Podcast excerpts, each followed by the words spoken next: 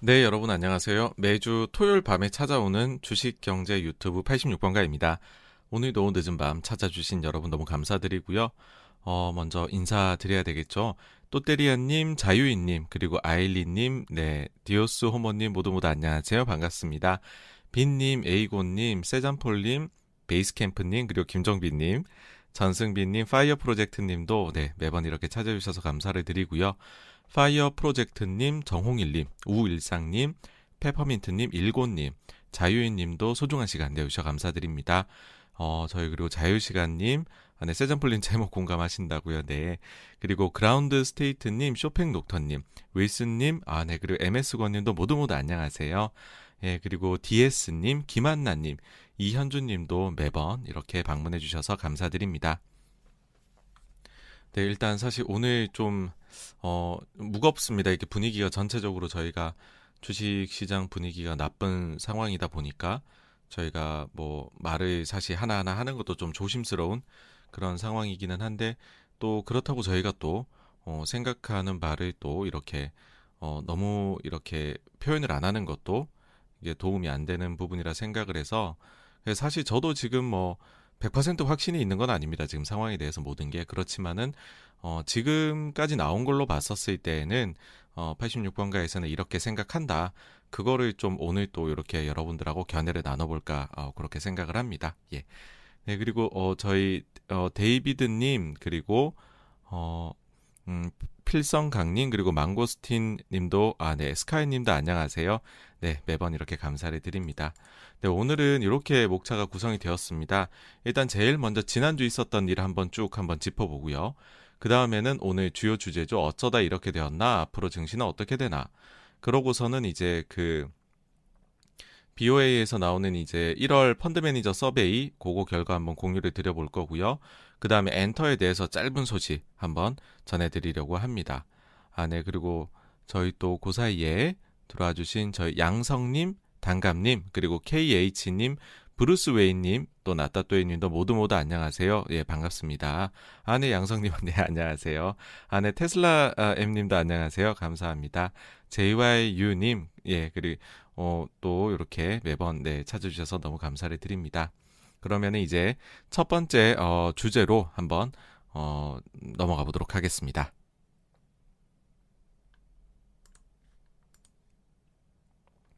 네, 첫 번째 주제로 이제 지난주 자산 시장에서는 무슨 일이인데요. 일단 저희가 이제 지난주 시작할 때 이런 얘기 드렸습니다. 일단 중국의 금리 인하에 대해 가지고서 완화책이 나오는 거에 대해 가지고서 좀 한번 보시라란 말씀 드렸죠. 월요일에는 중국의 중기 6개월에서 1년입니다. MLF 5천억 위안 이제 재발행 건이 있는데 재발행을 할까 아니면은 초과해서 할까 금리 인하가 나올까 그 다음에 목요일에는 중국에서 이제 우대금리죠. 사실상의 뭐 언론에서 표현하듯이 기준금리라고 보이는 어, 여겨지는 LPR 이거 인하가 있을까 하는가 하고요. 그 다음에 어, 중국에서 주요한 경제 지표들이 나오는데 이게 분위기가 어떨까? 그러고서는 뭐 사실 미국 쪽은 별 게 없을 거다라고 생각을 일때는 했었고요.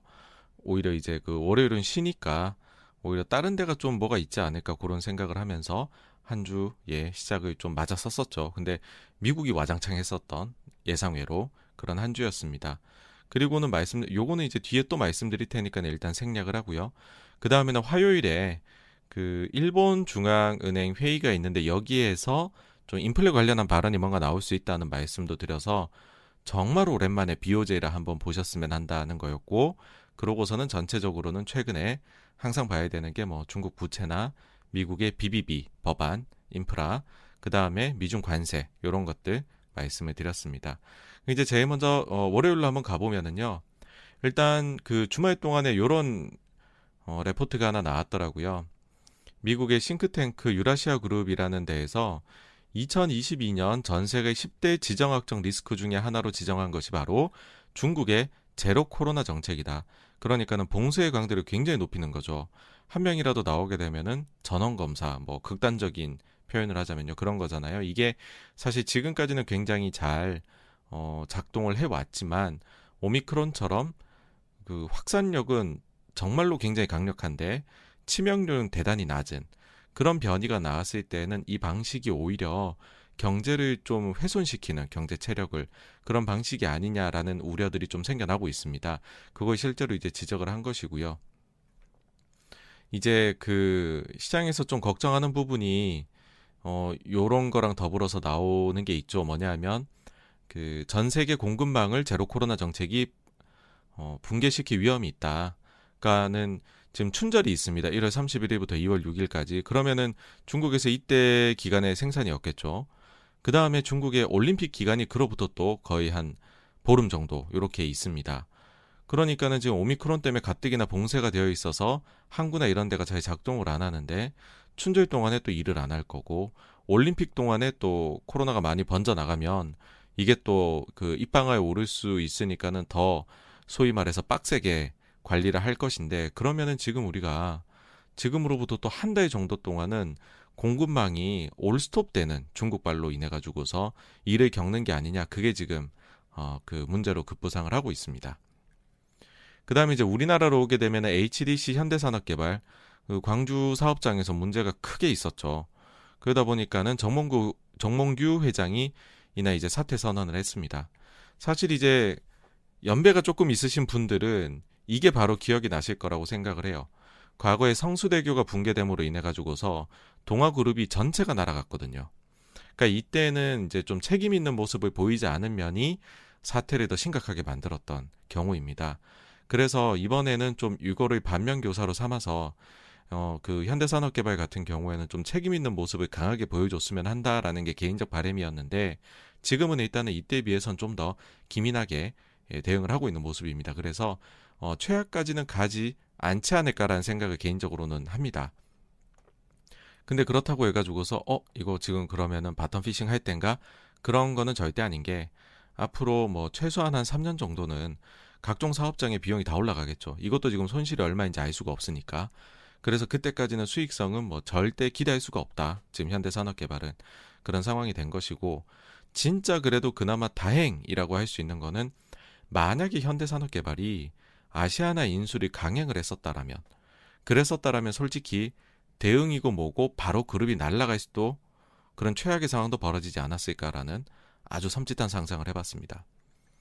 그리고 이제 중국이 MLF 어, 시장 예상보다 이날 더 큰 완화책을 펼쳤습니다. 일단은 만기 돌아온 5천억 넘어서는 7천억을 돈을 풀었고 이제 추가로 재발행을 했고요. 그 다음에는 한 5빕 정도 인하하지 않을까 했는데 10bp 인하를 했습니다. 그리고 뭐 2주 내내 그랬는데 단기자금 시장에 천억 위안씩 땅땅땅땅 공급을 해줬습니다. 뭐 춘절 앞두고서 공급한 이유도 있겠지만은 어 사실은 이제 좀 중국이 완화적이 우리 너네 생각보다 좀 더 완화적이야 그런 걸 좀 보였다라고 생각을 해요. 그러다 보니까는 요걸 좀 호재로 삼아서 이날 증시가 좀 반등을 하는 듯 했습니다. 근데 이제 사실 이제 요거는 그 이제 사실은 많이들 기대했던 바라고도 얘기를 할 수는 있지만은 그래도 저도 이제 그래도 좀 예상보다 크게 했으니까는 아 이땐 그래도 좀 반등을 해줘야지 그런 생각이 들긴 했었거든요. 근데 그 바로 뒤에 나온 지표가 좀 나빴어요. 그러면서 증시가 안 좋아졌는데 다시 뭐 GDP하고 산업생산 고정자산 투자는 다 예상치를 상회했습니다. 근데 소매 판매가 너무 흉하게 나온 거죠. 예측치가 3.7% 증가였는데 발표가 1.7%. 아니 중국처럼 고속 성장한 나라가 소매 판매가 1.7%밖에 성장을 안 하냐. 근데 떠올려 보면은 11월 숫자도 나빴던 거죠. 이때는 광군절도 있는 때인데 4.6% 예상했는데 3.9%. 근데 이번에는 훨씬 더 나쁘게 나왔다는 겁니다. 그러니 이제 시장이 생각해 볼 수 있는 거는 아 이거 홍다 이후 부동산 경기 침체로 가니 중국이란 나라 아직까지 개발도상국이구나. 부동산 경기 침체 가니까 내수 곧바로 죽어버리는구나. 그리고 오미크론 제로 코로나도 한몫하고 있겠구나. 막 이제 그런 생각이 드니까는 야 이게 좀 전에 MLF 12P 크게 인하한 것도 알고 보면 우리 생각보다 상황이 더 나빠서 어쩔 수 없이 나온 큰 정책이지 않겠냐. 즉 방어적인 어, 완화책이지 않았겠느냐. 이제 뭐 그런 식으로 어, 받아들여지면서 분위기 반전에 실패를 했습니다. 그리고 이제 이날 아마 제 기억에 그 장 끝나고 나왔던 것 같은데 오후 늦게 시진핑 그러니까 사실 이제 시진핑 주석이 나와서 어 그 뭔가 다른 나라의 경제 정책에 대해 가지고서 특히나 통화 정책에 대해 가지고서 뭐라고 이렇게 뭐 미주알 고주알 말하는 거는 맞아. 여러분들이 생각하셔도 좀 모양이 빠지는 거잖아요. 일국에 이제 수장이 나와가지고서 이야기를 하는 게. 근데 했습니다. 이날 어떤 발언이 있었냐면 선진국들이 급격히 정책을 바꿔서 주변에 영향을 미치는 것을 피해야 라는 말을 했거든요. 이건 무슨 말이냐면은 선진국에서 지금 일어나고 있는 급격한 통화 긴축이 우리는 영 불편하다. 저는 이렇게 받아들여졌습니다. 그래서 중국이 지금 뭔가 굉장히 불편한 상황이구나. 그런 게 좀 자자장 나왔었던, 느껴졌던 하루였습니다.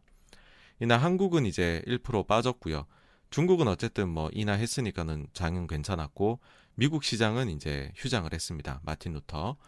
그 다음에 이제 18일 화요일 이날에는 이제 카카오가 최근에 가뜩이나 주식이 시장이 좋지가 않은데 근데 뭐 더 이날 좀 악재에다가 기름을 붓는 그런 기사가 나왔죠. 뭐냐면 김범수 의장과 K큐브 홀딩스에 대해서 8,863억의 탈세 의혹이 있다라는 고발이 들어온 겁니다. 이게 어떤 건이냐라고 하면 2014년도에 카카오하고 다음이 합병을 했죠. 요때 양도 차익이 이제 회계상으로 발생을 했는데 요때 그 이 요 부분에 대해 가지고서 김범수 의장과 KQ 홀딩스가 합쳐서 KQ 홀딩스 뭐 대주주가 김범수 의장 일가니까요.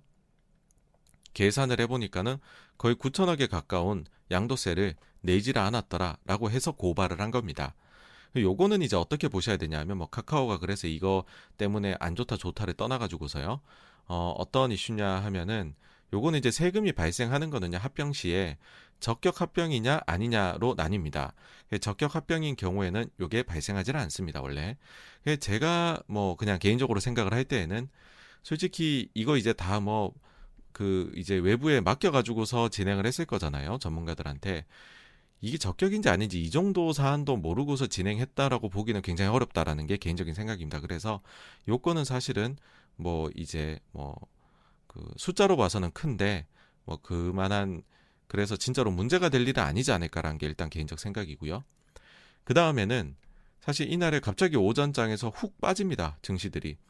그게 어 어떤 이유냐라고 이유들 저희들이 한번 찾아보니까는 미국의 이제 금리가 갑자기 막 뛰기 시작을 했다라는 것이죠.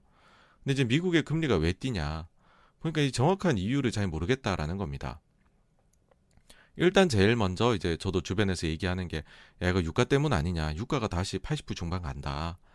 그러다 보니까는 3월에 50bp를 갑자기 인상해야 된다는 논의가 막 나왔는데 그거 봤냐 이러는 거예요. 보니까는 그 뭐 요즘 한창 이름을 떨치고 있죠. 원래 좀 유명했었다가 그동안 좀 이름값이 떨어졌다가 코로나로 다시 아주 스타로 등극한 베, 그 베이비 버핏으로 이제 애칭이 붙어 있는 빌 애크만입니다. 빌 애크만이 연준이 3월에 50bp 금리 인상해야지 신뢰를 회복할 수 있다. 야, 그거 봐라. 이 유명한 사람도 했는데 이거 50bp 인상하는 거 아니냐. 거기다가 JP모건 실적 발표할 때 제이미 다이먼이 했던 얘기.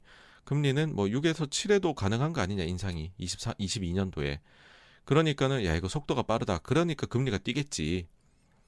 여기다가 이제 추가로 하나의 요인이 더 붙은 게 있습니다. 뭐냐면 그 BOJ 한번 보시라 그랬잖아요. 화요일에 있는 거. 여기 보시면은 원래 우리가 아시는 게 있죠. 일본이라는 나라는 정말 디플레. 그 디플레 그 자체 잃어버린 30년 그런 국가잖아요. 그래서 이제 아베노믹스 할 때 절대 이제 우리가 이런 디플레를 다시 겪지 말자. 이거를 한번 우리가 극복해 보자 라고 해 가지고서 그 얘네 그 일본 BOJ에서 통화 정책하고 나면은 그 이제 문구를 넣는 게 뭐냐 하면은 그 인플레이션에 대한 문구를 넣어뒀습니다. 이때부터. 인플레이션의 하방 위험이 있다. 그러니까 인플레이션의 이제 위험이 하방으로 기울어 있다. 이렇게 표현을 해놨거든요. 그러니까 이 말은 뭐냐면 디플레 가능성이 높다라는 거죠. 그러니까 우리가 이거를 극복하기 위해서 완화책을 통화 완화책을 계속 펼치는 거다. 그런 말로 이제 이해를 하시면 되는데 요거 삭제를 요번에 어, 몇몇이 예상한 대로 했습니다. 요걸 삭제하고 대신에 인플레 위험이 이제 중립이다라고 했습니다. 그러니까 이게 이제 던지는 시사하는 바가 있는 거죠. 뭐 미국이나 이런 데서 인플레가 일시적이에 오케이 너는 일시적일 수 있지 뭐 유럽도 일시적 그럴 수 있지 근데 일본처럼 잃어버린 30년을 겪은 국가도 인플레 위험을 생각하기 시작했다. 그러니까 이게 약간은 경종을 울린다고 해야 될까요? 아 인플레라는 게 글로벌한 현상이고 일시적이 아닐 수도 있겠구나. 어, 일단은 좀 더 뛸 수 있겠구나라는 좀 겁을 먹게 만들어 버리는 거죠. 그런 일이 있었습니다. 그리고 이날 유가가 계속해서 상승했는데 좀 복합적인 요인이었습니다. 제일 먼저는 이제 그 미국의 사키 백악관 대변인이 러시아의 우크라이나 침공 가능성에 대해서 언제든지라고 표현을 했고요. 그 다음에 예멘 반군이 UAE의 그 석유 시설 어, 공격을 한 게 있죠. 그 다음 골드만에서 레포트 나온 게 뭐 당장 이제 3분기에 브렌트 105달러 간다. 그 다음에 장 끝나고서는 터키, 이라크 그 송유관이 또 폭발했다. 이런 소식이 들리면서 유가가 계속 올라갑니다. 주식은 떨어지는데. 그리고 이날 이제 그 골드만 삭스 실적이 발표되는데 미스를 했어요. 그러니까 지난주에 JP 모건 실적은 그나마 일단 실적은 좋았어요. 물론 충당금을 환입한 덕분이긴 했지만은 근데 이제 이때는 향후 비용 전망을 굉장히 좋지 않게 이야기를 하면서 주가가 JP 모건이 빠졌는데 골드만은 일단 향후 비용 전망이 좋지 않은 건 똑같이 얘기를 하면서 실적도 하향 이제 하회를 했습니다. 그러니까 주가도 그러니까 주가 많이 빠졌죠 이날 그런 게 있었고요. 그 다음에 이제 그 마이크로소프트가 액티비전 블리자드를 전격 인수한다라고 발표를 했습니다. 우리 돈으로 무려 이제 82조 원. 그래서 블리자드 주가가 이제 26% 이날 폭등을 했습니다. 그러니까 이게 쿠션을 먹고 딱딱딱 가는 게 있습니다. 뭐냐 하면은 야, 이 소니는 어떡하냐라는 거죠. 콜 오브 듀티 뺏기면 소니 끝장나는 거 아니냐. 왜냐면은 2009년에서 2020년까지 북미 비디오 게임 순위를 보니까 2018년에 2위 한 걸 제외하고 모든 해에 1등을 콜 오브 듀티가 했더라고요. 그러니까 이게 지금 마소로 간다는 거잖아요. 그래갖고서 다음날 일본 시장에서 소니 주가가 13% 빠졌습니다. 근데 그러고 이틀 뒤에 이제 마이크로소프트에서 이제 그 콜옵하고 플레이스테이션 관계는 건드리지 않겠다. 그러면서 소니 주가가 한 절반 정도 회복을 했습니다.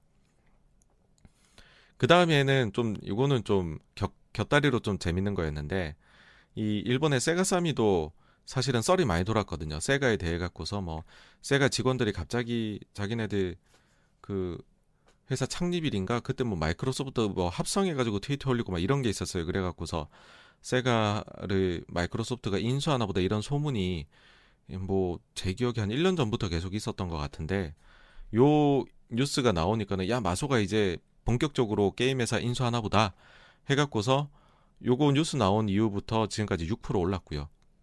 그 다음에 이 레디 플레이어 원 영화를 보니까 맨 마지막에 이제 막 싸우는 씬이 있잖아요. 막 대규모 전투 씬이 있는데 거기 맨 앞에 나오는 캐릭터들이 일단 블리자드 캐릭터, 액티비전 블리자드 캐릭터들이더라. 그러고 그 뒤에 달려가는 캐릭터들이 캡콤 캐릭터더라 하면서 캡콤도 올랐어요 지금. 그래서 지금 마소발 인수에 대한 기대감이 글로벌 몇몇 게임 회사들에 생겨나고 있고요. 이렇게 장이 안 좋은데. 그 다음에는 요게 또 증시 안 좋은데 한몫한 겁니다. 요게. 하여튼 참 요상한 짓을 잘합니다. 요즘 보면 미국 뉴욕 연준이 그 이제 지금 아직까지도 QE를 여러분 하고 있는 거잖아요. 그러니까 테이퍼링을 아직 종료 계획이 지금 3월에 있는데 그렇다라는 거는 아직까지도 자산 매입을 계속 하고 있는 건데 근데 뉴욕 연준이 요날 홈페이지에 요런 공지를 띄웁니다. 기술적인 문제로 오늘 자산 매입 계획은 취소가 되었습니다. 추후 어, 계획을 공지하겠습니다. 라고 합니다.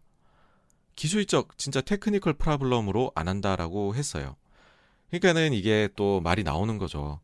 왜냐하면 채권하신 분들 입장에서는 아니 무슨 글로벌 금융위기 이후로 10년 넘게 뉴욕 연준이 맨날 해오던 게 자산 매입인데 갑자기 무슨 기술적인 문제가 생기냐 뭐 컴퓨터 고장 났냐 말이 안 된다. 그러니까는 생각하는 게 이겁니다. 니네 혹시 1월 달에 FOMC 때 바로 테이퍼링 조기 종료 선언하는 거 아니냐. 그래서 갑자기 QE를 안 했을 때 시장이 혹시 놀래는지 안 놀래는지를 시장에서 그냥 바로 테스트 니네 해본 거 아니냐라는 뇌피셜이 생길 수밖에 없는 거죠. 오해를 할 수밖에 없습니다. 그런 오해가 또 왜 그렇게 생겨나냐 하면은요. 그 2019년도 9월 달에도 이런 적이 있었어요. 갑자기 이때 하루짜리 그 금리가 치솟습니다. 미국에서. 그래갖고서 연준이 이제 지금 역레포하고 있죠. 시장 유동성이 너무 많아서. 이땐 반대입니다. 유동성이 없어서 레포를 했어요. 이때 레포 매입 계획을 이제 밝혀서 사주, 우리가 이제 돈 풀겠다 했는데 이게 기술적인 문제로 delay가 일어나요. 근데 이날은 꼭 해야 됐거든요. 너무 돈이 없다고 시장 플레이어들이 아우성을 치니까 연준이 최대한 빨리 이 기술적 문제를 해결해서 15분 뒤에 어, 실행합니다. 근데 이날은 그런 의지가 없어 보여, 보였 다는 거죠. 예. 굳이 정말로 필요했으면은 그 고쳐갖고 했겠지. 니들 안 했잖아. 그러니까는 이제 뇌피셜이 바로 1월달에 테이퍼링 조, 조기 종료 아니냐. 한번 실험해본 거 아니냐. 별일 있나 없나. 그런 일이 있어서 요게 하여튼 좀 요것도 파장이 좀 있었고요. 그리고 이제 화요일부터 보시면 증시가 쭉쭉 빠집니다. 그래갖고 증시가 안 좋으니까는 그 사람들이 참 야속해요. 왜 그러냐면은 안 좋기 시작하니까는 겁낼 만한 자료들을 이제 막 쓰기 시작합니다. 이거는 뭐냐면 짙은색 파란 선이 팡 플러스 인덱스이고요. 그 다음에 여기 회색으로 보이는 연한 게 이 메이저 다섯 개 중앙은행들의 자산 증감 추이입니다. 보시면 거의 비슷하게 갔다는 얘기를 하고 싶은 거죠, 이제. 거의 비슷하게 갔다는 이 그 모습을 보여주고 싶은 건데, 그 다음에 이제 이 얘기를 사실 하고 싶은 거죠. 야, 연준이 큐티 한다는 얘기 들었지? 그러고 나서 예상해보면 연준의 자산액이 이렇게 줄어들 거야. 물론 이건 또 GDP 대비긴 합니다. 연준의 자산 총액이 이렇게 줄어들 거야. 아까 요, 자산 총액하고 이만큼 비슷하다고 했지. 이게 뭔지 알겠지? 약간 이런 거예요. 기분 나쁘잖아요, 그죠? 근데 막 이런 거를 이제 장이 안 좋아지기 시작하니까는 막 내기 시작합니다. 어쨌든 그래서 이날 이제 나스닥이 2.6% 많이 빠졌고요. 그 다음에 신념노일 금리가 또 많이 올랐습니다. 10bp 아, 가까이 상승했던 하루입니다. 그 다음에 이제 수요일 날에 LG 에너지 솔루션 청약 있었죠. 증거금이 114조 신기록을 달성했고요. 그 다음에 이제 요 배정 결과가 목요일에 나왔고 나왔고 금요일에 이제 증거금을 돌려줬죠. 시장의 관심사로 그러니까 좋게 보시려는 시각인 것 같아요.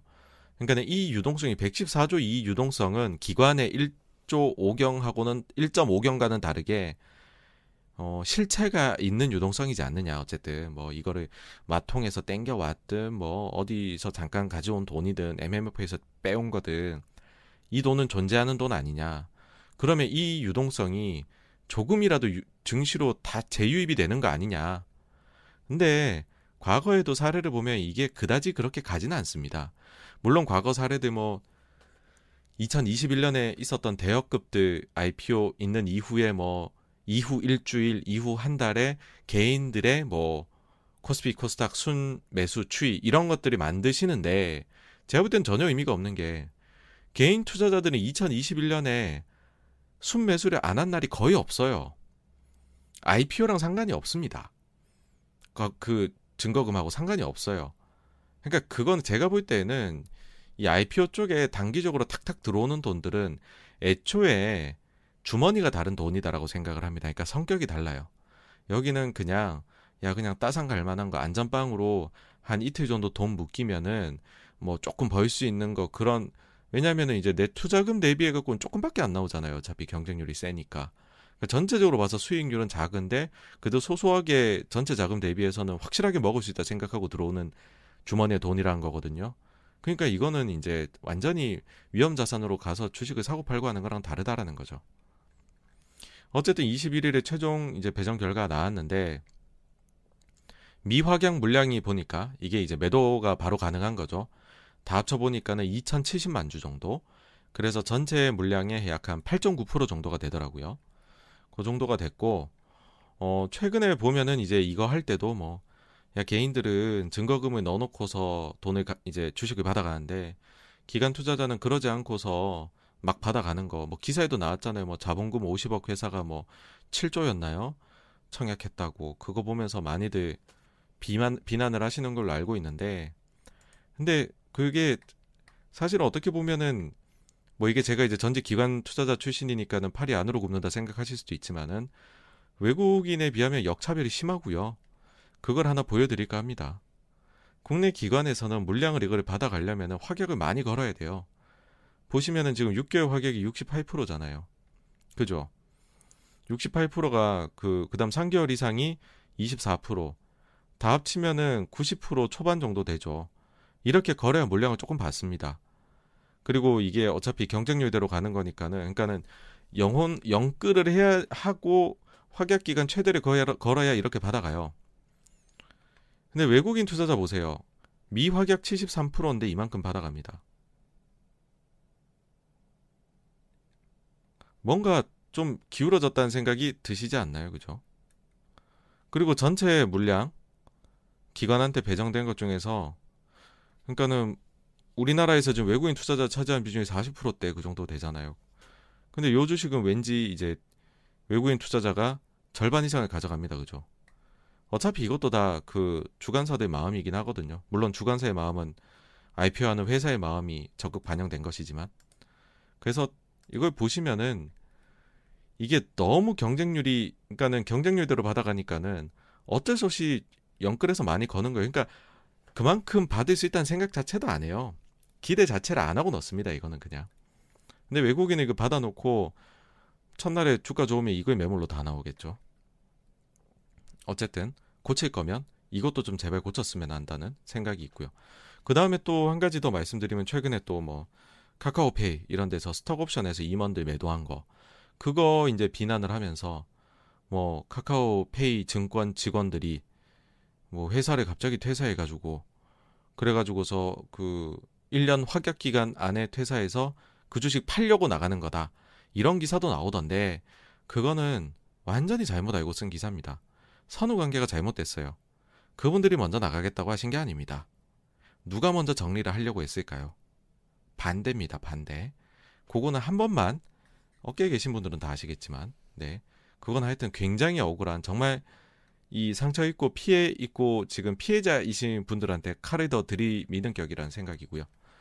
그 다음에는 LG 엔솔하고는 정반대에 어떻게 보면은 투자자들이 좋아할 만한 게 지금 나왔죠. 뭐냐면 맘스터치가 공개 매수에 자진 상패한다라고 결정을 하면서 전이종가 5,200원보다 거의 20% 높은 6,200원에 사주겠다. 해가지고서 뭐 우리 회사 가치가 저평가인 것 같아. 우리가 지금 가격보다 더 높이 사서 그냥 상패할게. 그래서 투자자가 어떻게 보면 이거는 보호가 잘 된 케이스죠. 예. 그 다음에 이날 이제 독일 분트 10년무의 금리가 어, 2019년 5월 이후로 장중에 처음으로 플러스로 전환이 됐습니다. 그러니까 유럽 쪽이 마이너스가 유럽 쪽에 마이너스 영역에 머물러 있던 채권들이 많았거든요. 근데 이제는 그 중에서 당연히 독일이 심했고, 근데 독일의 10년 금리도 이제는 플러스로 전환된 세상이다라는 거고요. 그러고 이제 이날 메나임 인덱스 1월 상반월 가격이 중고차 가격이 나왔는데 폭은 작긴 하지만 또 올랐습니다. 0.8% 정도. 그래서 인플레가 피크를 치는 것은 맞을 그러니까 그 모멘텀은 피크겠지만 내려오는 거는 야 이거 언제부터 내려올려나 이런 생각이 들었고요. 그 다음에 미국 20년 국채 입찰은 이날 뭐 무난히 넘어가긴 했습니다. 근데 이날 이런 것들도 또 좀 안 좋게 작용을 했, 했었는데 뭐냐면 바이든 대통령이 이제 연설에서 두 가지 큰 꼭지가 있었어요. 하나는 러시아랑 우크라이나 지금 대치가 아주 상황이 심각하지 않습니까? 근데 여기에 대해서 저, 연설의 이제 전반적인 부분은 러시아에 대한 강도 높은 비판이었습니다. 근데 시장이 주목했던 부분은 이거였습니다. 이제 어떻게 바이든 대통령이 이야기를 했냐면 내 추측으로는 러시아가 우크라이나로 밀, 이제 밀고 들어갈 것 같다. 침범할 것 같다. 그 푸틴이 뭐라도 할 것 같다. 그러니까 전쟁이 일어난다는 걸 거의 뭐 가정을 하고 있는 거잖아요. 그러니까 그, 그 전날에 이제 젠사키가 언제라도 가능하다. 뭐 했던 거하고 맥락을 굉장히 같이 하다 보니까는 유가나 이런 데에서는 뭐, 야, 이거 올라야 되는 거 아니야? 그냥 경제 쪽에서는, 아, 이거 큰일 나는 거 아니야? 이런 우려를 좀 자아냈던 거고요. 그 다음에는 중국에 대해 가지고서는 중국이 아직까지 그 트럼프 대통령 때 맺었던 1차 무역 합의를 지키지 않고 있으니까 대중국 관세는 내리지 않을 것이다. 라고 이야기를 했습니다. 근데 이걸 안 내리면 인플레가 내려갈 수 있는 요인 하나를 카드를 그 미국이 버리는 꼴이 되잖아요. 지금 인플레가 심각한데 그래서 요것도 악재죠. 사실 이렇게 되면. 그리고 미국이 이제 정치적으로도 좀 바이든 대통령 타격을 입었어요. 이날. 뭐냐 하면은 상원이 자기 마음대로 안 된다는 거죠. 두 가지였어요. 두 가지를 이날 표결을 하자 했는데 첫 번째는 투표권 확대 법안이란 겁니다. 이게 이제 우리나라에서는 별로 이슈가 안 되는데 미국 쪽에서는 크게 이슈가 되고 있는 겁니다. 그러니까는 이제 민주당 쪽에서는 이거 저기 보니까는 좀 소수 인종이나 이런 쪽에서 아니면은 조금 저소 뭐 이제 그 어쨌든 그 뭐랄까요 조금 이제 투표권을 행사하기에 살짝 어려우신 분들 미국 국민 중에서 그런 사람들이 있는데 너무 이제 빡빡하게 투표 이런 거를 제약을 좀 하더라. 그래서 요거를 조금은 우리가 뭐 사전 투표하는 기간도 늘리고 우편 투표할 수 있는 것도 좀 늘리고 뭐 이런 거를 하자는 게 이제 민주당의 생각이고요. 공화당에서는 그게 아니라 지금 어 지난 선거에 보니까는 명부에 없는 사람도 좀 투표를 하고 있고 죽은 사람도 투표를 하고 있던데 오히려 명부 관리를 더 강화를 하면 해야 되지 이 확대 법안은 말이 안 된다. 이게 상원에 올라왔는데 민주당에서 이탈표가 나왔습니다. 척슈머. 그러면서 부결이 났어요. 그 다음에 곧바로 이제 또 하나를 상원에서 더 올린 게 뭐냐 하면 야 상원 필리버스터 규정 이거 좀 너무 힘든 것 같다. 이것 때문에 우리가 그 60표 이상을 가져와야지 통과되지 않냐.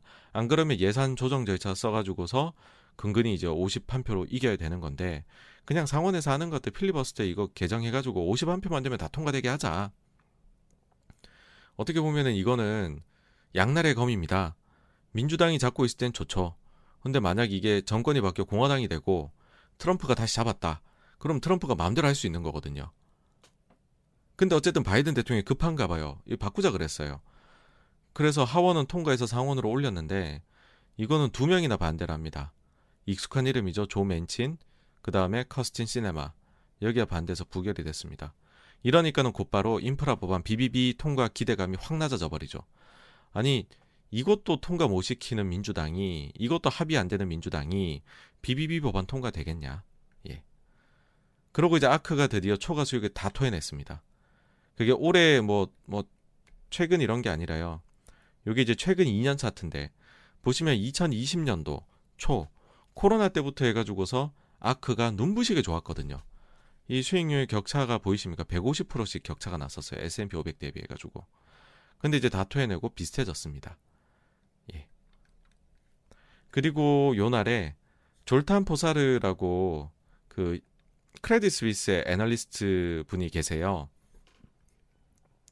여러분들이 이제 연준에 대해 갖고 보신다라고 하면은 졸탄 포사르는 반드시 보셔야 되는 애널리스트입니다. 근데 이제 요분이 자료가 요날 하나 나온 게 있는데 뭐라 그랬냐 하면은 은행이 보니까는 요즘에 대출을 성장시키는데 집중하더라. 실제로 지금 12월 달에 MOM으로 크레딧 증가 폭이 뭐 근 몇십 년, 뭐 20년만 최대 폭인가 뭐 그런 게 있었거든요. 그러니까는 진짜 은행이 본연의 역할인 일반 그 이제 경제 주체들한테 대출을 해주더라는 거죠. 기존엔 그러면 뭐 했냐? 남는 돈으로 다 미국채를 샀다는 겁니다.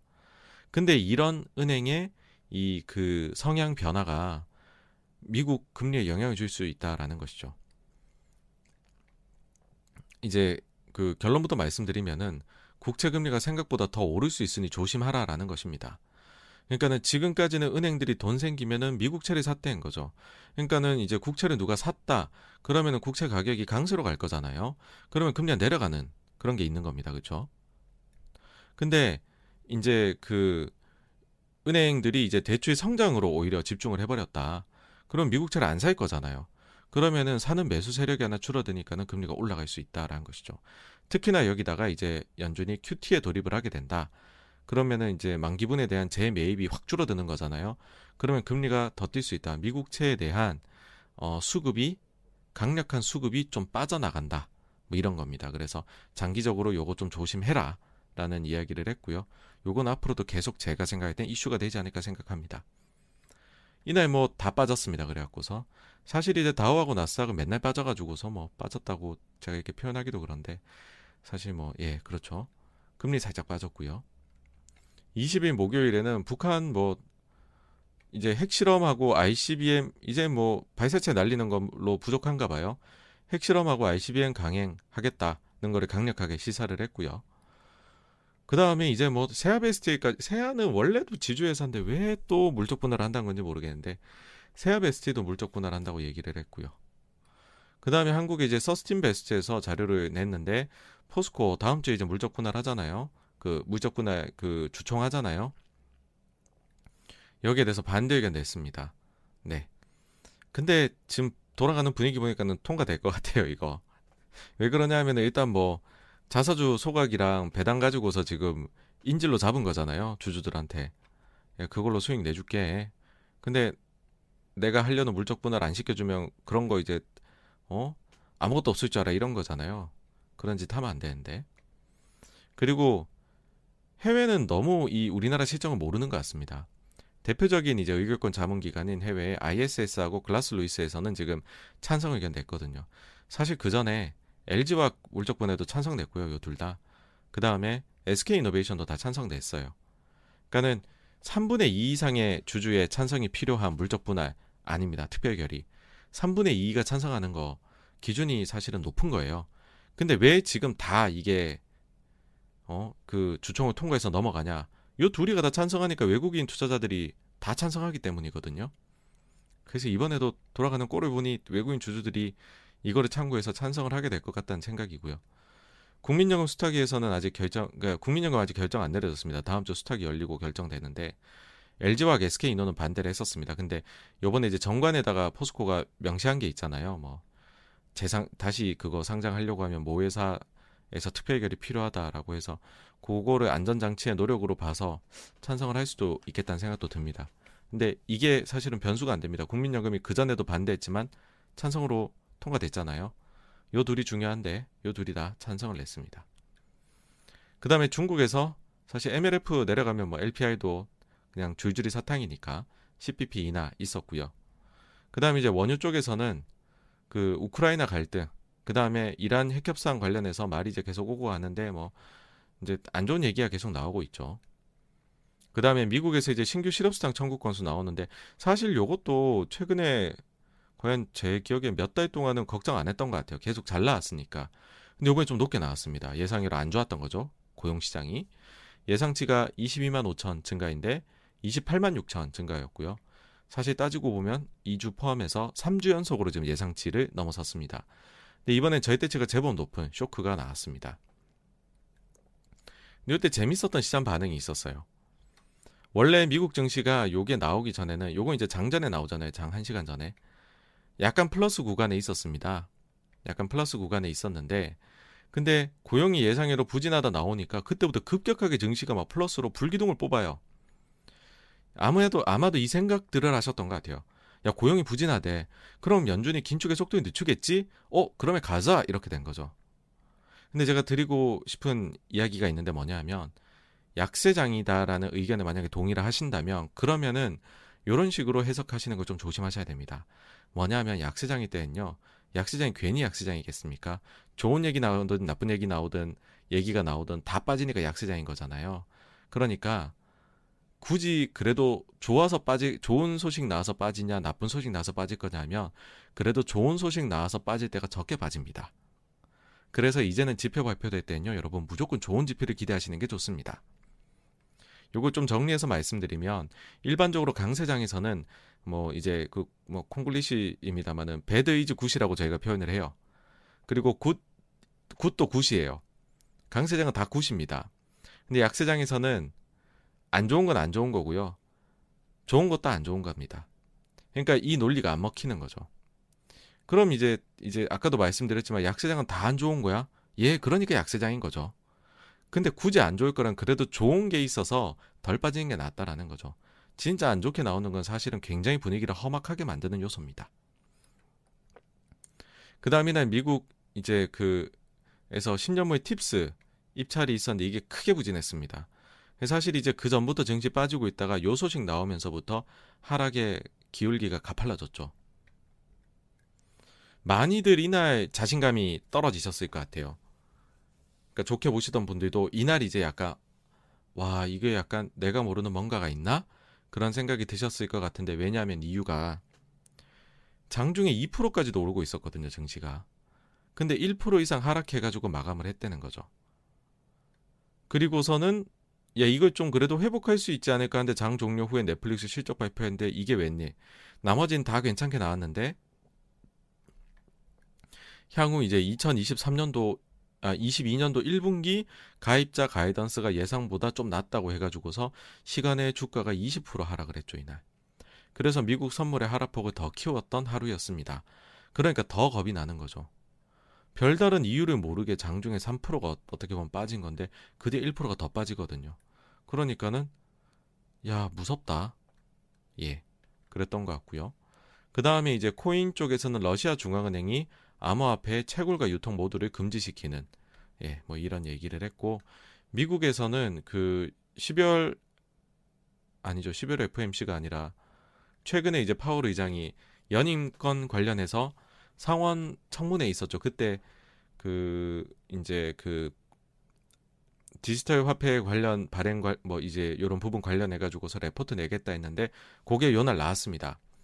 요거 이제 보시면 40페이지짜리인가 그렇거든요. 코인 관심 있으신 분들은 한번 보시고요.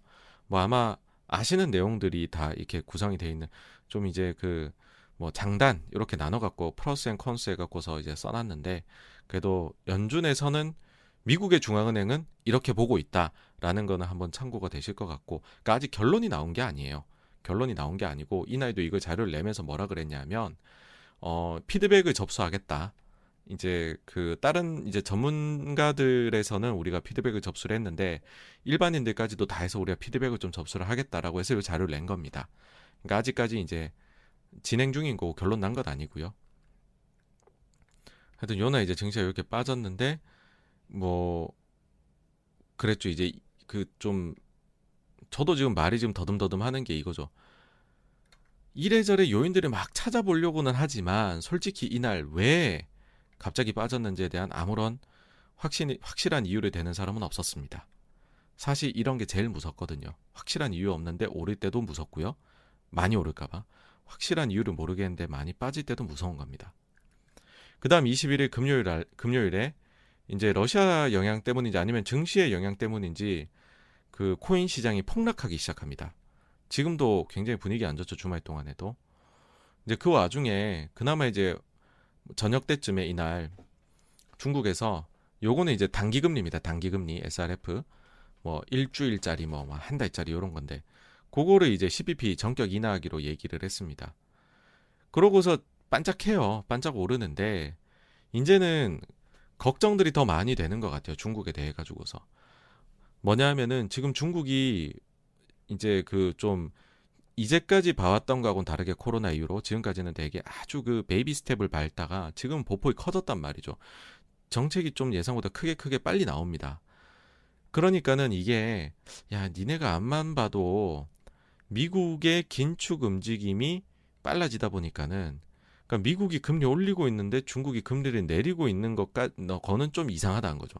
미국이 테이퍼링 하고 있는데 금리를 내린다는 것까지는 그래도 뭐 이 정도는 정책에 뭐 divergence가 존재할 수 있습니다. 이럴 수 있는데 미국은 막 뭐 금리를 팍팍팍팍 매 회의 때마다 올리고 있는데 중국은 팍팍팍 내리고 있으면은 그거는 역효과를 뭔가 낼 수도 있다라고도 자, 당연히 이건 겁을 먹을 수 있는 거잖아요. 그래서 미국의 긴축 움직임이 지금 빨라지고 있다 보니까는 미국의 긴축이 첫 긴축이 나오기 전에 후루룩 완화를 빨리 진행해서 마무리하자 이런 느낌인 거 아니냐라는 얘기입니다. 그러니까 1분기 내로 완화책이 다 나올 것 같아요. 중국이. 그러다 보니까는 이제 더 이상 중국에서 나오는 완화책이 증시에 좀 호재로 작용을 못 하고 있는 상황이고요. 그 다음에 이제 미국의 옐런 장관이 나와서 인플레에 대해서 전망이 이제 후퇴하는 멘트를 합니다. 인플레이션의 상당한 둔화는 내년에나 나타날 것 같다. 그러니까 올해는 인플레가 있답니다. 네. 그러니까 원래는 올해 잡힐 것 같다고 얘기했잖아요. 근데 이게 전망이 후퇴했고요.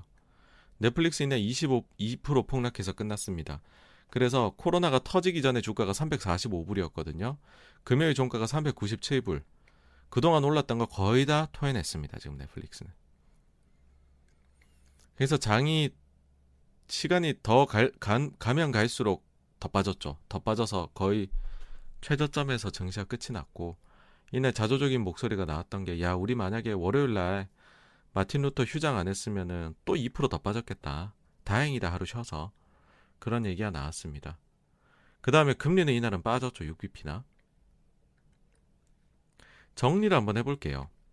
월요일에 하락할 때는 그런 얘기 했습니다. 야, 미국장이 쉬었기 때문에 아시아장은 빠졌지만 미국장이 화요일에 열리면 이거 다 말아 올릴 거야. 화요일에 하락할 때에는 그거 미국이 갑자기 금리가 10bp 급등해가지고 그랬던 거야. 라고 이유를 댔습니다. 수요일에 하락할 때에는 이거 LG 에너지 솔루션 증거금으로 다 빠져나가서 그래. 그리고 우리나라도 그렇지만은 우크라이나나 아니면은 뭐 다른 저쪽에 이제 뭐 유, 유가 관련된 국가들에서 지정학적 리스크가 있어서 그런 거야. 라고 이야기를 했습니다. 이걸 이유로 삼았죠. 이날 금리 내렸거든요. 그러니까 금리 얘기 못 하는 거지. 그 다음에 목요일 날에는 하락이 나왔는데 이날은 이유를 못 찾았어요. 아무도. 그 심지어 목요일에 한국은 올랐어요. 그러니까는 이상 이제 약간 이제 살짝 이제 그, 그 저기 코리안 프라이드가 나오기 시작합니다. 그래 한국은 먼저 매를 맞았으니까 그리고 우리나라는 가치주 비중이 높으니까 한국은 차별화가 되는 것 같아. 드디어 한국의 시대야. 그리고 다음 날에 LG 에너지 솔루션 증거금이 계좌로 돌아오니까는 이 114조가 증시를 밀물 증시에 밀물처럼 들어와서 증시를 끌어올릴 거야. 어, 한국은 달라. 근데 금요일에 이제 하락하니까 미국은 더 크게 하락하니까 거기다가 코인은 폭락까지 하니까는 이유를 못 찾는 거죠, 이제. 솔직히 이제 저는 그렇게 생각을 해요. 심플하게는 이게 바로 전형적인 역금융 장세이다.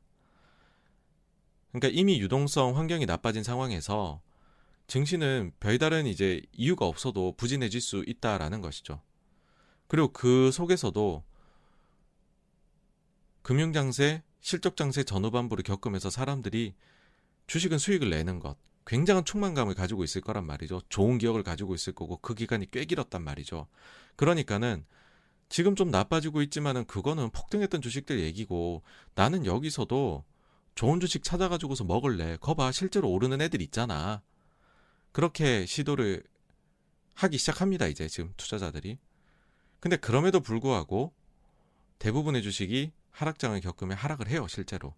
물론 일부의 아주 아웃라이어는 언제든 존재를 합니다만은. 그래서 저는 지금 이제 요 노력에 대해서는 이렇게 솔직히 얘기를 드리고 싶어요. 곰팡이가 가득 피어 있는 과일 상자에서 신선한 과일을 찾는 거는 하지 마시라. 그 찾을 수도 있습니다. 찾을 수도. 찾을 수도 있기는 한데 내 손에 이미 다 곰팡이 묻히고 그리고 곰팡이 피어 있다는 건 곰팡이 옆에 다 원래 전염성이 강한 건데 신선한 과일이 과연 있겠느냐? 예.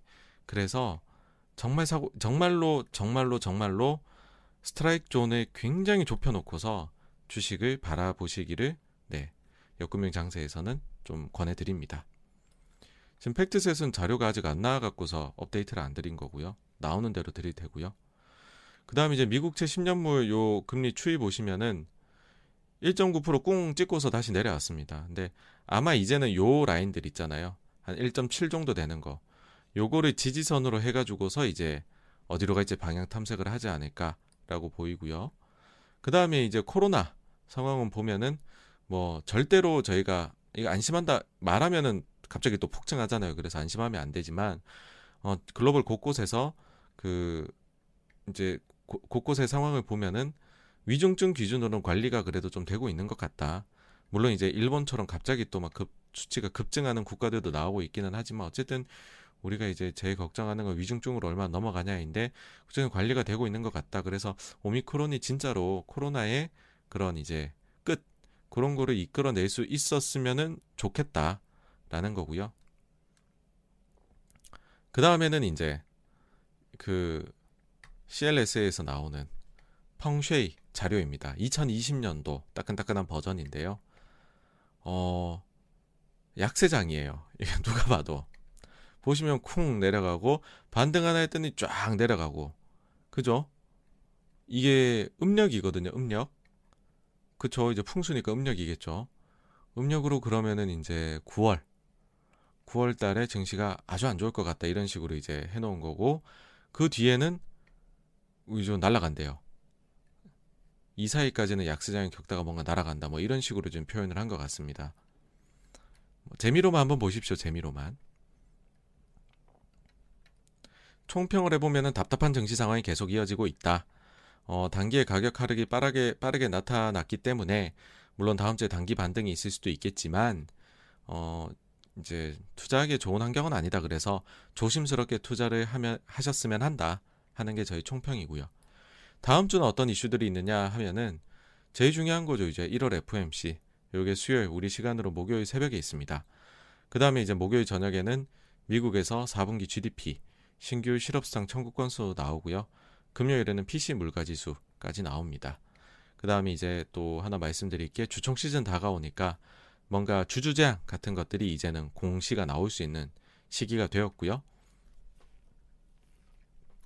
그 다음에 이제 뭐 미국 국채 입찰은 늘 보셔야 되고 이제는 중국 부채, BBB, 미중 관세 뭐 이런 것들 그래도 한번 또 어, 계속 체크를 하셨으면 좋겠다. 예, 이 정도 보시면 될 것 같습니다. 그래서 이제 여기까지가요. 지난주 증시에 대한 정리였고요. 다음으로 넘어가도록 하겠습니다.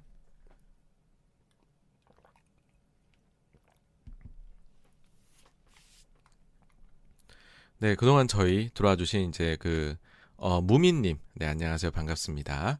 그리고, 아, 루시드님께서 또 이렇게 후원해 주셔서 너무 감사드립니다. 감사합니다. 네, 그리고 진아리님, 이주성님, 그리고 산주님, 어, 모두 모두 참여해 주셔서 감사를 드리고요.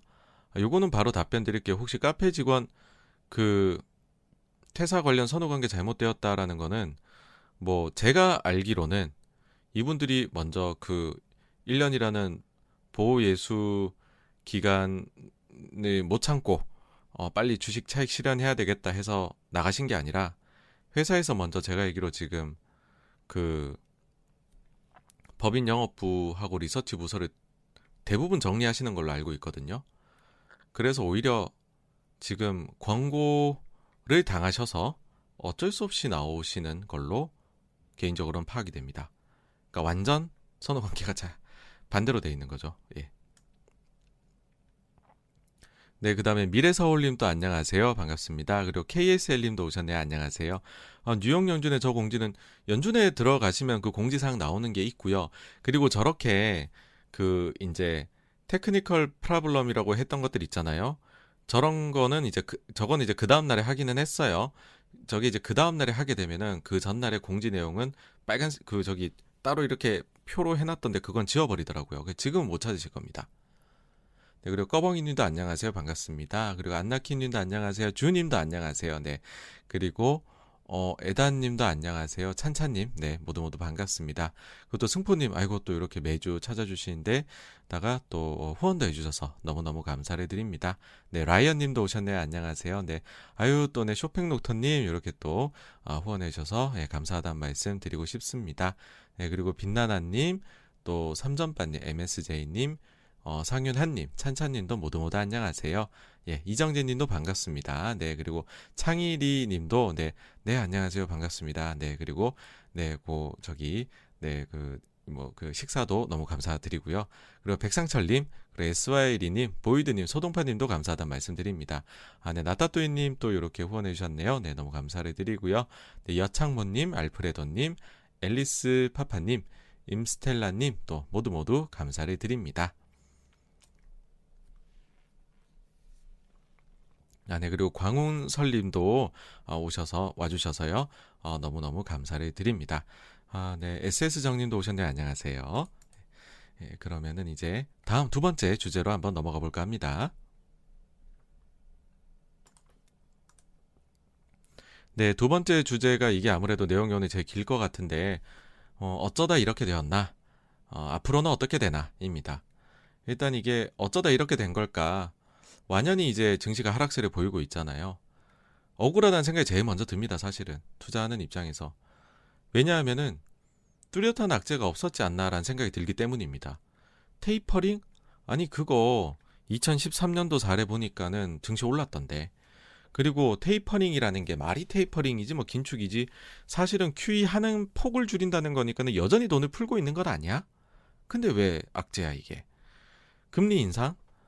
과거에 금리 인상 구간 따져보니까 주가 다 좋던데 이번에도 금리 인상 뭐 behind curve로 하겠지 좋겠지. 그 다음에 무엇보다도 연준이라는 곳과 정치권이라는 곳은 한번 바라보니까는 이거 이제 민심을 얻어야 되니까는 절대로 돈 풀기를 멈출 수 없는 곳이 아니냐 그렇게 난 생각을 하는데 뭐 얘네들이 뭐 돈 풀기를 멈춘다는 게 말이나 되냐 멈추더라도 뭐 살살살살 하겠지. 그러니까 악재가 없었던 거 아니냐라는 거죠. 이제 그 제가 방송을 하면서 11월 중순부터는 역금융 장세 11월 이제 4분기에 역금융 올 것 같다 그러고서 점점 더 이제 그 시기를 이제 이렇게 미세 조정을 해 나가면서 11월 중순에는 완연히 이제 우리가 역금융 장세 접어들었다. 그렇게 이제 만들었습니다. 영상에 그렇죠? 그러고 나니까는 제일 많이 들었던 질문이 있어요. 대체 어떤 계기로 그게 오는 건가요? 였습니다. 왜냐하면 뚜렷한 계기가 안 보인다라는 거죠. 그리고 그때마다 이런 대답을 드렸었어요. 알 수가 없다 그거는. 우라가미 군이어도 말하기를 행복한 가정의 모습은 같으나 불행한 가정의 모습은 모두 다르다라는 요 이제 책에 나오는 요 문구를 인용해가지고서 우라가미 군요가 표현을 했죠. 그러니까 이 말은 뭐냐 하면 강세장이라는 거는 돈 풀고 실적 좋아지고 이 성, 성질이 항상 강세장은 좀 비슷하다는 거죠. 근데 약세장은 제각각이었다라는 것입니다. 그나마 약세장 중에서 우리가 규정해 볼 수 있는 대표적인 사례들이 뭐가 있냐라고 하면은 세 가지 정도. 하나는 일시적인 외부 충격. 어, 뭐, 뭐 9.12 테러 이런 거죠. 두 번째는 과도한 valuation. 이제 사람들이 너무 주식을 많이 산 거죠. IT 버블 같은 거. 아니면은 유동성의 회수. 금리 인상이 빠르게 일어난다라는 거죠. 그런 경우에 약세장이 오더라. 근데 그렇지 않더라도 다른 요인으로도 약세장은 오더라라고 이야기를 하면 약간은 무슨 말이냐 하면은 정확하게 알 수 없다라는 겁니다. 어떤 요인 때문이었는지. 사실 지금도 보시면은 지금도 보시면은 1987년도에 블랙 먼데이가 왔지만 그때 뭐 시스템 트레이딩의 문제였다라고 저희가 알고는 있지만 아무도 확신은 못해요. 그때 왜 그렇게 주식이 그만큼이나 많이 빠져야 했는지. 그러니까 그런 게 약세장이다라는 것입니다. 사실 이제 이런 의문을 당연히 많이 가지실 거다라고 생각을 했습니다. 이 얘기를 꺼내게 제가 되었을 때. 그래서 그 전에 이제 저도 이제 생각보다 굉장히 꼼꼼하게 준비를 하기 때문에 그 전에 미리 맛보여 드린 게 있습니다. 뭐냐면 작지만 강한 기업에 투자하라라는 책을 독서 모임에 했었죠. 사실 이제 이 책을 하면서 주요 이유는 어, 이게 실적 장세 후반부로 가게 되면 중소형주가 좋다. 그러니까 우리 중소형주 어떻게 투자해야 되는지를 한번 알아보자 라고 하면서 요 책을 한번 보시라 라고 권해드렸죠.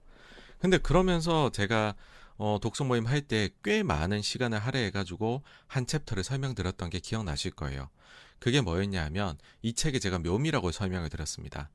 1987년도 블랙 먼데이를 하루하루 일간 단위로 상세하게 일기 형식으로 적어둔 챕터가 있거든요. 이게 굉장히 묘미라고 말씀드렸어요. 왜 이걸 했겠습니까? 하락장에서 어떤 모습인지를 이만큼 상세하게 적어 놓은 게 잘 없거든요. 그래서 아마도 이제 왜 하락할 때는 뭐가 계기가 된지 넌 잘 몰라? 넌 모르면서 어떻게 하락장이 온다고 얘기를 해?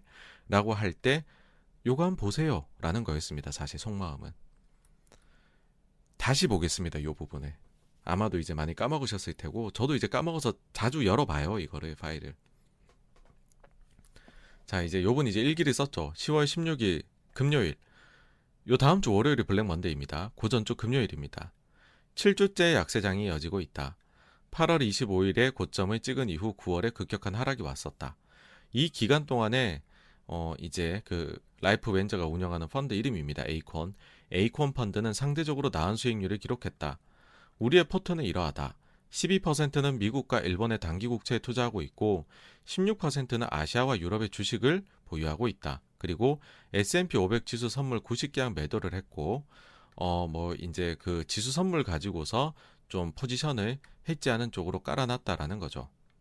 근데 이제 보면은 소형주가 대형주를 아웃퍼폼 한다는 가정에 깔린 포지션에 깔아놨었다라고 이야기를 합니다. 근데 이날 금요일에 그래서 요거 가지고서 지난 두 달간은 괜찮았다는 거죠. 시장은 7주째 약세였지만 우리는 괜찮았다. 근데 오후 들어보니까 이날 좀 꺼림칙한 게 거래량이 엄청 불어나면서 주가가 급락을 하더라. 이날 거래량 기록을 세우면서 마감을 했다. 오후 내내 지수 선물이 현물보다 낮은 가격에 거래되었다. 이게 되게 이제 시사하는 바들이 있죠.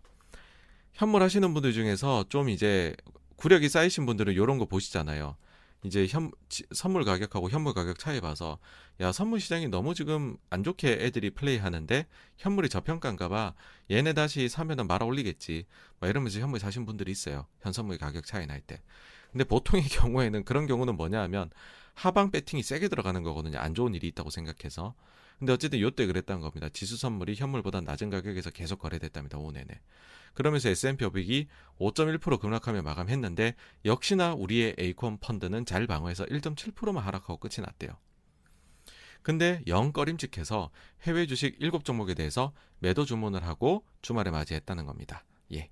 그러니까 이건 뭐냐면 아시아 유럽 주식 있잖아요. 그 다음 주 월요일 날에 팔아 달라는 거예요. 퇴근길에 보통 저희가 이제 시차가 다르잖아요. 그러면 이런 식으로 주문 냅니다. 저도 실제로 해외 주식 회사 있을 때 주문 낼 때 이렇게 이제 퇴근 전에 주문 내고 가요. 그럼 이제 그 조건에 맞게 주문이 들어가 있고 다음 날 아침에 확인하면 되거든요. 가격이랑 다. 그래서 이제 원래는 계획이 요 종목들에 대해서 차익 실현한 뒤에 미국 주식의 투자의 계획을 세우겠다라는 것이었습니다. 10월 19일 월요일 주말 동안에 안 좋은 뉴스가 나왔대요. 페르시아 해역에서 어, 어, 이란이 쿠웨이트 유류 저장고에 미사일을 발사했답니다. 그러면서 뉴욕 개장 전에 이미 일본, 홍콩, 유럽이 공포에 휩싸였대요.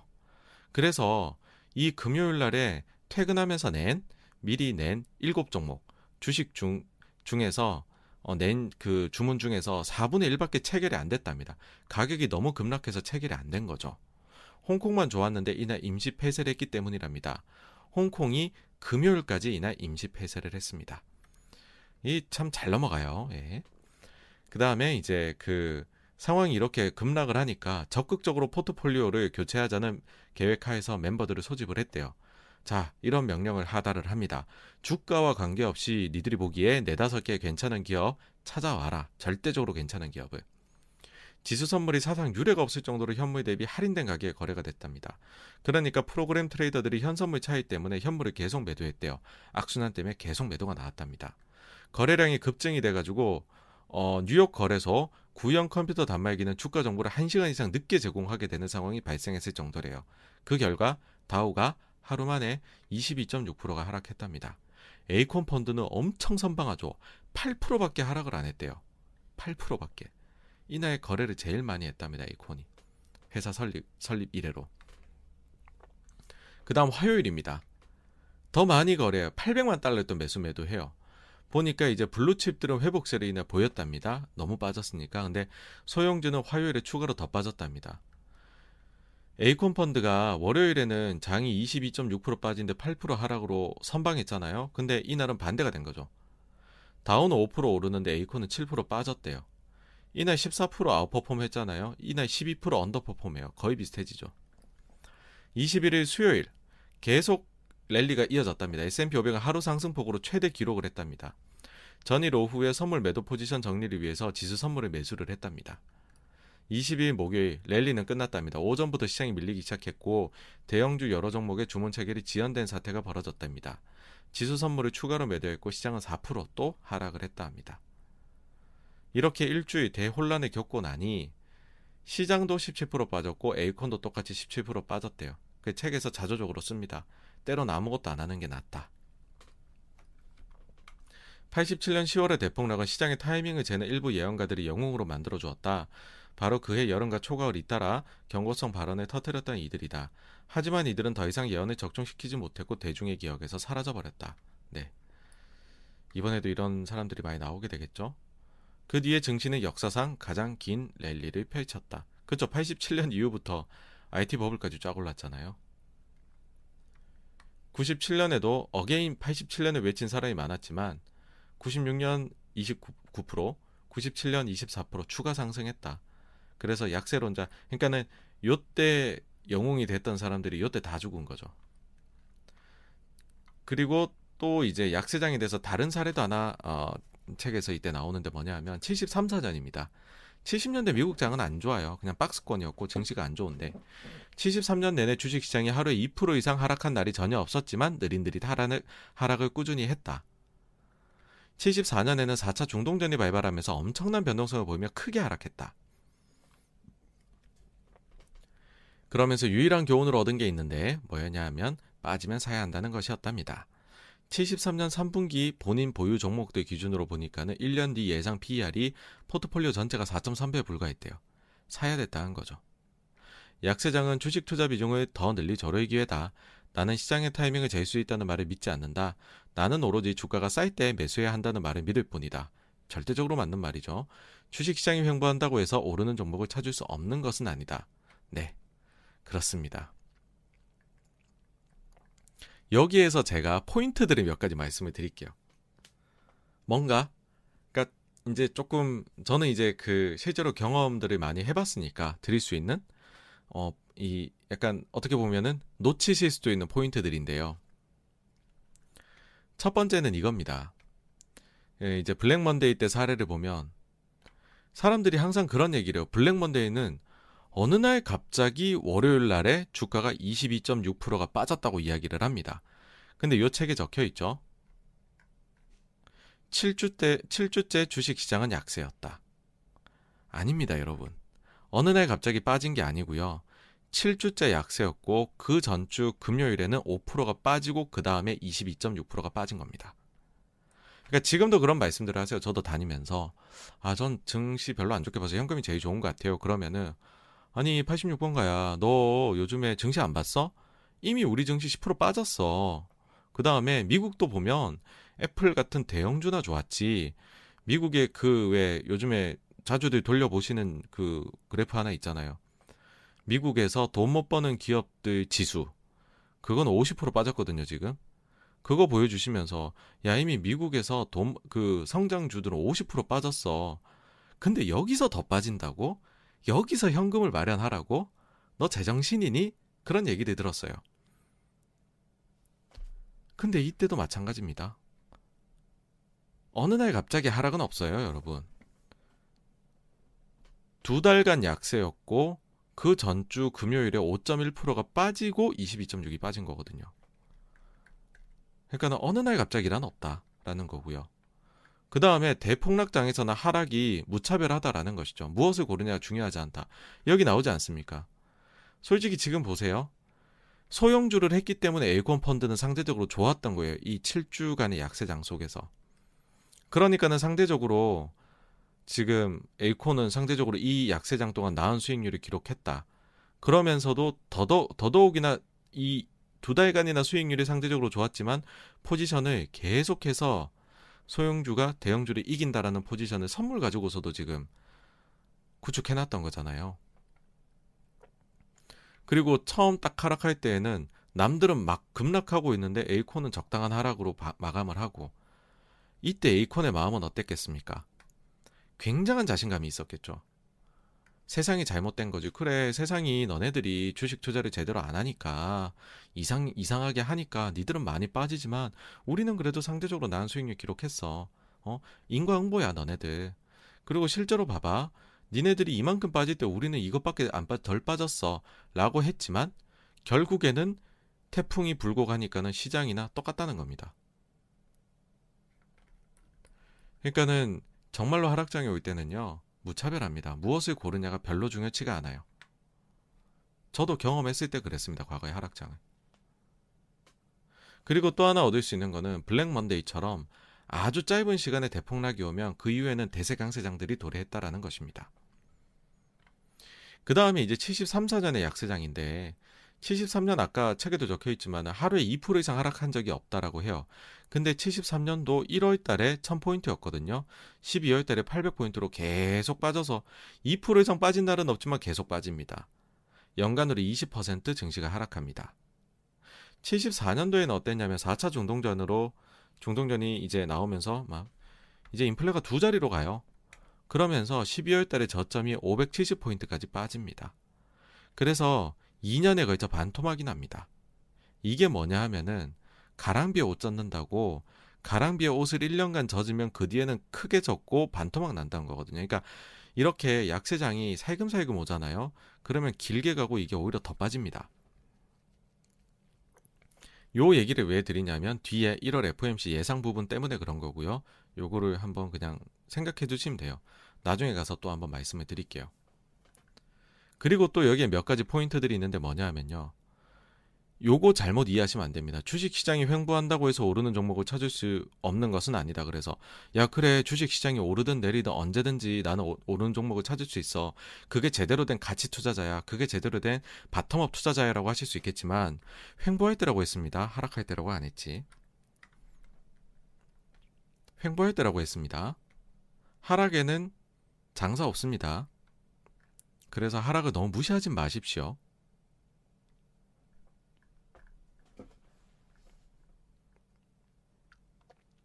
그 다음에 또 한 가지가 이제 최근에 이제 나오고 있는 얘기 중에 어, 한국은 좀 미리 빠졌으니까 그리고 요즘 자료들 보면은 뭐 미국을 포지션을 줄이고 아시아를 늘리고 한국을 늘리고 이런 것들도 외사에서 레포트가 나오던데 한국은 좋은 거 아닌가요?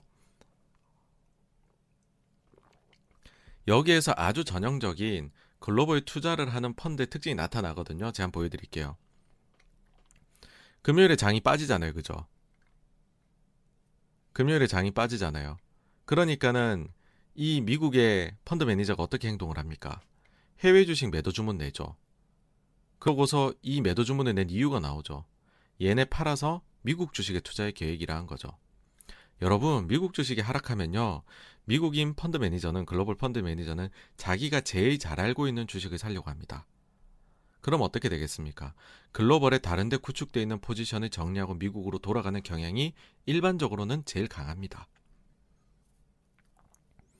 그러니까 이 돈들이 미국이 빠진다고 해서 아시아로 온다는 생각은 제가 볼 때는 저는 정말로 하기가 어려워요. 그러니까는 글로벌 증시가 다 좋을 때에 아시아가 특히 더 좋을 수는 있습니다. 2004에서 2008년 같이. 근데 안 좋을 때에 미국의 돈이 빠져나와서 다른 데로 간다? 아니요. 진짜 안 좋으면 다 미국으로 향하지. 반대로는 가는 거는 전 한 번도 못, 갔, 못 봤거든요. 그런 말씀을 드려요. 그 이번에는 우리가 먼저 빠졌고 펀더멘트 우리 튼튼한데 오는 거 아니냐. 차별화 좀 될 수도 있지. 너 왜 이렇게 부정적이야? 한국 왜 그렇게 무시하냐 하는데 우리나라가요. 진짜로 미국이 크게 하락을 했었을 때 한국이 그 사이에 차별화되게 더 상대적 강세를 보이거나 심지어는 플러스가 났거나 라는 사례는 1987년 이후에는 없습니다. 그럼 생각이 나시겠죠. 와, 1987년도는 우리가 좋았나 봐. 블랙 먼데이 왔을 때 우리나라 이날 그 코스피 올랐거든요. 왜 올랐냐면 우리나라가 이때 그 저기 금융시장 외국 개방을 안 해서 올랐습니다.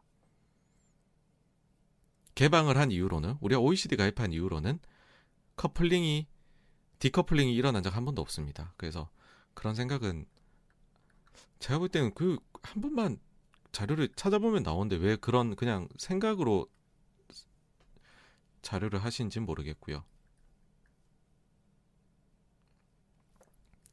그 다음에 이제 다시 어쩌다 이렇게 되었나로 돌아오면 아쉬움이 남는 포인트들이 있는데 그거를 먼저 정리를 한번 해드릴게요. 네 가지입니다. 첫째, 만약에 연준이 긴축에 좀 더 빨리 나섰다면 그 인플레 좀 더 잡지 않았을까? 만약에 두 번째로 시장이 연준의 긴축적 메시지를 좀 더 잘 받아들였다면 많이 무시했잖아요. 세 번째로 만약에 코로나가 좀 더 빨리 해결이 되어서 공급망 교란이 해소가 되었다면 그래서 인플레이션 심리가 광범위하게 퍼져나가지 않았다면 마지막 네 번째로 고용 시장이 이토록 빠르게 변화하지 않았다면입니다. 첫 번째 이제 만약에 연준이 좀 더 긴축에 빨리 나섰다면이라는 건데 이건 이제 정리를 해드리자면 이렇습니다. 어, 사실 2021년도 4월부터 연준은 서서히 뱃머리를 돌렸습니다. 4월 FMC에서 인터뷰에 파월이 처음으로 자산시장에 거품이 있는 것 같다 얘기를 해요. 물론 버블은 아니고 프로스지만 이때 이제 느낌이 왔죠. 아 드디어 이제 연준이 크게 뱃머리 큰 한국마음 돌리기 시작을 하는구나. 그러고 나온 4월 FOMC 이제 의사록을 보니까 더 확실하게 이제 긴축으로 선회를 시작했다는 느낌을 받았죠. 왜냐하면 이때 이제 이 얘기를 했습니다. 상당수 위원들은 만약 경제가 계속해서 위원회 목표를 향해 빠르게 진전해 나간다면 다가오는 미팅 중 어느 시기에는 자산 매입 속도 조절 계획 테이퍼링이죠. 논의 시작하는 것이 어떨까 생각했다. 제안했다. 라고 했습니다. 테이퍼링 얘기가 이때 처음 나옵니다. 그러고서 이제 6월 달에 FOMC 하고 나서 어, 369 12의 점도표를 찍으니까 이때 점도표가 많이 높이 상향이 되죠. 뭐 금리 인상이나 인플레나 모든 게요. 그러고 7월 회의에서 강력한 힌트를 제공합니다. coming meetings. 이제 두 달 뒤에 테이퍼링 하겠다라는 거죠. 그래서 11월 회의 테이퍼링 선언이 이날 이제 기정사실화가 된 건데 그러면서 여기에 또 하나 더 나온 게 이제 단기 이제 그 레포죠. 그러니까 상시 레포, 상설 레포, 이제 국내 용인 SRF, 국외 용인 피마 해가지고서 QT를 완연히 준비하는 모습까지도 보였습니다. 그러니까 이것도 매파적인 액션이었던 거죠. 그리고 의사록 나온 거에서 더 매파적인 게 있던 게 이거였죠. 대부분의 참가자가 말하기에 경제가 그들이 예상한 대로 광범위하게 발전한다면 자산 매입 속도를 올해 내에 줄여 나가기 시작하는 것이 적절하다 판단한다. 올해 내로 QE를 실행을 하겠다. 아, Q 저기 테이퍼링 실행을 하겠다라고 이야기를 한 겁니다. 그러면서 9월 회의에서는 처음으로 테이퍼링의 예상 종료 시점까지도 언급을 합니다. 파월 의장이 인터뷰에서 내년 중순에 종료하겠다. 그러면 이제 6월이니까 8개월 만에 끝내네. 와 빠르네. 그러면 점도표 또 상향했고요. 고용에 대해 가지고서 완 이제 고용 숫자가 별로 이때 쇼크가 나왔는데도 이 정도 고용이 우리 만족한다. 얘기했고 그 다음에 어, 그러다 보니까 제가 이때 코로나 이후로 FOMC가 가장 매파적이었다 이런 말씀을 드렸죠. 여기까지 진짜 잘 끌고 왔다고 생각을 해요. 이때까지 저는 훌륭했다고 생각합니다. 근데 그 뒤에 사건이 하나 터지죠. 연준 위원들의 증권거래 스캔들이 터집니다. 페드네 메파 캐플런 로젠그렌 주식거래 논란으로 사임. 요게 9월의 일입니다. 요 FOMC 전후로 일어났던 일입니다. 파월 의장 임기가 코앞으로 다가온 시점이었고 보통 늦여름에 결정이 연임인 경우는 되는데 근데 그 가장 중요한 시기에 미묘한 시기에 이상한 일이 벌어진 거죠. 만약에 제 생각엔 그래요. 지금도 아쉬움이 남는 게 파월 의장의 연임이 빨리 결정됐다면 연준은 지금하고 비교해서 더 빠르게 긴축에 나갔을 거다라고 봅니다. 왜냐하면 9월까지는 그 이제 자기네 긴축하겠다는 강도를 딱딱딱딱 정상적으로 탕탕탕탕 올려갔어요. 강도를 시장에 얘기를 했고 언제든지 이제 할 수 있는 포지션을 탁잘 잡아뒀었죠. 근데 이제 연임이 될까 말까 하는 상황에서 스캔들 터지고 하니까는 그러면은 이제 어떻게 되겠습니까? 몸을 사려야죠. 몸을 사려야죠. 스캔들이 터졌으니까. 그러다 보니까는 이때부터 좀 말이 이상해집니다. 파월 의장이 나와서 하는 말이. 그러니까 파월 의장의 말은 좀 비둘기적으로 상대적으로 나오고 의사록의 말들은 긴축적으로 나와요. 그러니까 이거는 사실은 이제 두 번째 이유하고도 맞닿아 있는 건데, 그러니까 시장이 너무 페드의 매파적인 말들을 무시했다라는 건데 사실 이거를 이제 이때부터는 파월 의장이 좀 어, 증폭시킨 면도 있어요. 사실 6월 회의 때부터 그게 느껴졌는데 이때부터가 이 그 연임 사정권에 들어온 때잖아요. 이상하게도요. 6월부터 해서 11월까지 FOMC들의 특징은 파월 의장이 FOMC 당일 날에 회의 끝나고 성명서 나오고 기자들하고 인터뷰할 때에는 좀 비둘기적으로 느껴진다는 거예요. 근데 그러고 나서 3주 뒤에 당시 회의에 있었던 내용들을 자세하게 담은 의사록이 나오거든요. 여기서는 연준의 긴축 강도가 너무 강해 보인다라는 거예요. 이 둘의 온도차가 굉장히 많, 이제 크게 났다는 겁니다. 특히 11월이 대표적인데 갑자기 의사록에는 한 번밖에 그것도 이상한데 나오는 인내심이란 단어를 파월 의장이 회, 그 인터뷰 내내 얘기를 해요 세 번이나 그 여기에 focusing을 하죠. 어 이제 분석가들은 연준이 인내심을 발휘한대요. 너무 좋아요. 비둘기예요. 사세요. 그래서 이때 이제 확연히 갈렸는데 경험 있는 Fed watcher들의 경우에는 의사록에 집중합니다. 사실 요 연준 회의 당일보다 의사록에 더 집중을 하기 시작을 해요. 그러면서 이제 아 연준 긴축 속도가 더 빨라질 수도 있구나 그 눈치를 채죠. 근데 일반적인 투자자들은 파월의 입만 보고는 많이 안심을 했습니다. 근데 솔직히 그런 생각이 들어요. 아니 주식한데 모두가 Fed watcher가 될 수는 없는 거잖아요. 그러니까 잘 커뮤니케이션을 했었어야죠. 근데 파월 입장에서는 이때 연임 결정이 안 됐거든요. 연임 사정권 들어온 때부터 결정 안 될 때까지는 요랬던 거죠. 근데 여기서 보세요. 파월이 얼마나 여기에 목숨을 걸었었고 그래서 좀 약간 얄미 얄미운 그런 포인트들이 정치적인 면들이 보이는지가 그 요거부터 말씀드릴게요.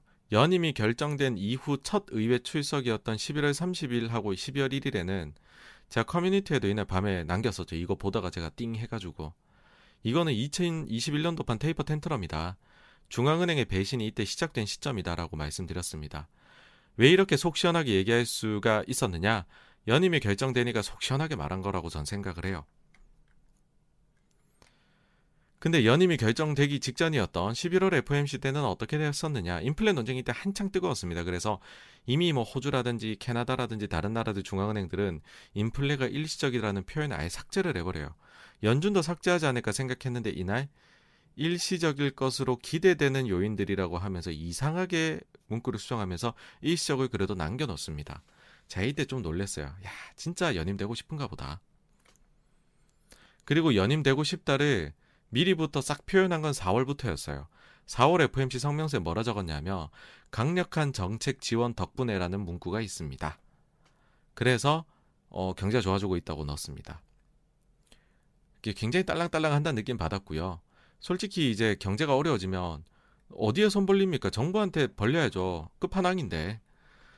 금융위기 때도 정부가 결국 돈 푼 거고, 그 다음 코로나 때도 터지니까 트럼프가 CARES Act 해갖고 돈을 풀었잖아요, 처음에.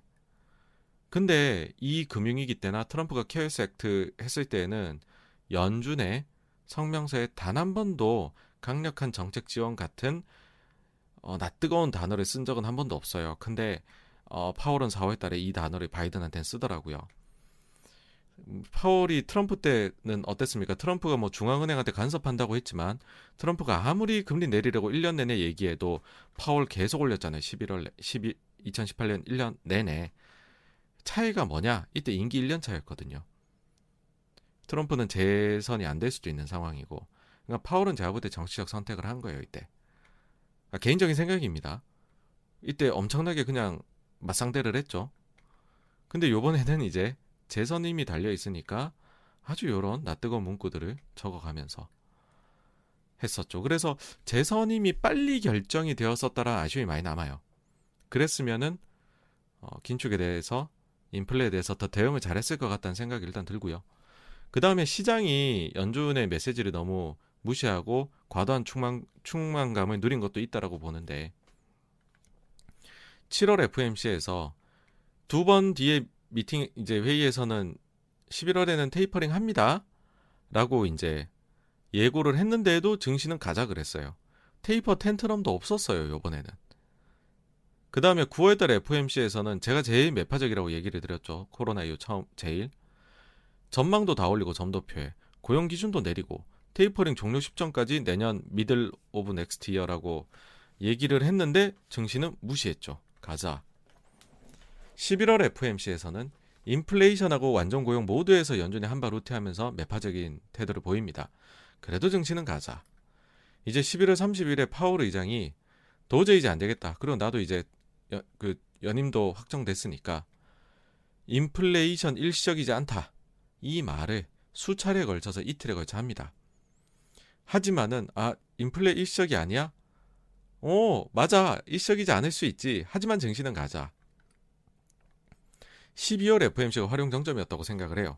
이날 이제 증시가 FMC 열리기 전에는 1% 빠지고 있었습니다. 근데 FMC가 시작하자마자부터 그냥 성명서에 별 내용도 없는데 오르기 시작해요. 플러스 전환해요. 그리고 쫙쫙쫙 상승해서 이날은 반대입니다. 최근하고 2% 올라서 상승 마감합니다. 장중에 그러니까 3%가 플러스가 난 거죠. 이때 내용 저희 잘, 잘 생각해 보면 테이퍼링을 가속화하기로 확정 지은 때고요. 그 다음에 3월 첫 금리 인상 가능하다는 거를 농후하, 가능성이 농후하다는 걸 보인 날이고 점도표 예상치가 시장의 상단으로 다 올라간 날이고 그 다음에 대차 대조표 축소 재투자 중단 QT에 대해서 논의를 처음으로 했다고 이야기한 날이고 완전 고용에 대한 눈높이를 또 낮췄던 날입니다. 이렇게 매파적인 얘기들이 많이 섞었지만 증시는 3% 말아 올렸어요. 인제 12월 FMC 의사로 공개된 1월 초에 예상보다 금리 인상 시기가 빨라질 것 같고 예상보다 재투자 중단 시기가 빨라질 것 같으니까 이때 이제 진짜 뭔가 좀 이상하기 시작하다. 어? 이때 시장들이 많이 느꼈던 것 같습니다. 요때부터 사인을 보내기 시작을 했지만 저희는 꽤 시간이 걸렸죠. 근데 이제 이걸 눈치를 채지를 못했다라고 해서 우리가 자책할 필요는 없습니다. 왜냐하면 글로벌 최대 운영사죠. 이제 BlackRock의 CIO인 릭 리더 같은 경우에도 12월 FOMC 끝나고 트위터에 쓴 글이 있습니다. 보니까 이 runoff라는 표현이 QT입니다. QT 여러분들. 아, 그 이제 큐티는 2022년도에는 가능성이 매우 낮은 것 같다. 비록 이제 요번에 이제 그 요 토픽에 대해서 이야기를 했다라고 하고 다음 몇 달 동안에 여기에 대해서 이야기를 나누겠다 나누겠지만 22년 아닐 것 같아. 23년부터 하겠지. 블랙록의 CIO도 그렇게 생각을 했대요. 근데 이게 또 블랙록의 CIO뿐만이 아닙니다. 이 뉴욕 연준이요 시장 참여자들한테 매달 서베이 하는 게 있어요. 매달 이 이제 그 큐티가 언제 시작될지를 묻는 문구가 있거든요. 원래 이제 이게 매달 들어갔어요. 자, 이제 보면은 폿이 그 연준이 들고 있는 자산의 감축 이제 그 감소가 어 언제 몇 분기부터 있을 것 같냐 해가지고 20 뭐 이제 2028년도 막 분기까지 적어놨어. 그래갖고 이걸 그냥 자유롭게 적으라는 겁니다. 그랬는데 이 자, 작년 이제 마지막 달 이제 12월 달 서베이에 원래는 요렇게만 문구가 있었거든요. 완전히 이제 크게 한 장짜리로 페이지를 만들어요. 별도 모낭으로 빼갖고 조사합니다. 어, 질문은 이래요. 연준 자산이 증가할지, 유지될지, 감소할지를 요 매 달별로 해갖고 좀 적어봐라는 겁니다. 그리고 그 뒤에는 이제 분기별로 해서 한번 적어보라는 거죠. 네 예상치를 한번 적어봐라. 어? 근데 뭐겠습니까 이게? 언제 감소할지를 시장이 어떻게 생각하는지가 지금 연준이 궁금하다는 거거든요. 이게 이제 서베이 결과가 나왔는데 이게 이제 좀 재밌었던 거죠. 뭐냐 하면 이제 두 가지로 나눠서 하는데 시장 참여자들하고 primary dealer들 나눠 갖고서 이거를 조사한 결과를 내는데 시장 참여자들의 경우에는 보시면 요때 처음으로 마이너스가 뜨죠. 2023년 3분기에 100억 달러 규모로 QT가 시작이 될 거다라고 생각을 했고요. primary dealer들이 딜러들은 요보다 한 분기 빠른 2023년도 2분기에 400억 달러 규모로 시작이 될 거다. 라고 상위 25% 답변 기준으로 그렇게 나옵니다. 그러니까는 12월 의사록에서 2022년도 큐티 의사 내비친 게 충격이 될 수밖에 없었던 거죠. 그러니까 이게 이제 그 뭐 그렇습니다. 그 예상을 못한 건 당연했다 어떻게 보면. 네. 사실 또 12월 중순에 크리스토퍼 월러 그 연준 이사가 나와 갖고서 뭐 큐티에 대해 갖고서 얘기를 합니다. 구체적 기준까지 얘기하죠. GDP 한 20%가 적당하지 않겠나요? 근데 여러분 파월 말도 안 듣는 시장이 월러 말을 듣겠습니까? 예, 월러 이름도 모를 텐데. 근데 사실 이런 어려운 말들이 아니더라도 흔히들 투자 책에 보면 나오는 얘기들이 있죠. 대주주가 팔면 안 좋다. 자, 이유가 어찌됐던지 간에 앨런 머스크는 본인의 지분 10%를 매각을 했습니다. 그 이유와 어찌됐던지 간에 기부한다고 하시긴 했지만 2021년도 초에 1분기에 김범수 카카오 의장이 재산 절반의 기부를 했죠. 그리고 21년도 하반기에는 카카오 그룹 임원들이 주식을 팔았습니다. IPO가 21년도 역대급으로 있었죠. 세상 모든 사람이 주식에 대해 이야기를 하기 시작을 했고 아무도 더 이상 워렌 버핏의 말에 귀를 기울이지 않게 됐죠. 그리고 우리나라 시장 보시면 거래 대금이 꾸준히 감소를 하고 있습니다, 지금. 21년 1월에 고점 찍고 꾸준히 감소하죠. 그 다음에 시장의 랠리가 특정으로 몰려갑니다. 그러니까 미국 시장 얘기인데 대형주로만 집중됐죠. 한국 시장의 경우에는 일부 업종만 랠리가 있었죠. 사실 이런 것들 애지간한 투자의 구루들이 썼다는 책들 보면은 이런 것들이 좋지 않은 징조다라고 적혀 있습니다. 네. 근데 요것들이 많이 무시를 당했죠. 그 다음 이제 세 번째로 만약 코로나가 좀 더 빨리 해결이 됐다면이라 아쉬움인데 어 이제 근데 그럼에도 불구하고 이거는 연준의 책임이 있습니다. 예. 그러니까는 왜 그러냐면은 그 연준이 인플레이션 요인에 대해 갖고 좀 다양하게 묘사를 했었어야 된다라고 생각을 해요. 그랬으면 정책 수정을 기민하게 할 수 있었을 거라는 거죠. 근데 너무 인플레 요인은 공급망 교란 때문이고 그거는 코로나 때문이야. 너무 코로나 탓만 한 거죠. 그러니까는 재정 효과라든지 임금 상승이라든지 이런 것들에 따른 인플레이션 요인들 이게 퍼져나갈 때 대응할 수 있는 논리를 만들기가 어려웠던 거고 시장에서 연준 니네 지금 뭔가 놓치고 있는 거 아니야? 신뢰 상실로 이어졌었던 것이죠. 오죽하면 빌 더들리가 이런 얘기를 했겠습니까? 전직 연, 뉴욕 연준 총재였죠. 블룸버그에 사설 쓴 것 중에 인플레이션이 진정되고 노동시장이 완화되기를 희망하고 기도할 것인가? 그러니까 너네는 그냥 누워갖고서 감 떨어지기 기다리는 거야? 호흡 프레이 하냐? 희망은 전략이 아니다. 그러니까 되게 좀 그 치욕적인 멘트를 썼습니다. 그러니까 연준이 이제 너무 본인들을 막다른 골목으로 몰고 갔었던 것이죠. 그러니까 사실은 이제 그러지 않았었다라면은 지표를 보고 대응을 할 수 있었다 있었을 것이다라고 생각을 했던 게 이건데 뭐냐면 사실 저도 그렇게 썼어요. 인플레가 처음에 막 높게 나오기 시작을 하고 할 때, 아예 연준이 인플레를 막을 수 있는 카드가 얼마나 많은데요. 이거 막을 수 있을 거예요. 그런 얘기 들었고, 실제로, 에이, 연준이 그 정도는 잘할 수 있지 않을까라고 생각을 했었어요. 근데 보니까는 잘 못하는 거예요. 그래서 의견을 저도 이제 점점점 바꾸기 시작했죠. 야, 이거를 잘 못 막는 것 같다. 그렇게 된 거죠. 근데 그게 이제 구체적으로 어떻게 드러나냐 하면, 이게 이제 인플레이션 심리가 광범위하게 제가 퍼져나갔다는 얘기를 자꾸 드립니다. 아니, 그게 도대체 어디서 확인이 되느냐라고 하면 이건데요. 4월, 5월, 6월, 7월 달에 4월부터 이제 인플레이션이 되게 높게 나오기 시작을 했죠. 미국에. 3월부터 2%를 넘어갔고 4월부터는 예상치를 크게 상회하기 시작을 했죠. 이때 당시에 흔히 말하는 그 일회성 요인들 뭐 중고차나 이런 것들 있잖아요. 그런 거 6개를 빼고서 이제 소비자 물가 상승률을 보면 0.3, 0.3, 0.4, 0.4%였어요. 전월 대비.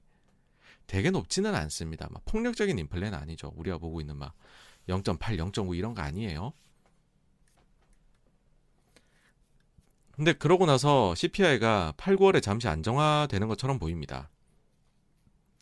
이때 왜 그랬냐면 이제 델타 때문에 소위 이제 코로나 reopening 해갖고서 막 일회성 요인들이라고 했던 애들이 마이너스가 나거든요, 이때. 근데 이 마이너스를 제거를 하고 보면 여섯 개 일회성 요인들 제거를 하고 보면 이때 당시에 CPI가 0.5, 0.4%가 나왔어요.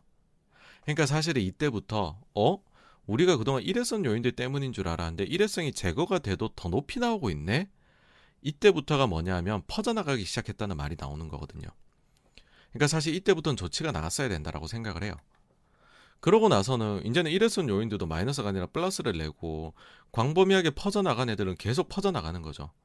그러니까는 절대적인 CPI가 어 이제 그 10월부터 0.9, 0.8, 0.5 되게 높게 나오는 겁니다.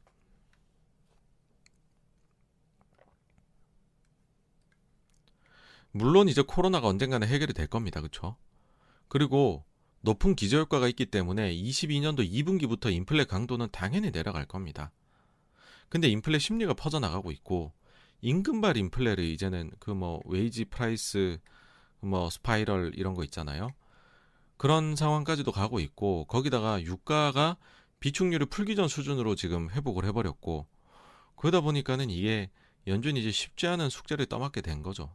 네.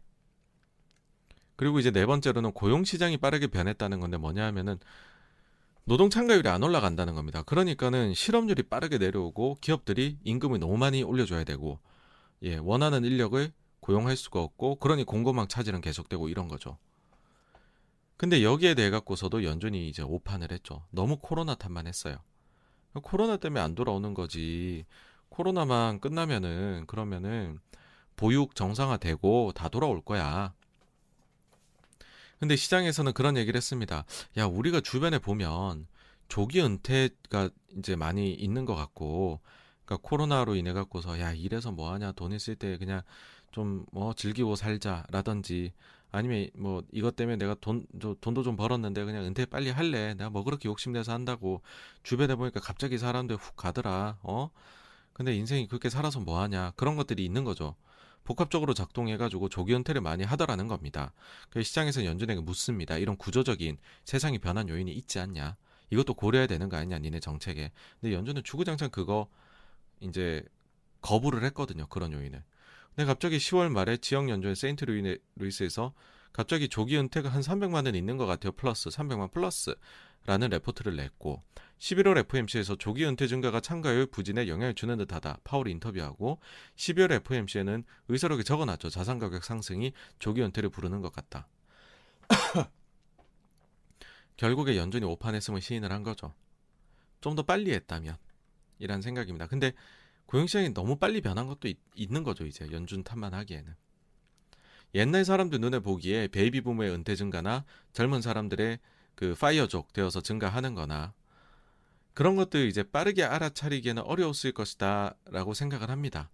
물론 의도적으로 이제 무시했을 거다라는 또 이제 그 의, 의구심이 들 수도 있기는 하겠지만 생각보다 굉장히 빨리 변했다. 그래서 완전 고용이 너무 빨리 왔다. 이것도 연준한테는 어, 정책을 펴기엔 좀 어려움을 겪도록 만드는 요소가 되었다. 그래서 이런 요인들 때문에 이제 일이 이렇게 벌어졌다라는 거고요. 이제 뭐 과거 얘기는 그만하고 이제 어떻게 되는 거냐라고 하면 크게 두 가지 이야기를 드릴 수 있을 것 같습니다. 첫 번째로는 이제 우라가미 군유의 증시 순환론이죠.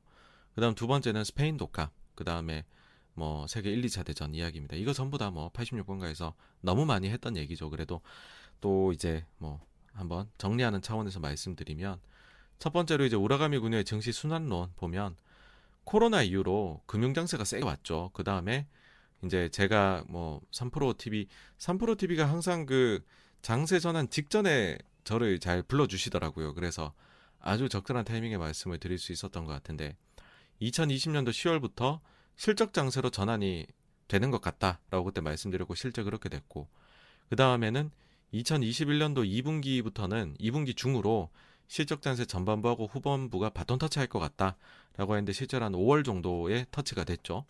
그래서 후반부로 전환이 됐고 그 다음에 2021년도 4분기에는 실적 장세가 역금융으로 넘어갈 것 같다. 그래서 11월 중순에 특히 그럴 것 같다 했는데 지금 역금융 장세가 뭐 솔직히 이 정도면 왔다라고 말씀드릴 수 있을 것 같아요. 그러고 나서는 이제 그때 역금융 말씀드리면서 아니 그럼 역금융 다음은 역실적인데 86번가 생각하기에 역실적은 언제쯤 올 것 같냐라고 했을 때 4분기 실적이 나오는 1월 말에서 2월 정도에서는 역실적으로 이제 전환되지 않겠느냐라고 생각한다고 말씀을 드렸었습니다. 그러면 이제 뭐, 아, 뭐, 뭐, 좀 빠졌다고 벌써 뭐 역실적까지 얘기해 라고 하실 수도 있는데, 그때 당시에는 이제 사실 그때 당시에는 뭐 못 믿겠다라는 반응이 제 주변에서도 너무 많았고 그런 얘기를 굳이 왜 risky하게 하느냐 증시 빠진다는 얘기 듣고 좋아하는 사람 없는데 였는데 그래도 뭐 제가 볼 때는 좀 그럴 것 같았으니까 말씀을 드린 건데 그때 이제 생각했던 게 이거거든요. 코로나 이후로 어, 애널리스트 컨센서스 대비해가지고서 실적의 surprise의 폭이 너무 높았어요. 평균적으로 20%가 높았습니다. 5개 분기. 평균으로 보면. 그러다 보니까 사람들이 이 정도의 실적 시즌에 기대감이 엄청 올라가는 거죠. 100원 벌 거야라고 하면 한 내부적으로는 120원 기대하고 있는 겁니다. 근데 이런 식으로 이제 기대치가 너무 높으면 실망하는 법이거든요.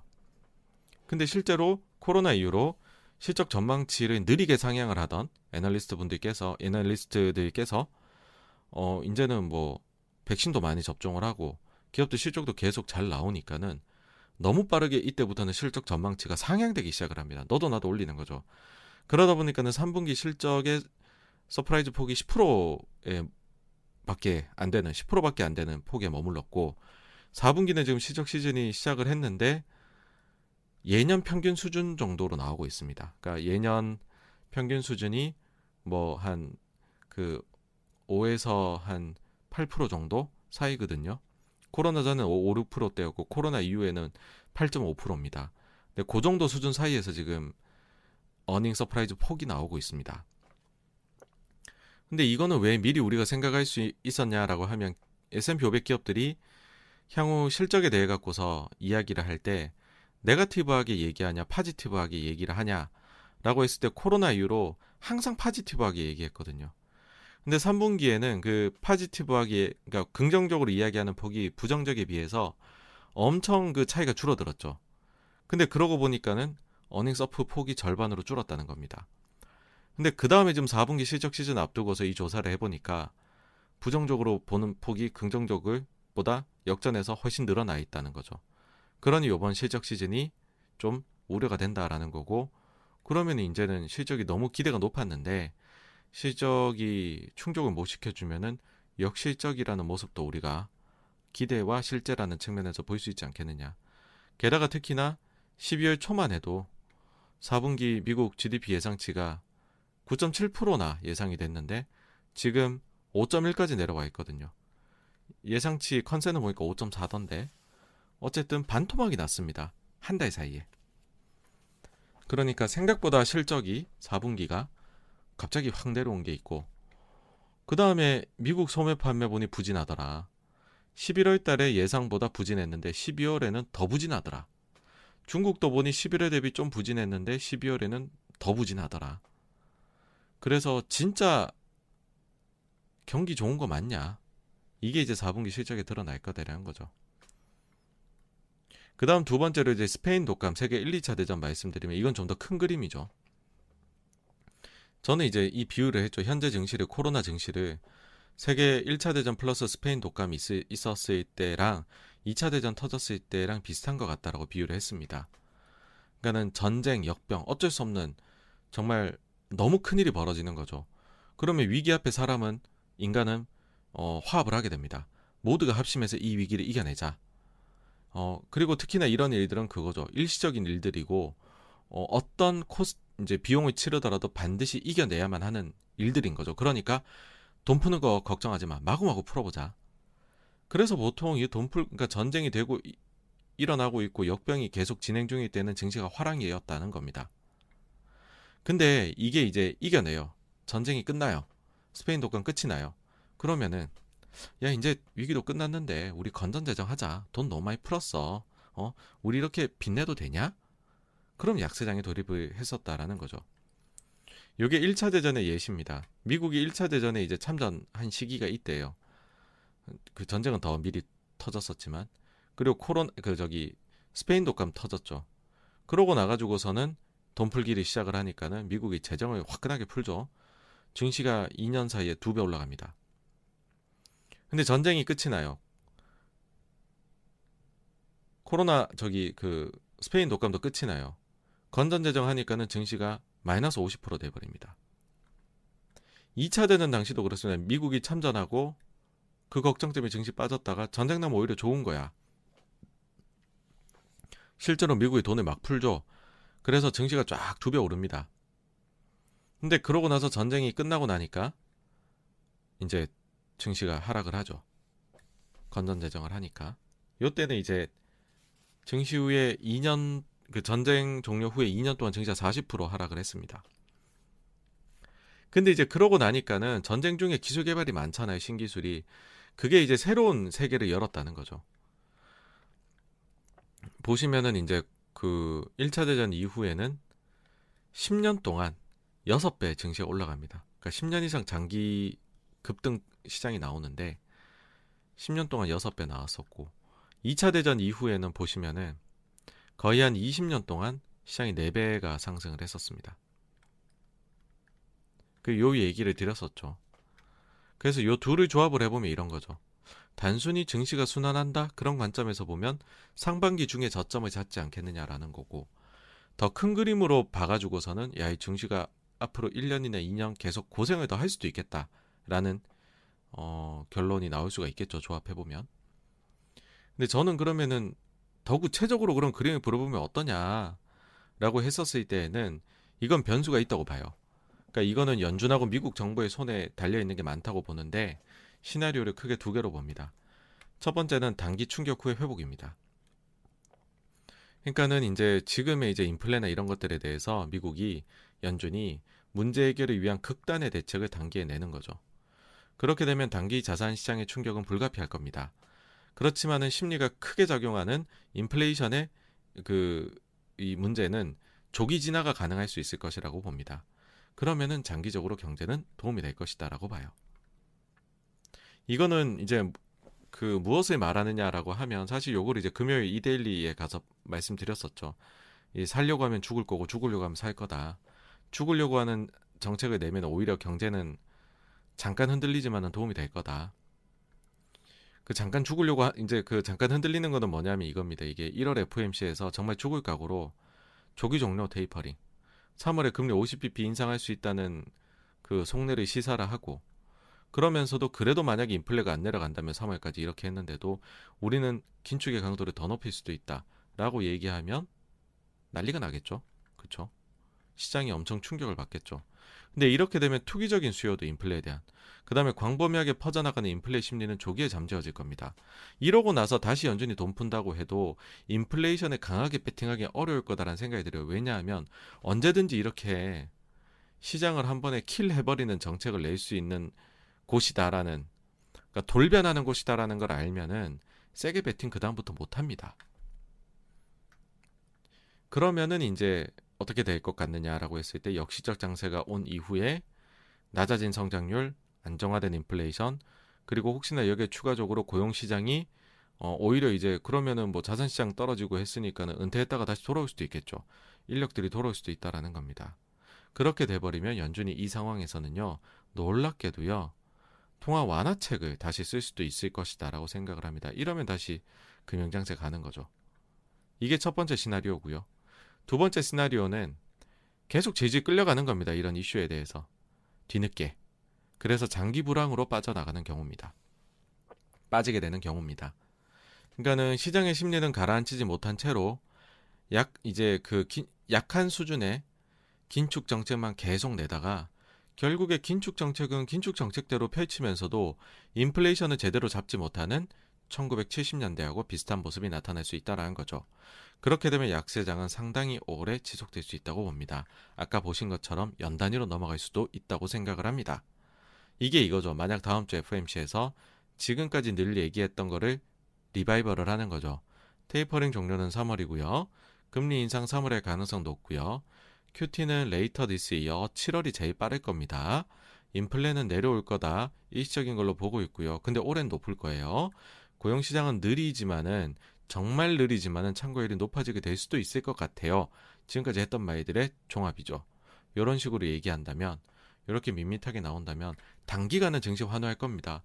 야 연준이 이 상황에서도 어 쫄지 않고 비둘기적으로 얘기해줬어. 역시 연준은 우리 편이야. 라고 하면서 잠깐 반짝할 수 있습니다. 근데 이래버리면은 사실요, 뭐 그 파월 의장이 자기 연임 되려고 하는 그동안에 비둘기적 색채로 덧칠을 했지만은 뒤에 보니 데이터가 나오는 게 너무 높으니까는 시장이 오히려 연준에 대해 신뢰를 잃어버리잖아요. 이렇게 되고 만약에 지표가 나쁘게 나오면 연준에 대한 신뢰가 많이 훼손되면서 걷잡을 수 없게 갈 수도 있습니다. 그래서 제가 말씀드린 겁니다. 요건 살려고 하는 거죠. 그래서 근데 요렇게 해버리면 장기적으로 안 좋을 것 같고 죽으려고 하면 오히려 좋다라는 거죠. 요거는 제가 이제 3월에 했었던 86번가 독서모임 금리의 역사에서도 나옵니다. 보시면은 미국의 40, 1946년에서 1981년도 요때 당시에 다우지수 보시면은 쫙 올라갔다가 65년부터 인플레가 오죠. 쫙 내려갑니다. 70년대 엄청난 인플레가 오죠. 그리고 80년대부터 대세 상승기가 펼쳐집니다. IT 버블 때까지.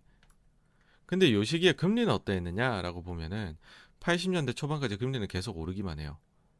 우량 채권 수익률인데 triple A 14%까지 올라갑니다. 금리가.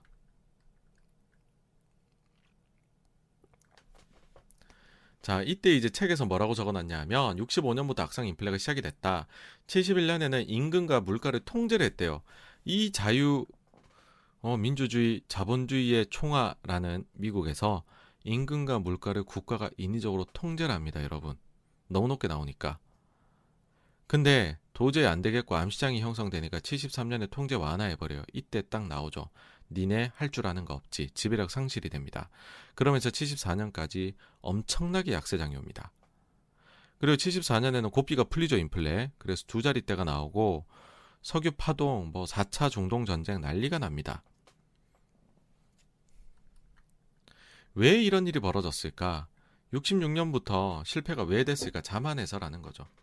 65년의 기점으로 채권시장 역사상 혁명적으로 완전히 새로운 국면이 전개된데 바로 린든 존슨 대통령이 위대한 사회, 우리는 복지를 해야 됩니다. 정책이 시행이 되었고 경제계에서는 아주 미미한 수준의 경기 침체조차도 다시는 없을 것이라고 호언장담을 했고 너무 많은 사람들이 이를 믿었다라는 거죠. 자만합니다. 지금하고 비슷한 면이 있죠. 그래서 그 뒤에 이제 막 돈줄을 조였다 풀었다 조였다 풀었다는데 도저히 해결이 안 돼요. 그러고 이제 80년대 폴 볼커 구세주가 나타납니다. 아, 볼커는 어, 취임하자마자 이런 얘기를 합니다. 연준의 통화정책 기존 여러분 전환합니다. 어떻게? 연준은 통화량만 정합니다. 금리는 시장이요. 수요 공급 통해서 알아서 결정하세요. 내버려 둘게요. 3년간 금리가 미쳐 날뜁니다. 근데 알아서 안정이 됩니다. 그러고 더없이 안정화가 됩니다. 이때부터 금리는 주구장창 내리기만 합니다. 2020년까지. 여기서 시사점으로 이때 제가 이거 얘기 드렸죠. 시장은 위대하다. 의외로 너무 그렇게 시장을 걱정해가지고서 우쭈쭈 비둘기적으로 해줄 필요 없다. 종종 시장은 알아서 좋은 가격을 적정 가격을 찾아가고 균형을 다시 찾아간다. 위대하다 라는 겁니다. 70년대 연준하고 정부는 살려고 했고요. 80년대 연준하고 정부는 제가 볼 때 이건 죽으려고 한 겁니다. 근데 10%가 넘어가는데 자율에 맡긴다 그랬잖아요. 그래서 이 얘기를 지금 다시 한번 드리는 거거든요. 네. 이때 당시에 이렇게 하니 실패했고 이렇게 하니 성공했다라는 거를 예. 다시 한번 알려주고 싶어서 실제로 이런 얘기들을 연준 외부에서 이제 연준을 거쳤던 분들이 얘기를 해요. 비둘기 of 비둘기죠. 나라야나 코처라코타. 요 분이 최근에 썼던 글이 있죠. 사설이 블룸버그 썼는데 이것도 이제 저희 86번과 다른 적이 있죠. 뭐냐면은 인플레이션 기대치 상승 위험에 대처하기 위해 연준은 신속하고 공격적으로 행동해야만 합니다. 구체적으로 내년 상반기에는 매번 회의마다 연속적으로 금리를 올릴 준비가 되어야 합니다. 그러면은 회의 8번 하는데 8번 올려야 된다는 얘기잖아요. 인플레가 2% 부근으로 내려올 때까지 계속해야 합니다. 이 같은 가파른 긴축 경로는 단기 금리를 2.5% 이상으로 보낼 수도 있습니다. 이는 연준 위원들의 현재 예상보다 많이 높습니다. 이는 시장의 쇼크가 될 겁니다. 그리고 즉각적인 경제적 고통을 수반할 것입니다. 이게 뭐겠습니까? 증시가 폭락할 겁니다. 경제가 recession 침체에 빠질 겁니다. 이거거든요. 하지만 이는 미래에 훨씬 더 큰 고통이라는 위험을 제거할 것입니다. 여기서 라이프 렌저를 다시 보죠.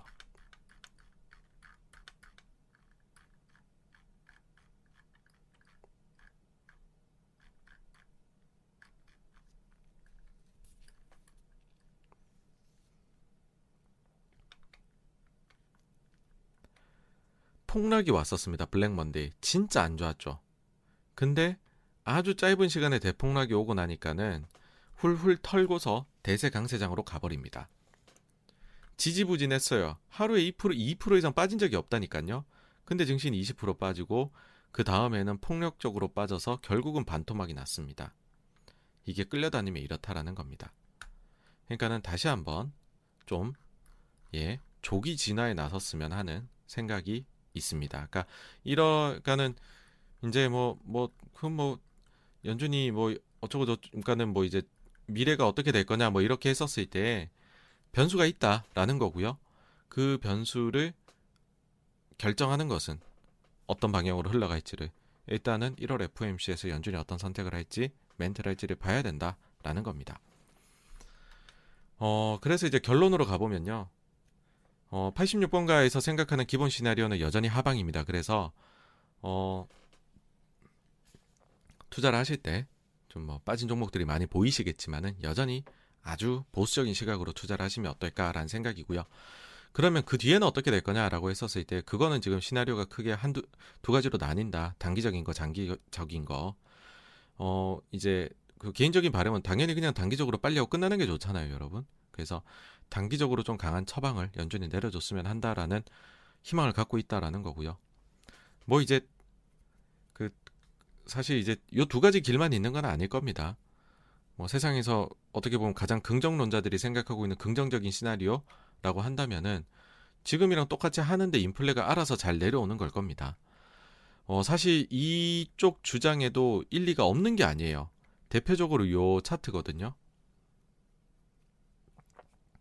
뭐냐 하면은 이 그 ISM 제조업 지수 보시면 거기에 그 가격 물가 나오잖아요. price라는 항목이 있잖아요. 그거 제가 이제 12월 때 거 1월 초에 말, 데이터 나왔을 때 말씀드릴 때 어, price가 좀 많이 꺾였어요. 이런 말씀 드렸습니다. 근데 그거 가지고서 요런 차트를 만들 수가 있거든요.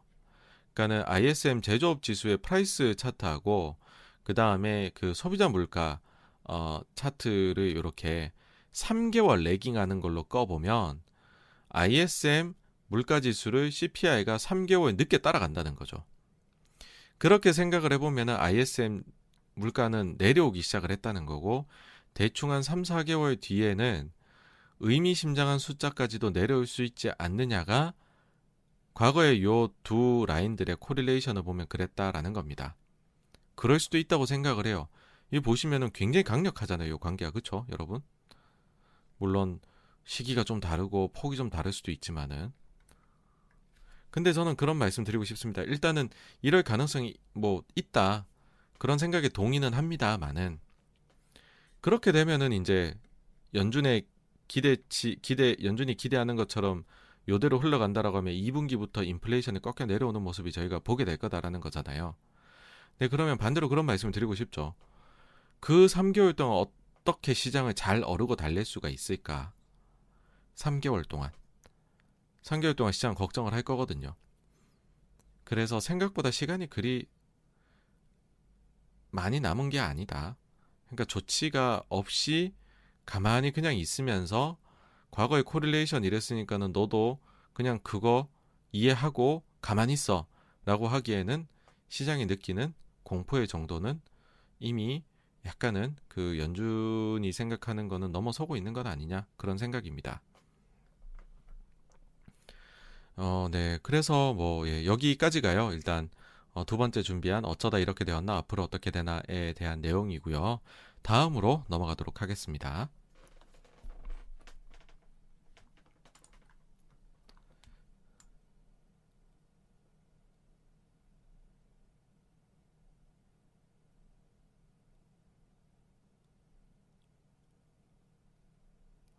네, 또 그 사이에요. 저희 또 세잔폴님께서 이렇게 후원을 해주셨는데, 예, 예, 너무 감사드립니다. 아, 오늘 지금 가셔야 된다고요?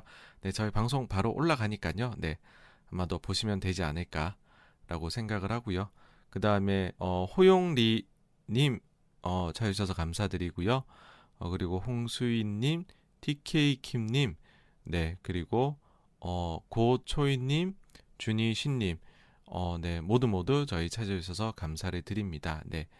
어, 아까 제가 어디까지인지 살짝 까먹었습니다, 사실. 아, 네, 핵귀 윤건희님, 또 저희, 아, 네, 여기까지 말씀드렸군요. 네, 또 찾아주셔서 하여튼, 네, 어, 그, 저 토요일 날에 밤 지금 11시가 넘었는데, 방송 이렇게 들어주셔서 너무너무 감사를 드립니다, 여러분. 네. 어, 그리고 또, 아우, 네, 또 테슬라 M님 또 이렇게 후원해 주셔서 너무 감사를 드리고요. 어, 송도 누나님도 이렇게 후원해 주셔서 예 너무너무 감사를 드립니다. 네, 그러면 이제 세 번째 주제로 넘어가 볼까 합니다.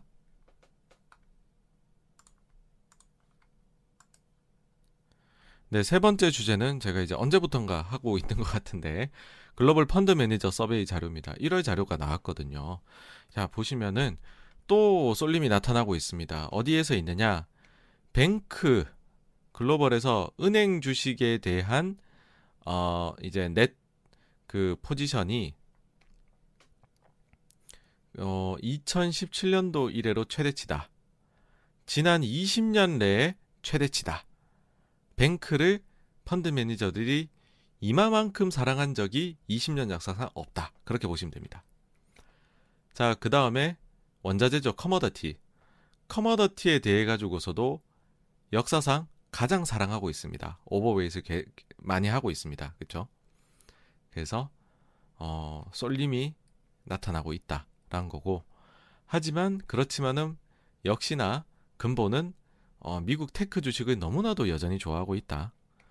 어, 요 이제 더 짙은 색이 22년도 1월 달인데 여전히 가장 붐비는 포지션은 뭐냐면 미국의 tech 주식을 매수하는 거다입니다.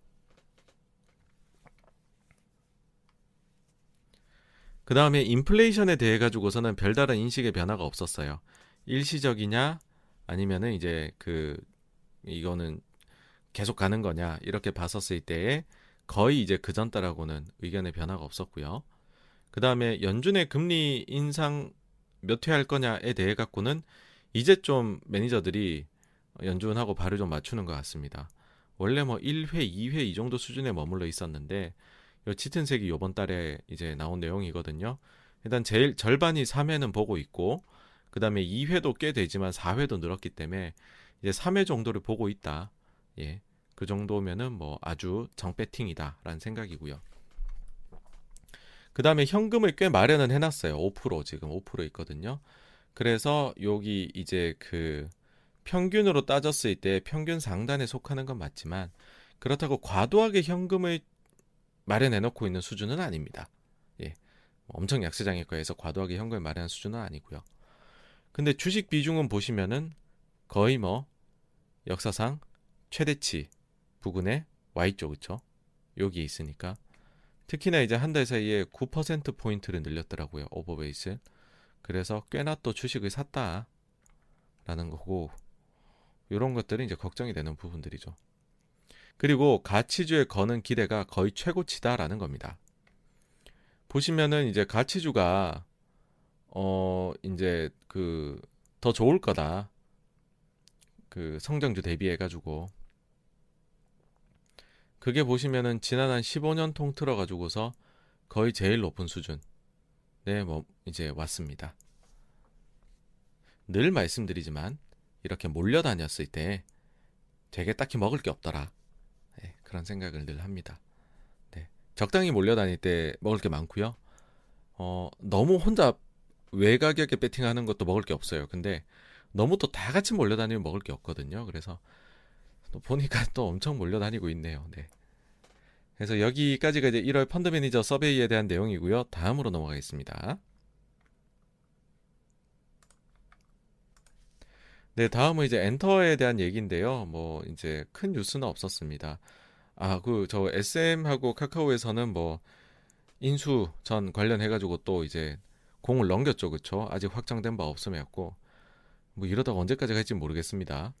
그 다음에 이제 보시면은 NCT가 지난주 제가 말씀드릴 때 원래 사이타마 공연 그 공연을 오프라인으로 하려고 했는데 지금 최근에 일본이 확진자가 급증해서 어쩔 수 없이 이제 뭐 온라인으로 진행된다고 말씀드려서 아쉬움을 표명했는데 어쨌든 일본은 그래도 적극적으로 지금 reopening 추진을 하고 있다 보니까 돔 투어 발표가 될 수가 있더라고요. 돔 예약이 되나 봐요.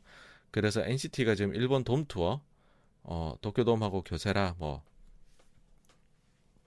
나고야 여기에 대해 이제 일정을 발표를 했습니다.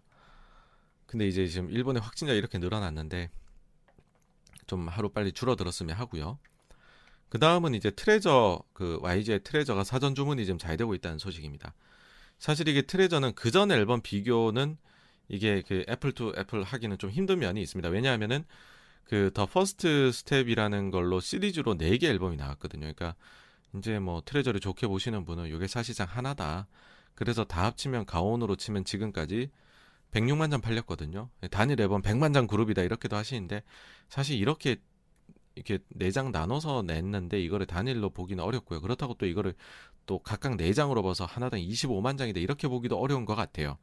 그래서 비교는 절대적으로 어렵긴 하지만 어쨌든 60만 장 예약 판매가 나와 있고 아직 어, 컴백까지는 시간이 꽤 남았습니다. 2월 15일. 그러면 예판이 계속 늘겠죠. 그래서 어, 아주 이 정도면은 뭐 호조를 보이고 있다. 절대적으로 그냥 전작하고 비교를 안 해도 어, 그런 말씀 드릴 수가 있을 것 같습니다. 네, 그래서 오늘 준비한 내용은 여기까지이고요. 이제 Q&A로 넘어가 볼까 합니다. 네, 또 그 사이에 저희 또 연수나 님께서 이렇게 후원을 해주셔가지고요. 너무너무 감사를 드립니다. 네, 감사합니다. 아, 그리고 중간에 또 저희 고고 카페님 들어와 주셨네요. 네, 감사드립니다. 이제 맨 앞에서부터 한번 네, 고 남겨주신 거에 대해서 답변을 드려볼까 합니다.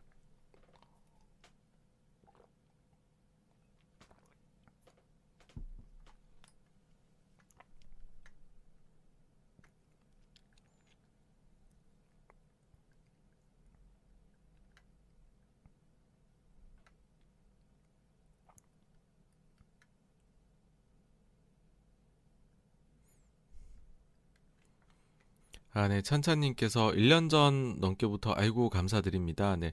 아, 메리츠와 엔터주 리뷰 듣고도 눈치 없는 줄인이지만 아이고 네네 그 뭐 네 그렇습니다. 네네 가을부터는 현금 비중 4, 50% 어유 많이 하셨네요. 네 그쵸 이게 현금이 많아도 그러니까 저도 좀 방송을 하면서도 오늘은 마음이 좀 불편한 게 어쨌든 이게 대비하자 대비하자 그래도 무조건 아프거든요. 무조건 아픔이 있을 수밖에 없고 어, 주식하시는 분들한테는 뭐 무조건 강세장이 좋습니다. 그래야지 좀 실수라도 먹거든요. 아니 사람이 실수도 할 수 있는 거잖아요. 근데 그럴 때도 뭐 좀 먹고 그래야 인간적이잖아요, 그렇죠? 너무 이게 약세장은 별로예요. 비인간적입니다, 이거 아주.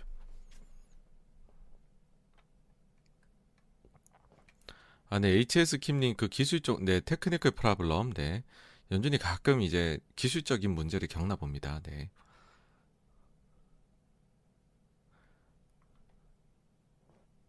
네, 승포님께서요. 어, 그 미국 주식 전체 평균 PER하고 선물의 누적 포지션 같은 거는 일일이 다 계산해서 보시나요? 아니면 보일 수 있는 어, 사이트가 있을까요? 라고 해주셨는데 뭐 평균 PER 같은 경우에는 저는 이제 팩트셋 들어가서 earnings 그 insight 있거든요. 그거 해가지고서 이제 많이 보고요. 그 다음에 그 선물 누적 포지션은 제가 뭔가 말씀을 드린 게 있나요? 어, 요거는 사실은 제가 딱히 그렇게 예 말씀을 드린 적은 없는 것 같아서 예예 예. 이거는 다시 한 번만 좀 남겨주시면 제가 더 답변 드리겠습니다.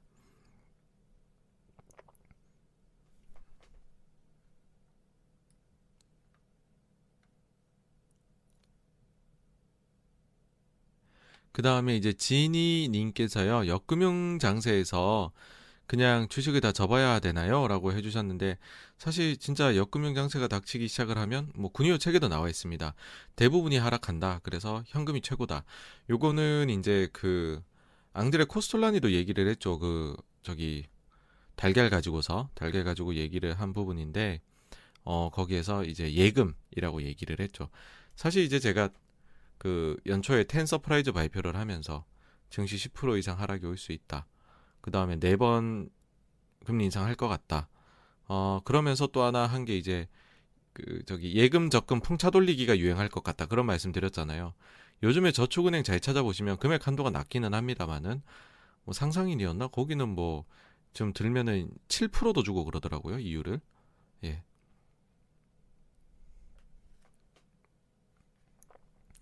페퍼민트 님께서요. 그러니까 이 고민이 제일 크실 것 같아요. 현금화를 충분히 못했는데 지금이라도 해야 되나요? 라는 것인데 아 이게 이제 그 일단은 첫 번째는 자금의 성격을 파악하셔야 됩니다. 내가 이 투자해 놓은 자금이 진짜 장기적으로 5년 10년 그냥 가만히 놔둬도 되는 자금이다. 그렇게 하시면은 뭐 사실은 뭐 사고 팔고 하실 필요도 없습니다. 내 장기적으로 받고 시장의 파도는 존재하는 법인데 시간이 내 편이 되게 하는 투자 난 10년 투자 할 건데 라고 하시면은 뭐 솔직히 오늘 제가 드린 말씀도 들으실 필요도 사실 없는 부분들이에요. 근데 그게 아니라 이 자금이 내가 몇 달 되는 필요할 수도 있고 뭐 당장 몇 달 동안 좀 수익이 나야 되고 그런 자금들이라면은 솔직히 아직까지도 현금화를 더 하시는 게 낫다라고 생각을 합니다.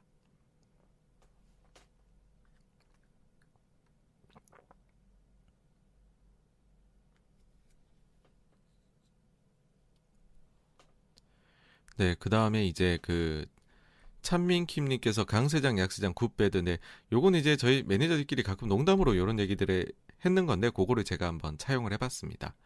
김님께서 지금이 경제전쟁 전초전이 아닐까요? 미중이라고 하셨는데, 아니, 저는 미국의 속내를 모르겠습니다. 미국이 오히려 더, 어, 그 관세 인하에 적극 나서야 되는데, 오히려 미국이 그렇지가 않아요. 뭐 믿는 구석이 있는지 잘 모르겠습니다. 예.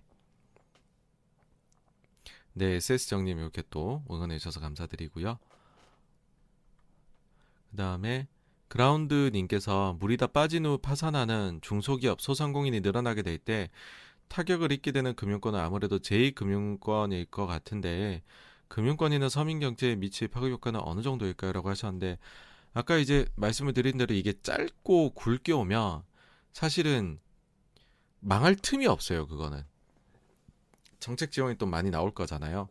그러면 오히려 더 뭐 오히려 이제 되게 큰일 없이 넘어갈 수 있고 그게 아니라 이게 질질 끌고 가게 되면은 점점 점점 문제가 되겠죠. 네. 오, 네, DS 안님 너무 감사드립니다. 요거 맞습니다. 예, 제가 아까 기억이 안 나는데 토이스토리의 안나 카레리나 내용이죠, 그렇죠? 네, 네, 맞습니다. 어, 감사드립니다. 네, 고 하이케이님께서도 같은 질문 주셨는데 어, 답변이 되셨으면 하고요. 트롤님께서 어, 세 가지 다 해당된다라고 하셨는데 와 그럼 너무 무서운 말인데요. 네. 네, DJJ님 말씀대로 요즘 70년대 말씀하신 분들이 많죠. 사실 저도 처음엔 안 믿었고 그런 식으로 영상을 만들었었죠. 근데 올드보이들이 이제 오히려 더 이거 잘 맞췄고 그 중에서도 레리 서머스가 제일 먼저 이 주창을 했었죠. 네.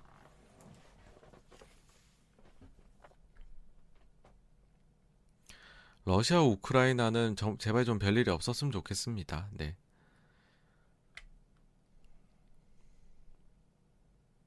아, 네. 준이쉬님께서 그동안 주구장창 팔기만 하던 연기금이 구원투수로 등장하진 않을까요? 라고 하셨는데, 사실 이제 연금은 중기 계획 이런 걸 세우잖아요.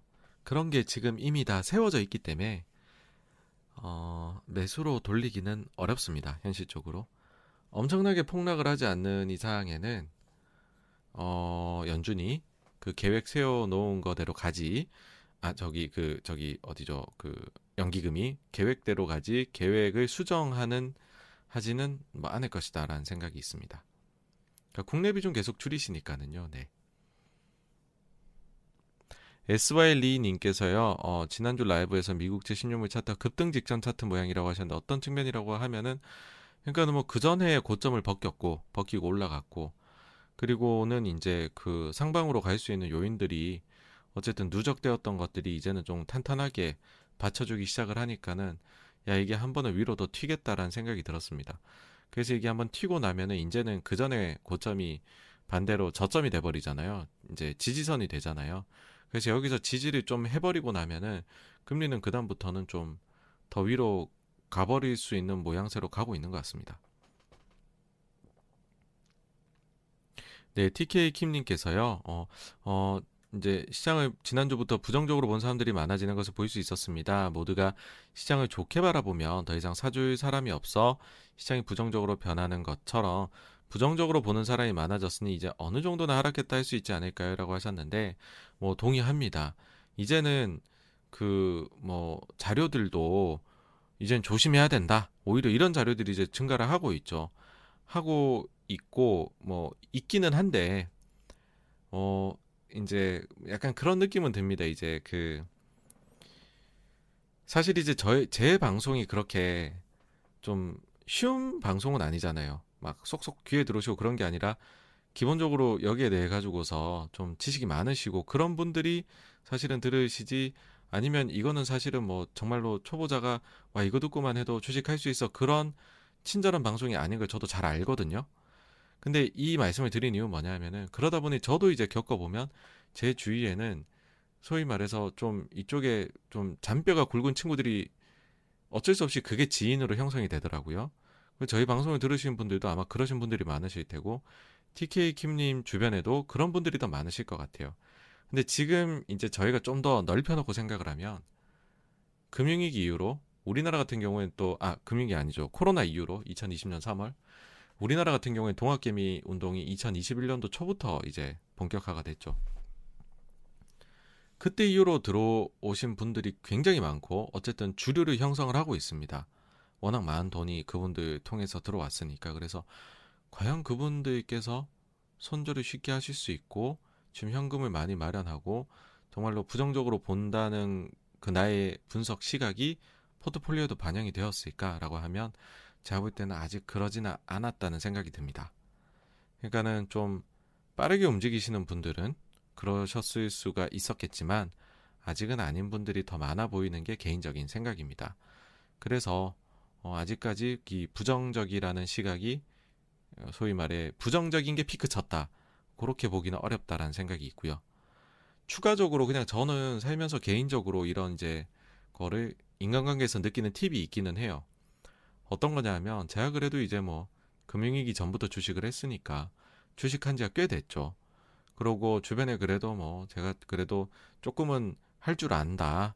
뭐 그런 식으로 이제 얘기가 되니까는 보통은 제가 지인들을 만나게 되면은 저한테 주식을 많이들 물어보십니다. 이거 어떻게 보냐? 예, 이렇게들 많이들 물어보시죠. 그런 경우에는 큰 이들은 잘 안 일어나요.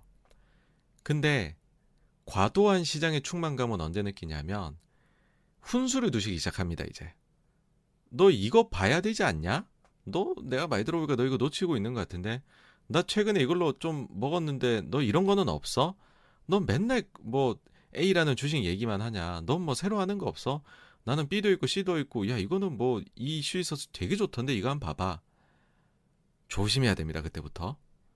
저는 그렇더라고요 항상. 그 다음에 증시가 좀 빠졌다 느꼈을 때 연락이 많이 오죠. 지금이라도 팔아야 되냐. 근데 진짜 저점은 언제인 줄 아십니까? 아무도 얘기를 안 하세요. 그래도 인간적으로 저랑 이제 식사 약속이나 차라도 마시거나 하게 되면 주식 얘기는 꼭 나오기 마련이거든요. 근데 주식 얘기를 안 하세요. 그게 찐바닥입니다, 여러분. 보기도 싫은 거죠. 쳐다보기도 싫은. 그래서 개인적으로는 그런 거를 이제 저도 좀 참고를 한다. 그 말씀을 좀 더 드리고 싶은데 아직까지는 다 주식 얘기하시는 것 같아요. 네, 그 다음에 호용리 님께서요. 미국과 중국의 디커플링 가능성은 없을까요? 라고 해주셨는데 사실은 미국과 중국은요. 이 글로벌 경제에서 서로 너무 커졌잖아요. 거의 뭐 1, 2, 이제 1, 2위를 다투게 되는 지경이 되었기 때문에 이거는 서로 서로가 거울을 보고 있는 거다라고 생각하시면 됩니다. 그러니까 서로가 연결이 돼 있어요. 한쪽이 나쁘면 다른 쪽이 좋기가 어렵습니다. 이거는 미국 혼자만 중국과 다르게 좋을 수도 없다라는 걸 말씀드리는 거고, 그 다음에 중국 혼자만 미국이 안 좋을 때 좋을 수도 없다라는 것을 말씀을 드리는 것입니다. 그래서 제가 볼 때 디커플링의 가능성은 뭐 어, 별로 없다라고 생각하고 있습니다.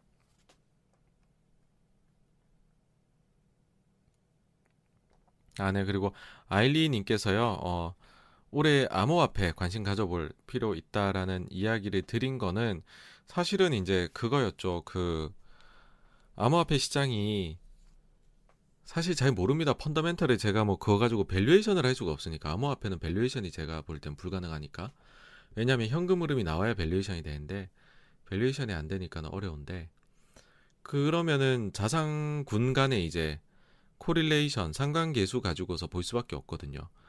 근데 이 코인이 역사가 짧단 말이죠. 그래서 상관계수를 마땅히 해볼 만한 게 잘 안 나와요.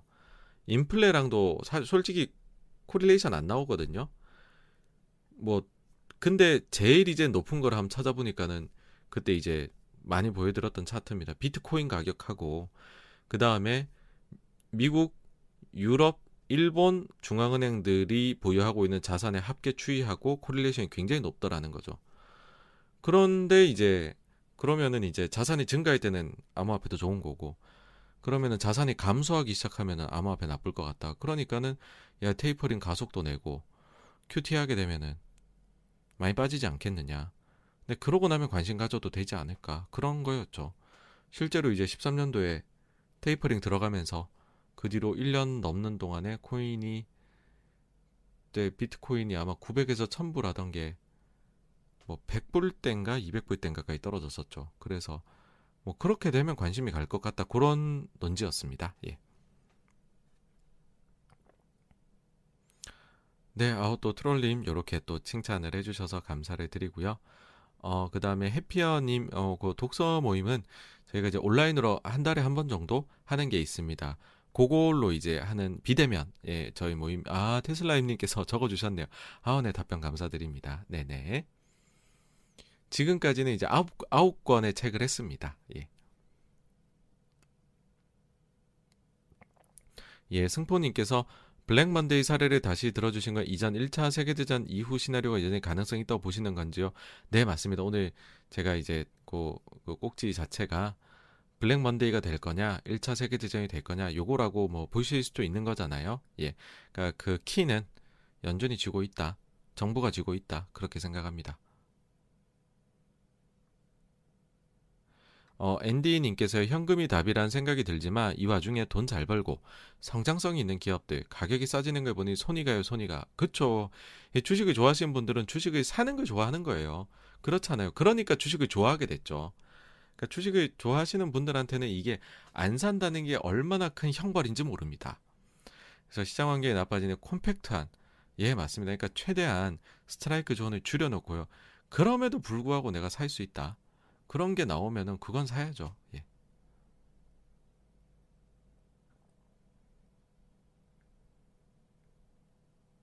네, 그래서 앤디님께서 그럼에도 불구하고 가져갈 만한 섹터.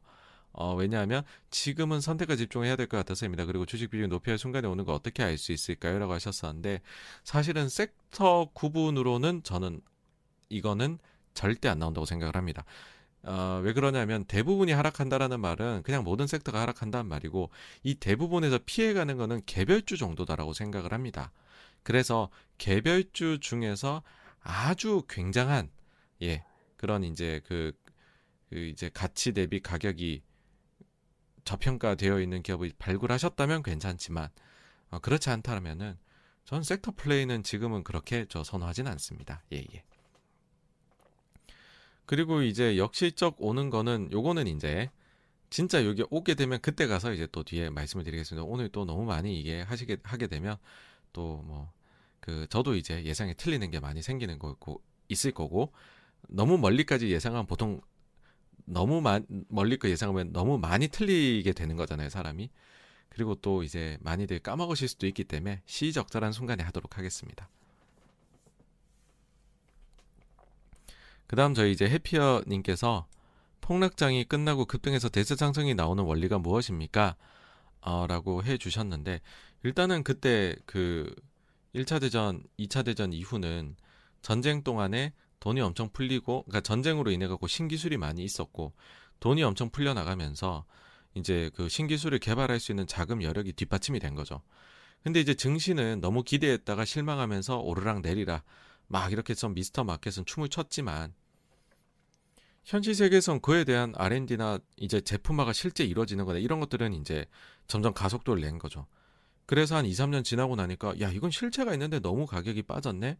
그래서 이제 현실 매입을 하는 아주 이제 소신 있는 투자자들이 들어오기 시작했고 그리고 그 기업들이 돈 못 번다 그랬는데 돈이 잘 벌기 시작하니까는 너도 나도 이제 다시 그 기업 산다고 주식 시장에 복귀를 하기 시작을 하면서 증시가 장기간에 걸쳐 가지고서 쫙 이렇게 상승하는 모습을 보였던 모습을 보였었죠. 1차 대전, 2차 대전 이후 다 그런 양태였고요. 그 다음에 70년대 같은 경우에는 73, 4년에 안 좋고 75, 6년에 반등했다가 75년 반등했다 6년 또 안 좋고 70년대는 하여튼 흑역사입니다. 미국 그 증시에서요. 오히려 이제 인플레가 안 잡혀갖고서 장기적으로 굉장히 이제 침체기가 왔던 게 70년대 전반이고요. 어, 이제 폴 볼커가 파격적으로 정책을 펼치면서 80년대 초반에 인플레 잡은 이후부터 이제 인플레에 대한 우려가 완전히 가시면서 미국 증시가 대세 상승을 펼쳤죠. 그러니까는 아주 악순환의 고리가 하나가 있었는데 그것 때문에 미국 증시가 10년 넘게 고통을 받았는데 그게 해소가 되니까는 그다음부터는 20년짜리 상승이 온 거죠. 예. 그다음에 그 레이즈 님께서요, 요즘 하락하는 시기인데도 생각만큼 VIX가 치솟지 않는 것 같은데, 이유가 무엇일까요? 어, 라고 하셨는데, 뭐, 그, 사실 이제 VIX에 대해 가지고서는 뭐 제가 막 되게 전문가는 아닌데, 일단은 이게 VIX는 좀 임계점 지수라고 저는 생각을 해요. 그러니까 뭐냐 하면은, 약간 뭐 흔들리고 있을 때는 VIX는 오히려 빠질 때도 있어요. 근데 이게 어느 순간 임계점 넘어가서 진짜 공포심을 느낄 때 그날 하루 만에 VIX 다 올라 버리거든요. 그래서 그런 성격을 좀 가지고 있다라는 거가 일단 아마 지금은 제일 크지 않나 그렇게 생각을 합니다. 네, fear and greed도 예, 생각보다 지금 네, 조금 덜 사실요 증시가 나스닥 기준으로 10% 이상 빠졌고 우리 증시는 예전에 10% 이상 빠져 갖고서 아이고 아픔을 느끼죠. S&P 500은 지금 8% 빠졌거든요. 그러니까 사실은 이제 어떤 분들은 야 이 정도 빠졌으면 다음 주에서 FOMC에서는 좋은 말만 해 주겠네 연준은 주가 빠지는 거 싫어하잖아라고 하시는데요. 고점 대비 8% 빠졌을 때 연준이 적극적으로 증시를 방어하는 경우를 저는 본 적은 없습니다. 예. 연준이 8%에도 화들짝 놀라가지고서 움직이는 그런 조직은 아닙니다, 사실. 승포님께서 아주 좋은 질문을 해주셨습니다. 예리합니다. 두 배, 연준 자산이 그랬죠. 이제 그 맨 처음에 금융위기 때 거의 제로였다가 4, 4조 달러 중반까지 갔다가 3조 달러 후반으로 QT 했다가 다시 그 다음 4조 이제 낮 QE 해갖고 4조 중반으로 갔다가 지금 8조 8천까지 자산이 증가했거든요. 자, 근데 여기서 폭락장이 오면은 다시 연준이 자산이 늘릴 수 있을 것이냐라고 하면은 그렇지 않기를 바래야죠. 예, 이런 최악의 상황에 오지 않기를 바래야 되는 게 첫째고 그래서 연준이 생각보다 빨리 큐티를 할 것 같다는 생각이 들어요. 빨리 해놔야. 그러니까는 여러분들 긴축 정책을 왜 펴냐라고 하면 다음에 올 그 침체기 때 내가 쓸 수 있는 정책적 카드를 마련하기 위함이다라고 얘기하거든요. 그러니까 금리 왜 올려요? 올려놔야 다음에 또 내리죠. 자산 축소는 왜 해요? 그래야 다음에 또 사죠. 뭐 그렇게 보시면 될 것 같아요. 예. 근데 뭐 어쨌든 이번에는 잘못하면은 이게 제대로 줄이지도 못하고 또 해버릴 수도 있을 것 같다는 생각도 듭니다. 예, 만약에 연준이 그 다음에 뭐 인플레 환경이 최악으로 간다면은요.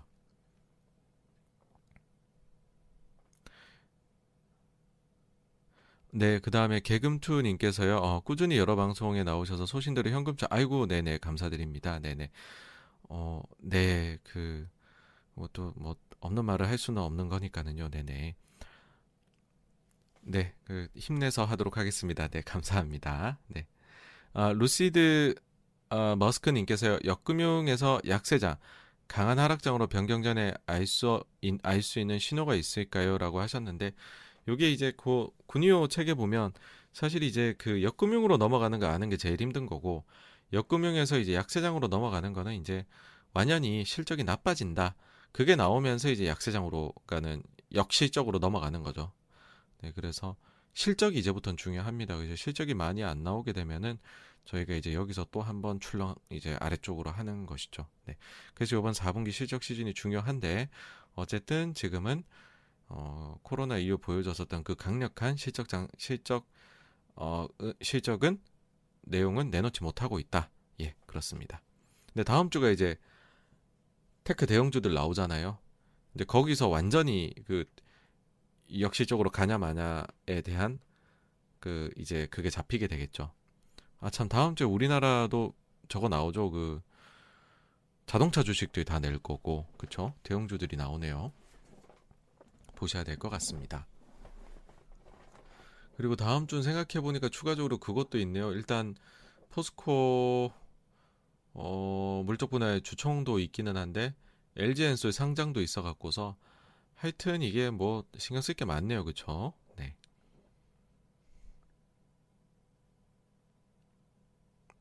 네, 아일리 님께서 구독자 수 증가 보고 또 네네 아유 네 감사드립니다. 네네 네, 늘 이렇게 또 응원해 주신 덕분이라고 그렇게 생각을 합니다. 네. 네, KSL님께서도 또 아주 날카로운 거 질문해 주셨습니다. 지금의 연준도 과거의 역사를 충분히 검토하고 있지 않을까요? 사실 이제 뭐, 그, 저기 변방의 국가에서 이렇게, 그, 저기, 그냥 방에서 앉아 갖고서 이야기하는 사람도 사실 이런 얘기를 하는데 아마 연준에서는 제가 말씀드리는 것보다도 뭐 수백, 수천 배 더 검토를 하고 있겠죠. 근데 이제 그럼에도 불구하고 그들도 또 여러 가지 사연들이 있을 거다라는 생각을 합니다. 그래서 어 또 뭐 그런 얘기도 있잖아요. 뭐냐면은 원숭이도 나무에서 떨어질 수 있다. 그래서 어 저도 사실 저만큼 연준을 더 신뢰하고 좋아하는 사람은 없을 거다라는 생각을 합니다. 그래서 지금도 저는 연준이 아주 어 좋은 어, 솔루션을 제시하지 않을까라고 생각을 하는데 그럼에도 불구하고 가끔씩 실수를 하기 마련이고 작년에 이제 하여튼 연준 의장 재선인권 때부터 좀 연준이 소위 똥볼을 좀 차기 시작을 하더라. 라는 게 있어 가지고서 1월 FOMC가 굉장히 눈길이 갑니다. 그라운드님께서 또 이제 날카롭게 지적해 주신 게 지금 현재로선 BBB 통과가 호재가 아닐 수도 있겠네요. 그럴 가능성이 있다라는 것이죠. 예. 왜냐하면은 인플레이션이 문제인데 돈을 더 푼다 그러면은 더더욱 문제가 되죠. 예. 트롤님께서 어, 네 이렇게 예상을 해 주셨네요. 어, 감사합니다. 고 연준은 단기적 경기 훼손을 감수하고라도 연준의 지배력 유지를 맞습니다. 연준이 신뢰를 잃어버리면은 이거 회복엔 시간이 많이 걸리죠. 네. 크리스탄티움님께서 현금화를 좀 해두셨다고요. 아우, 네네. 네, 어쨌든 지금까지는 네, 고 그래도 다, 좀 그래도 좀 손실이 나시는 거를 좀 제한하실 수 있으니까 다행이셨겠다라는 생각이 든, 듭니다. 예.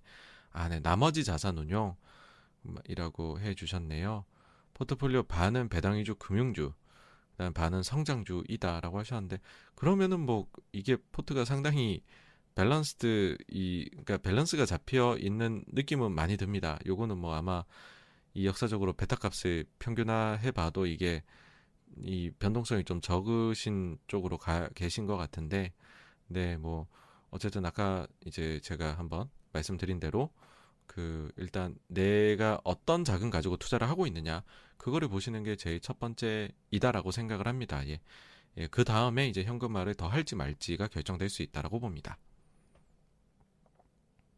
나타뚜이님께서 지방선거 미국 그 바이든이 졌죠, 그쵸? 졌고, 네, 맞습니다. 시네리오, 그러니까 어쨌든 바이든 대통령이 조금 과감한 선택을 좀 해주셨으면 좋겠어요. 네. 여창모님께서 만약 1월 FMC에서 사직생 어, 한다면 한국 증시도 폭락할 텐데 미 증시만큼은 복구가 안 되겠죠라고 하셨는데 어 요거는 뭐 알 수가 없습니다. 아까 이 그 Black Monday 당시에 사례를 보여드렸잖아요. 저기 랄프 웬저 그 에이콘 펀드 보시면은 똑같습니다. 그때는 빠지는 것도 똑같고 반등하는 것도 똑같고 지나놓고 보면은 그래서 일시적인 하락은 사실은 가리지 않더라고요. 좋은 것도 많이 빼버리 더 빼버리는 경우도 있고 나쁜 게 덜 빠졌다가 뒤늦게 이제 덜 오르기도 하고 그래서 그 충격은 보통은 시간이 지나놓고 보면 비슷한 퍼포먼스를 낳게 되더라고요. 예. HJK님께서 86강님은 하방 배팅도 하시나요? 네. 소소하게 하긴 합니다만 현금을 훨씬 선호합니다. 예. 왜냐면 이게 잘못하면 딱 한 번의 사례기는 하지만은 그 버블이 있다 있다 누구나 버블이란 걸 알았지만은 IT 버블은 그러고 다시 한번 뿜었거든요. 그래서 하방 배팅한 사람을 다 죽여버렸죠. 그래서 이게 하방 배팅은 잘못하면은 정말 이게 손목이 나가는 경우가 있기 때문에 근데 현금은 그러고 나서 IT 버블이 왔다고 해서 배는 굉장히 아프겠지만 상대적으로 수익률이 처지니까 남들에 비해 그렇다고 손목이 나가지는 않거든요. 예.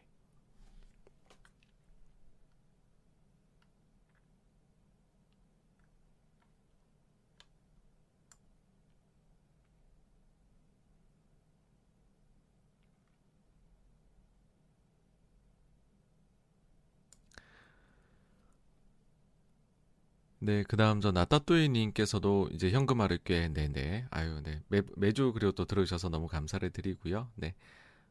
어. 마퍼원니님께서 비트코인은 언제부터 반등할까요? 만약에 과거에 저 사례가 이제 그 연준 자산하고의 correlation 관계가 어 이번에도 어 존재한다라고 해버리면은 연준이 이제 자산 감축을 해 나가는 거, 그 이슈가 피크일 때가 이제 비트코인은 바닥이겠죠. 네. 그래서 그 강도가 어떻게 진행될지를 계속 봐야 될 것 같습니다. 제와의 유님 말씀처럼 네 맞는 말씀이십니다. 매크로 불확실성이 있긴 하지만 오미크론이 이게 고점 찍고 약간 내려오는 그런 느낌이 그쵸? 그렇게 되면 시장 반등 모멘텀 있을 수 있는 거 아니냐라고 하셨는데 말씀해 주신 대로 이제 뭐 이것 때문에 영향도 분명히 있긴 있을 테니까요. 그쵸? 근데 이제 그러면은 2, 3월 중에 찍고 내려오면 그때까지는 영향권에 있을 것이고 그 지표가 나오는 게 3월, 4월일 것이고 그러면 그 사이에 연준이 어떻게든 이 아주 외줄타기 하는 요 어려운 시기를 잘 넘어가야 된다는 거죠. 그래서 이게 굉장히 시간이 부족하다는 게 그겁니다. 그러니까 내려올 것이다라고도 할 수 있는데 근데 만약에 또 오미크론 뒤에 요상 야릇한 또 뭐가 생겨갖고서 또 만약에 봉쇄를 해야 된다면 이라는 것도 지금 사람들 머릿속엔 들어가 있는 거잖아요. 예. 그러니까는 어떻게 보면은 너무 이제는 코로나 얽매이지 말고 정책을 펴서 심리를 잡고 가는 것이 맞지 않겠냐 하는 생각이 듭니다.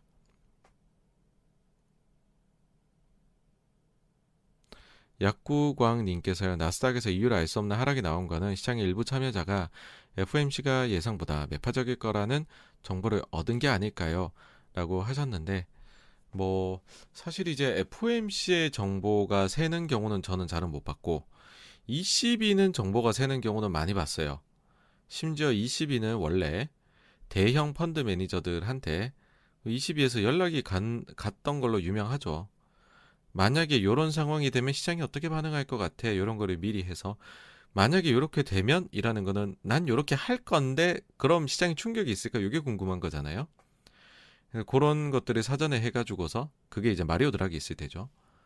그래갖고서 마리오 드라기가 이제 항상 드라기가 어, 통화정책회의 발언하는 날에는 항상 올랐죠 정치가 그래서 슈퍼 마리오라는 별명도 얻게 됐고 그럴 수 있었던 거는 사전에 의견 청취를 해버리니까 다 하는 거죠 매니저들이 그거 연락 못 받으면 대형 매니저 아닌 걸로 인증된다라는 이제 그런 얘기도 있었고. 근데 그게 이제 나중에 문제가 돼가지고 어 그거를 이제 못 하는 걸로 알아요 지금은.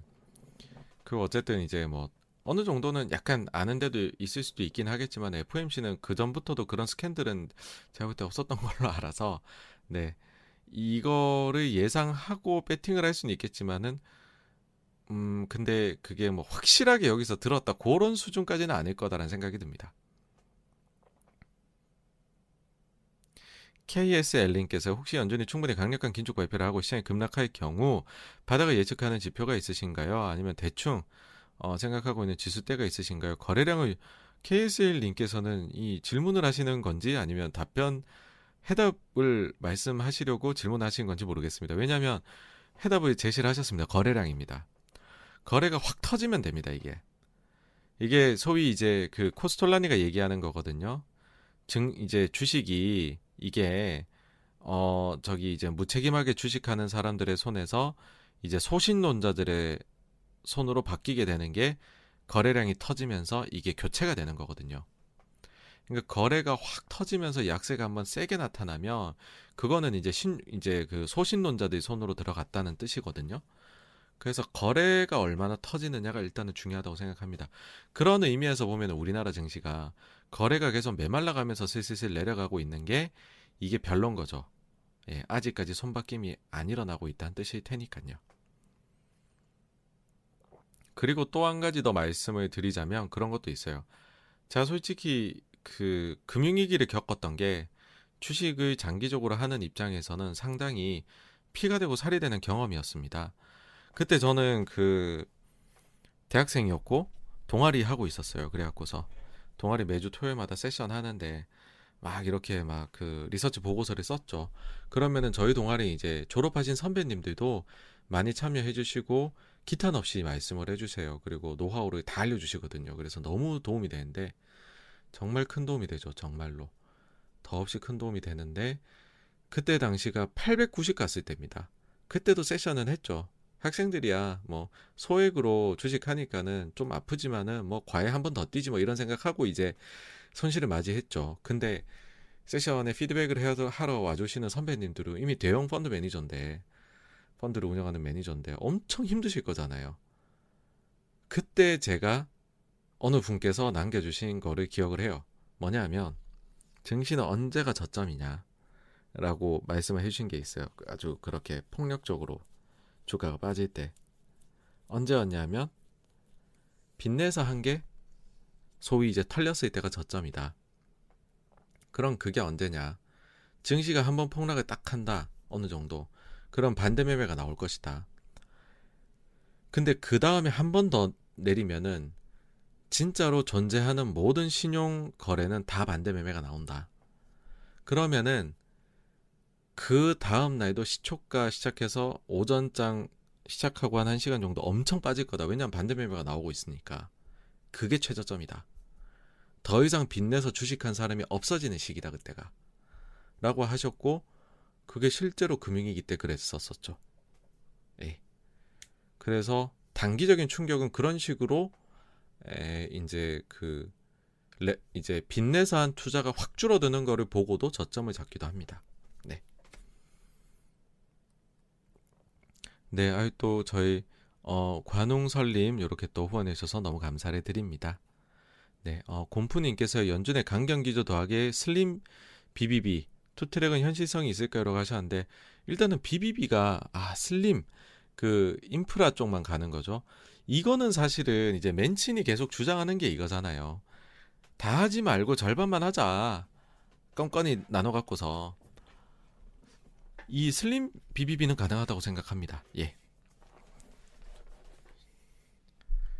그 다음에 연준의 강경 기조는 저의 바램이고 이건 어찌 될지는 솔직히 모르겠습니다.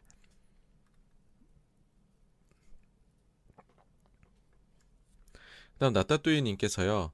어, 실적 시즌 예상 대비 surprise가 나오는 기업들도 이런 장에서는 주가 상승 여력이 거의 없나요? 덜 빠지겠죠. 예. 약세장은 무차별합니다. 사실 이게. 그러니까 surprise가 굉장히 나오면은 그게 나중에 재평가를 할 겁니다. 네. 그러니까 사실 이제 남들 이제 그 남들이 다 막 엄청 빠지고 있는데 어, 내 거는 올라 그걸 기대하는 거는 사실은 좀 어려운 일이라는 생각을 합니다. 예. 그러니까 제일 좋은 건요 남들이 좋은데 내가 조금 더 좋아가 제일 좋습니다.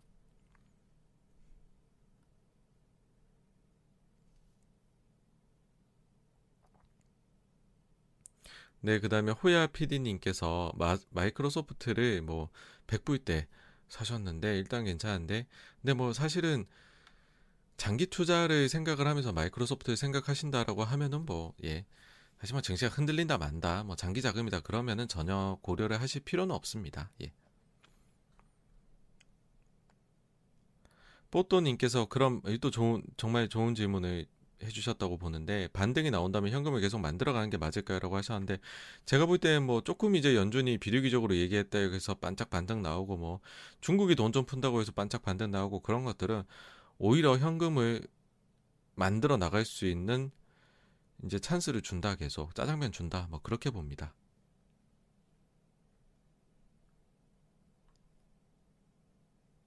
제임스님께서 금리 상승 시 손보사들 이익이 증가할 수 있다라고 하는데 왜 그런가요? 라고 하셨는데 이게 이제 그 뭐그 그 여러 가지 요인들이 있죠. 일단 첫 번째로는 신규로 이제 그러니까는 계속 보험 가입하시는 분들이 있잖아요. 그럼 그거 가지고서 이제 그 보통 채권을 사지 않습니까?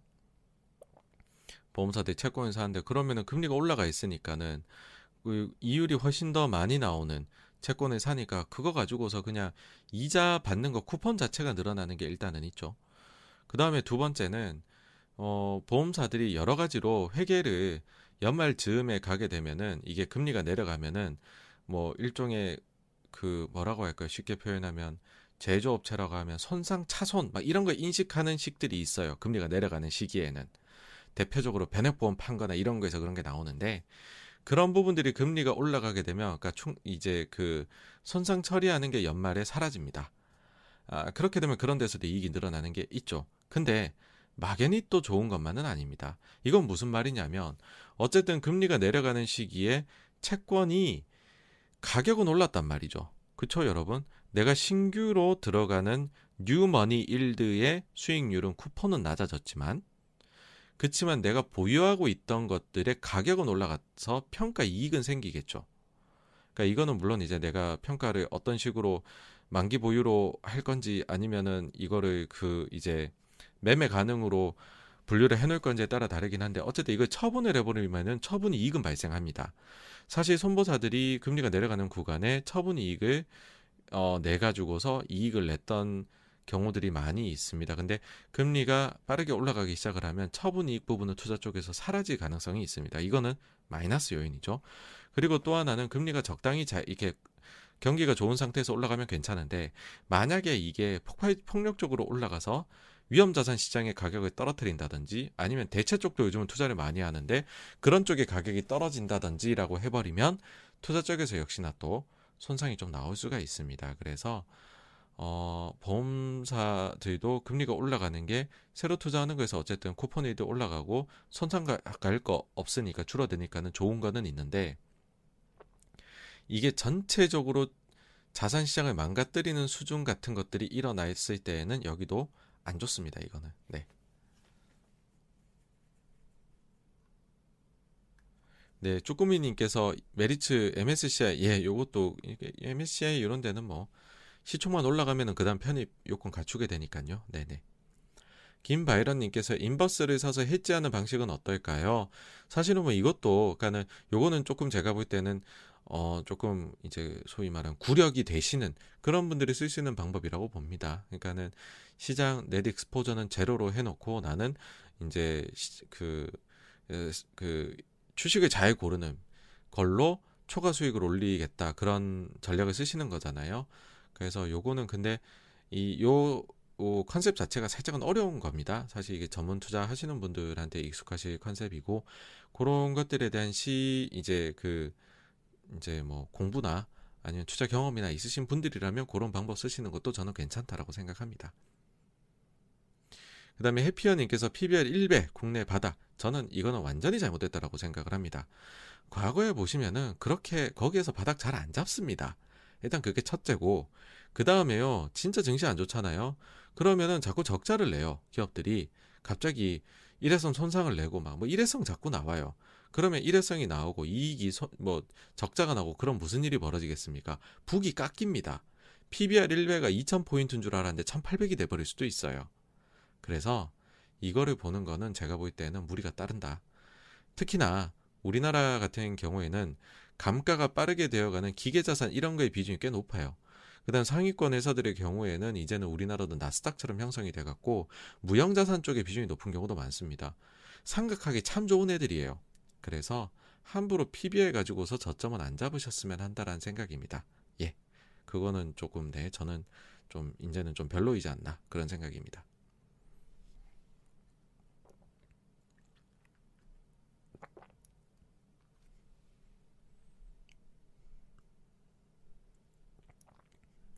그 다음에 고스트님께서요, 어, 지금 시장에 대한 긍정적인 시그널이 바닥을 형성하는 정도라고 하네요라고 하셨는데, 어, 낙관론자의 비율이 바닥을 형성할 때 비율이래요 라고 하셨는데, 아, 그게 지금 좀 많이 내려왔다는 말씀이신가요? 네, 고, 또, 킹스맨 님께서, 어, 여기서 달러 약세 나오면 인플레 더 심해지고 시장은 더 힘들어질 텐데, risk off carry trade던 뭐든 달러 약세가 나올 가능성 어떻게 보세요라고 하셨는데 그러니까는 지금 보면은 이제는 유럽도 아까 그래서 살짝 이제 Bund 10년물 얘기도 말씀을 드린 게 있는데 이제 원래는 유럽은 진짜 긴축으로 못 가고 상태가 미국보다 안 좋으니까 미국은 긴축으로 가니까는 달러 강하다. 왜냐하면 기본적으로 달러 환율은 환율이라는 거는 거울이 존재하는 겁니다. 상대방이 그래서 제일 많이 상대방이 존재하는 게 유럽이잖아요. 달러 인덱스 구성이. 그러다 보니까는 유럽이 강해져야 달러가 약해질 수 있는 거고 그렇지 않으면 달러가 약해지기 어렵다라고 우리가 보통 얘기를 합니다. 근데 유럽 쪽에서도 이제는 뭐 금리 인상하는 걸로 막 pricing 하고 있고 막 그러잖아요. 예, 이런 상황이 돼버리면 솔직히 킹스맨님 말씀처럼 최악인 거죠. 인플레이 있어가지고서는요. 네. 그래서 이제는 너무 이게 막 혼재가 돼버리고 혼란한 상황이 되어버려서 이제는 달러 약세를 동반한 인플레 가능성 이런 것도 배제를 못하게 되는 거죠. 원래는 이 시나리오는 굉장히 낮은 가능성이었거든요. 근데 그게 지금 많이 올라왔습니다. 네. 네, 그리고 아성홍님께서요, 또 이렇게, 어, 또, 네, 후원을 해주셨습니다. 네, 아유, 또 이렇게 크게 후원해 주셔서 너무너무 감사를 드립니다. 네. 어, 저희 마켓뉴님께서 어, 질문 주셨는데요. 지금의 인플레이션이 공급망 이슈로 인해 발생한 것으로 연준이 판단하여 수요 억제 측면으로 금리 인상을 하는 거라 생각하는데요. 코로나 이슈가 해결되어 공급망 이슈가 해결이 되면 예전과 같이 금리 인상과 함께 정고점을 도입하는 강세정으로 갈 수 있는 판단도 나쁘지 않은 건 아닌가요? 라고 해주셨는데 이게 이제 시간하고 다투는 거죠. 통과 제리입니다. 이게 되게 빨리 와야 돼요. 이게 되게 빨리 오지 않으면은 지금 이 사람들이 불안감을 막 느끼기 시작을 했다고 말씀드렸잖아요. 불안감을 느끼고 있어요. 근데 나중에 지나놓고 보니 이제 마켄유님 말씀처럼 될 수도 있는 건데 이게 시간이 좀 걸려버리면 사람들은 그 사이에 불안감이 가격 반영을 어떻게 해버릴지 모른다라는 거죠. 그러니까 이제는 이게 내려오는 것보다 정책을 어떻게 펴느냐로 제가 볼 때는 무게추가 넘어왔다고 생각합니다.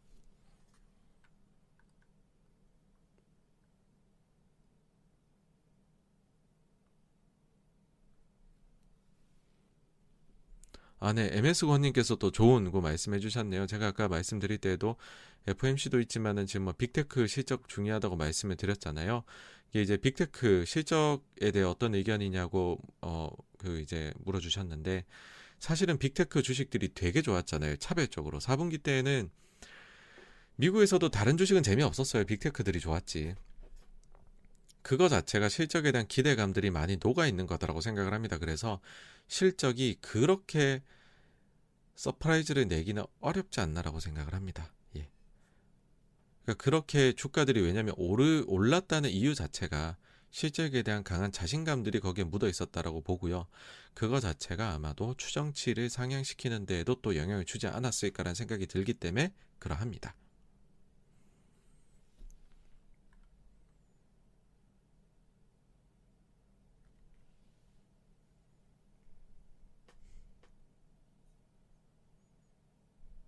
네, 2025 50빌리언님께서요. 아, 한국 기업 실적도 그렇고 최근 넷플릭스 전망으로부터 역시적 장세 슬슬 시작된 것 같습니다. 다만 역금융 장세와 역시적 장세가 동시에 진행된 것처럼 느껴지네요. 오 그렇게 어, 생각하실 수 있을 것 같아요. 실제로 제가 이제 그 어제 지인들을 만났을 때 그런 질문을 받았었어요.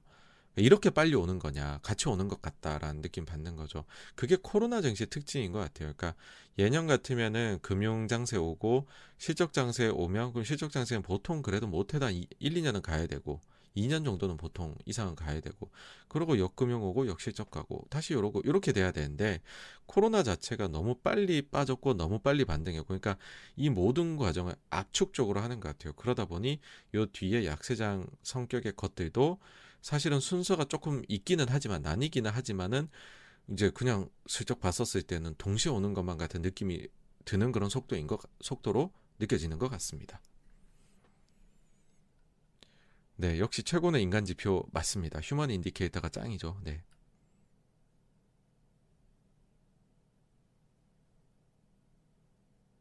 네, 고스트님께서 비트코인이랑 주식이 좀 빠지면서 지원금도 지급 안 하니 이제 일하러 사람들이 나오면서 공급 적체 문제도 어느 정도 해소되면서 물가 상승이 자제될 것 같아요. 라고 하셨는데 맞습니다. 예, 그러니까 이 굉장히 역사적인 거죠. 그 자산 시장이 내려가니 다시 일을 한다. 예. 다만 이제 이게 돌아오는 데에도 어쨌든 시간이 걸리는 거고, 그러니까 시간과의 싸움입니다. 그러니까는 시장이 이제는 흔들리기 시작했고 사람들은 겁을 내기 시작을 했고 우리가 실제로 확인할 수 있는 일자리의 늘어남, 그에 따라서 공급망이 해소되는 거, 이거는 시간이 걸리는 거죠. 현실이니까. 그리고 그 지표는 또 한 달이나 두 달 뒤에 발표가 될 거고, 그게 나아지고 난 이후에. 그럼 그 전까지를 도대체 어떻게 버틸 수 있느냐. 예, 그게 필요하다는 겁니다. 어, 그 다음에 이제 그, 준이신님께서요 시진핑 내년 연행 관리해서 중국적 부양이 있지 않을까라고 하셨는데 저는 하여튼 생각이 공격적 부양은 아니다. 방어적 부양이다. 그래서 자산 시장을 되게 띄우려는 부양은 없다라고 생각을 하거든요. 이게 일단은 첫째는 어, 예전에도 한번 말씀드렸지만 중국이 글로벌 금융위기 이후로 그때 당시에 4조 위안이라는 돈을 펑펑 풀었죠. 이구환신 가전하양하면서 그러면서 글로벌 경기를 살려냈어요 중국이. 근데 그러고 나니까는 사람들이 너무 빚내는데 겁이 없어졌고 소비 성향도 높아지고 그 이거를 이제 잡 이 한 번 살아난 심리를 투기 심리를 중국 공산당이라고 하더라도 잡기가 어려웠던 거죠. 그러다 보니 그게 결국에는 그림자 금융까지 터지고 지방 정부 터지고 부동산까지 터지면서 헝다까지 이렇게까지 계속 딜레버리징하는데 고생을 하는데 딜레버리징 잘 안 되는 상황이 된 거라고 보거든요. 그래서 중국이 큰 칼을 휘두르는 게 어렵다고 생각합니다. 그래서 자산시장을 띄우는 노력하는 거는 되게 중국은 리스키한 면이 있고 그 다음에 중국이 그럼 미국식처럼 하지 않겠느냐라는 기대도 어떤 분들 하시는 것 같은데 제가 보기에 그 힘들 것 같아요. 왜냐하면 중국이 보기에는 미국식으로 QE를 저렇게 10년 넘게 해버리니 그 결과는 뭐냐? 경제가 좀 규모가 커지고 좋아진 거는 맞는데 엄청난 불균형이 일어났다는 거죠. 그러고 나니까는 안에서 불만들이 막 터져 나오는 것들이 보인다라는 겁니다. 중국 입장에서 과연 이거를 이미 사실 중국도 이 그 불평등이 대단히 심각한 나라잖아요. 근데 여기에서 더 크게 하는 거를 과연 받아들일 준비가 되어 있을까?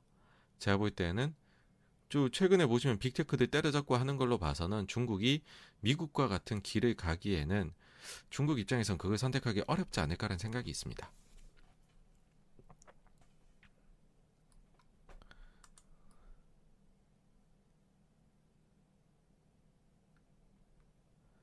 네, 그 다음 사실 이제 옹옹님 말처럼 사실 자산 기각이 가격이 내려가도 뭐 그럴 수 있죠. 아, 야, 내 2년 동안 주식해보니 돈 잘 벌던데 잠깐 내려간 거야. 또 버티면 이기겠지. 뭐, 그러니까 바로 또 사실 안 나올 수도 있습니다. 그것도 정말 맞는 이제 말씀이시고요. 그다음에 고스트님께서 자산시장 버블 빠지면서 경제가 다시 서서히 살아나면서 천천히 올라갈 것 같아요. 실적 위주로. 사실 이게 제일 이제 그 FM이죠. 이렇게 생각을 하시는 게 네. 해피어님께서요. ROE 높은 quality 있는 이제 미국 big tech 주식의 경우에 거의 하락장을 피하기 힘들다고 보시는지요. 빅테크의 밸류는 고평가로 보시는지 궁금합니다라고 하셨는데, 그러니까 이게 이게 계속 이제 말씀드릴 수밖에 없는 게 이게 정말로 만약에 여러분들께서도 역시적 역 금융에 들어가고 역시적에 들어가는 그러니까 약세장이다라고 한다면 그러니까 증시의 순환을 받아들이신다, 이해하신다, 믿, 믿으신다 라고 하신다면 이렇게 구분하실 필요 자체가 없어지는 겁니다. 왜냐하면은 그거에 대한 의견을 가진 옛날 투자자들이 하는 말이 그때는 무차별적으로 빠진다고 얘기를 했으니까는요. 예.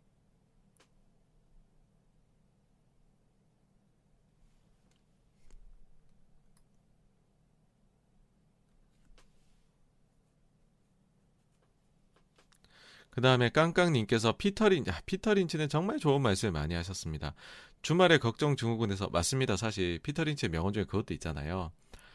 그 악재 그 저기 보지 말라고 어, 주식 하다 보면 하루에도 몇 번씩 막 악재가 뭐니 뭐니 얘기하는 사람들이 나온다. 근데 현실은 주식하는 사람이 돈 번다는 거잖아요. 네, 투자한 사람이. 그거의 연장선상이죠. 주말 동안 내내 걱정해봤자 뭐하냐. 그냥 좋은 주식 사놓고 기다리면 되지. 그러니까 부정적인 경제 정말 무시하고 투자해라.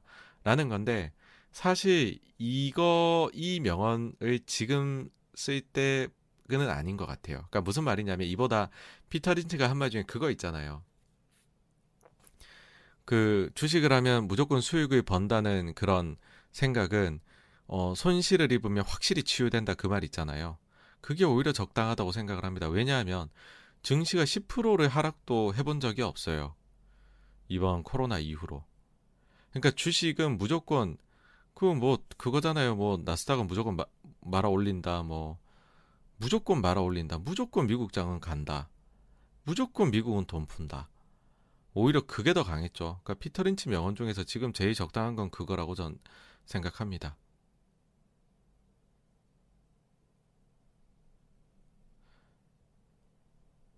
SYC님께서 글로벌 자산 배분에서 중국 채권 비중 지금 안 그래도 이거 늘리고들 있죠. 미국 채권을 사는 것보다 중국 채권 사는 게 낫지 않을까 그러면서 위안화 강세도 먹고 그런 것도 있고 실제로 또 BOJ에서도 그런 얘기 나왔습니다. 지금 중국 채권 살 수도 있다.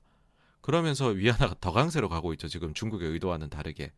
근데 여기서 조심해야 될 거는 중국 국채는 괜찮을 수 있는데 검증되지 않은 지방채나 아니면 지금 중국의 부실 채권 사는 건 절대 반대입니다. 중국이 뭐 할 줄 알고요. 중국에 대해 정말 잘 아시나요? 제가 볼 때는 안 그렇거든요. 글로벌 투자자들이. 그래서 그거는 절대적으로 피하셔야 된다라고 봅니다. 중국에서 구, 채권이다? 그럼 국채밖에 없다고 생각하시는 게 맞다고 봐요.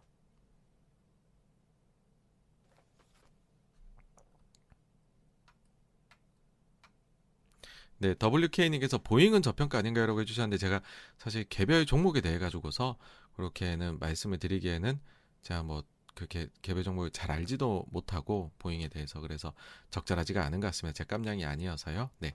어, 답변이 좀 제한될 것 같습니다. 죄송합니다.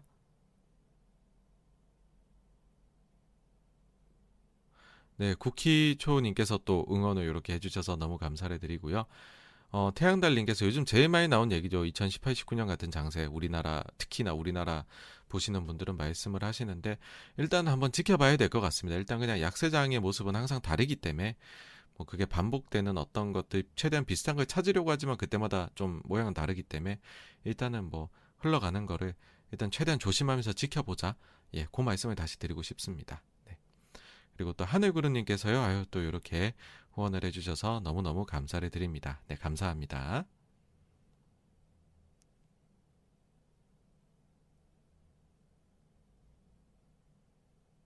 어, 개금투님께서 개별 기업 공부에 대해서는 뭐 저는 사실은 제 근본이 바텀업이기 때문에 사실 이게 제가 이제 개별 기업들이 보는 시간이 훨씬 많은데 근데 개별 기업을 가지고서 영상을 만드는 데는 조금은 한계가 있다는 점도 좀 말씀을 드리고 싶기는 해요. 왜냐하면 이제 개별 기업은 하니까는 솔직히 말씀을 드리면 매크로 내용을 일단은 더 좋아하시는 것 같아요. 조회수로 봐서 더 잘 나오는 게 있는 것 같고. 그다 그러니까 개별 기업은 보시는 분들만 보시잖아요. 그 기업에 관심 있는 분들이 보통 보시니까. 그리고 이제 이게 잘못해서 말씀드리면은 좀 거래가 적은 기업이라든지 뭐 그런 거에 잘못해서 야 뭐 86번가가 좋아하는 것 같아. 야 여기 다 몰려가자 해서 확 몰려가 버리며 늘 말씀드리면 몰려가서 좋은 사례 없거든요. 그래서 그러면은 괜히 제가 또 잘못된 신호를 보내게 되지 않을까라는 그런 좀 걱정도 있고 어네. 그리고 또 요즘은 사실은 또 매크로 쪽에 이슈가 많아서 할 말도 많고 그러다 보니까는 내용 자체가 좀 매크로 쪽에 많이 치중이 돼 있습니다. 그렇지만은 저는 뭐 기본적으로 개별 기업 공부를 훨씬 좋아합니다.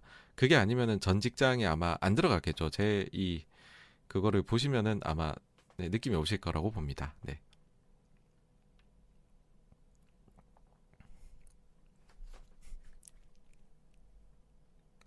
네, 그 다음 디오스 호모님께서요. 연준 이번에 약하게 되어가면 스태그플레이션 가능성 높아질 것 같은데 그렇게 되면 투자는 아 금 투자는 네 어떻게 보시냐라고 하셨는데 저는 뭐 금 투자는 별로 그렇게 권하지는 않습니다. 그러니까 금이 사실은 어 그 되게 이게 대체돼서 좋았던 경우가 없었던 것 같아요. 막 시장이 하락할 때 금이 되게 올랐느냐? 그것도 아닌 것 같고 시장이 오를 때 또 더 좋냐? 그것도 아닌 것 같고 네 그래서 어 특히나 요번에 이제 잘못하면은 실질금리가 올라가는 구간으로 들어갈 수 있는데 실질금리 올라갈 때 금이 좋았던 경우도 잘 못 봤거든요. 그래서 금은 그렇게 대안은 아니다라는 생각이 듭니다. 예. 네, 그다음 또 저희 어 잠시만요. SY 리님께서 이렇게 또 후원해 주셔서 감사합니다. 네. MS 권님, 아 제가 바이든이라면 초반에 강하게 긴축하여 인플레이션도 잡고 무너진 시장을 하반기에 만회해서 11월 중간 선거를 대비할 것 같은데 바이든과 파월이 과연 시나리오 1로 갈 수 있을지 걱정입니다. 제발 바이든이 빠른 행동 해주었으면 합니다. 네.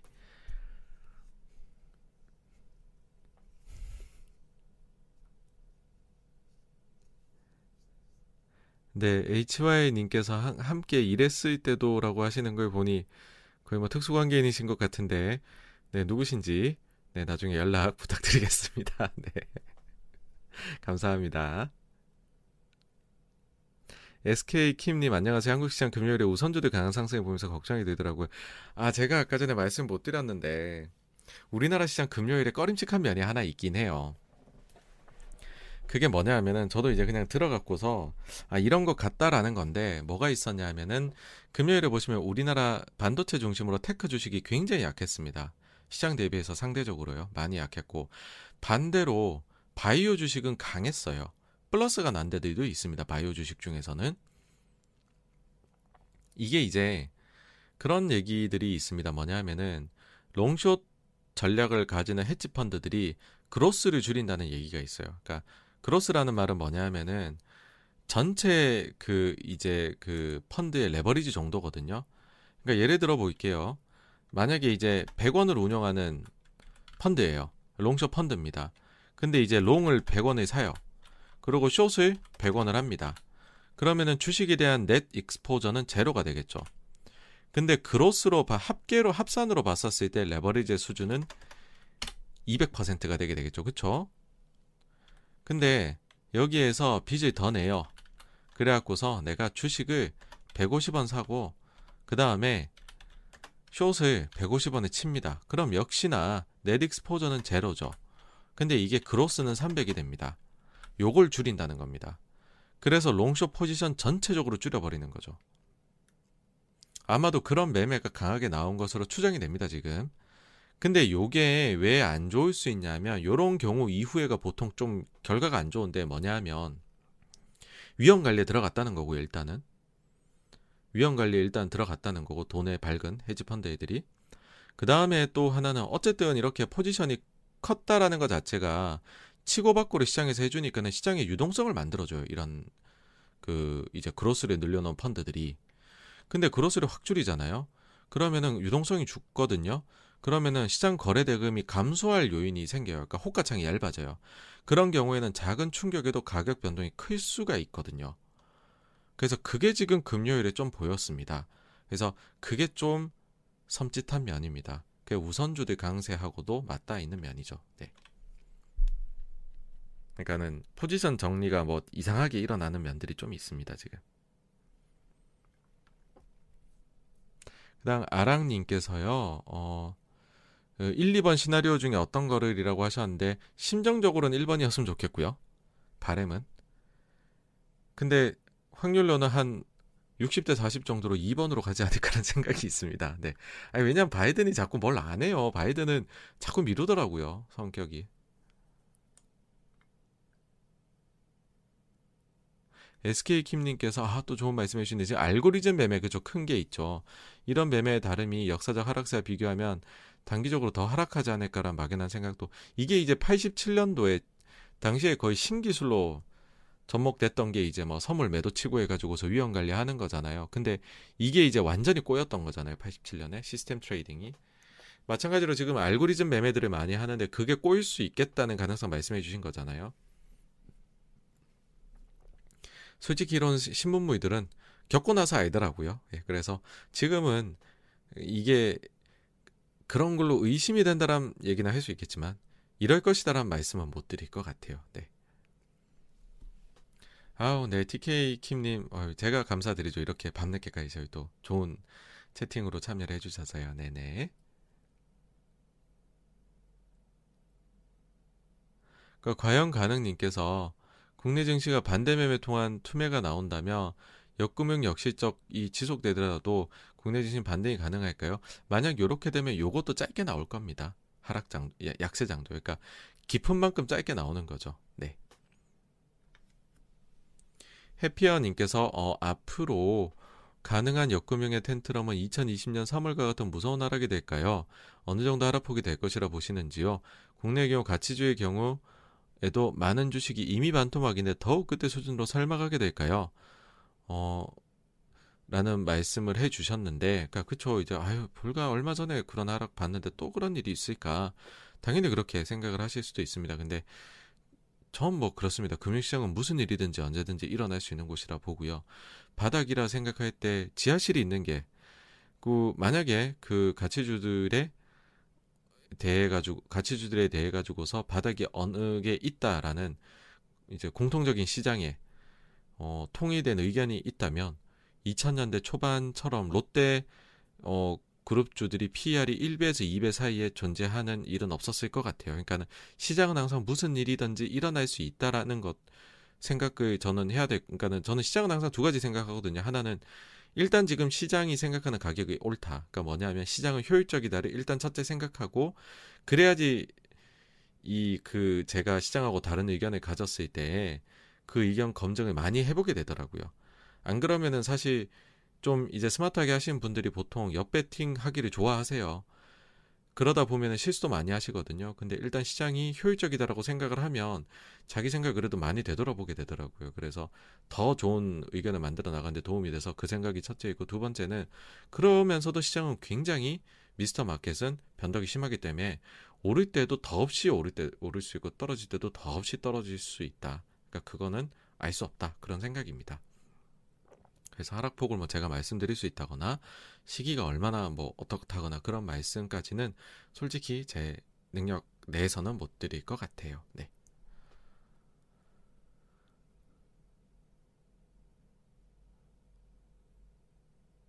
SYC님께서요, 미국 경제 상황은 현재 안정적이다. 어, 정상화로 가는 상황이다. 이런 의견이 있는 상황에서 금리 인상, 인플레 상승 상황에서 미국 채권, 신흥국 채권 혹은 주식 달러 현금 중에서는 미국 주식이 기대 수익률이 가장 높다고 보는 의견도 있는데 떨어질 때마다 매수해야 한다는 의견은 어떻게 생각하시나요? 그러니까 이분들한테 보여드리고 싶은 게 그겁니다. 미국이 경제가 좋다는 거를 뭘 보고서 좋다고 하시는지라는 거죠. 소매 판매가 예상치를 크게 하회했고 마이너스가 나는데 그 미국의 경제의 3분의 2가 어, 소비인데 과연 그 좋다는 미국의 경제가 어디에 있냐는 것 하나 하고 그 다음에는 사람들의 기대치인 거죠. 미국의 경제가 정말 좋다 나쁘다는 기대치 대비로 보는 것도 있거든요. 그러니까 아까 앞에는 절대적인 거 말씀드린 거고 그랬을 때 기대치가 혹시 너무 높아진 것 아니냐를 혹시 확인해 보셨냐라는 얘기를 드리고 싶은 거죠. 그래서 어 이제 그 이게 사실 지난주 이제 라이브에서 더 많이 말씀을 드렸는데 미국 경제 상황에 대해 가지고서 너무 큰 확신이 있으신 것도 저희 입장에선 좀 불편함이 있긴 합니다. 그러기에는 꽤나 지표들이 내려오고 있거든요. 뭐 하나 더 말씀을 드리자면은 가령 그런 거죠. 미국의 지금 GDP 예상치 반토막이거든요. 한 달 사이에. 근데 미국 경제가 좋다고 본다면 한 달 새에 반토막이 났을 때 코멘트를 해야 되거든요. 일시적이다라고요. 근데 그러기엔 겁이 나는 거죠. 반토막이 나니까. 그래서 미국 경제 상황이 좋은지 안 좋은지는 솔직히 말씀드리면 지나봐야지 그분들도 확신에 가지실 거다라고 생각을 해요. 네. 그러니까 요 전제 자체를 맞추기가 어렵기 때문에 그 뒤에 투자 아이디어들은 뭐 이거는 더 이상 말씀드릴 수 있는 부분이 아니다라고 봅니다. 한라님께서요, 과거 금리 인상기에는 첫 번째 금리 인상을 몇 번 인상할 때까지는 계속 주가가 상승했다는데, 이번에도 그렇게 될 수 있지 않을까요? 1980년대 이후에 미국은 그랬습니다. 80년대 이전의 미국은 그렇지 않았습니다. 그러니까 이거는 지금 인플레에 대한 의견의 차이에 따라서 굉장히 나뉩니다. 그러니까는 미국이 금리 인상을 할 때에도 경제는 좋았대요. 라고 하는 거는 behind the curve였기 때문이거든요. 그러니까는 금리를 인상을 했다는 건 중립적인 말입니다. 뭐냐 하면은 경제가 더 빠르게 성장하는데 인상은 그보다 뒤처지게 했다. 그럼 완화적으로 인상을 한 겁니다. 그건 통화 환경을 완화적으로 만들어 준 거예요. 그러니까 주식 시장이 계속 좋은 거거든요.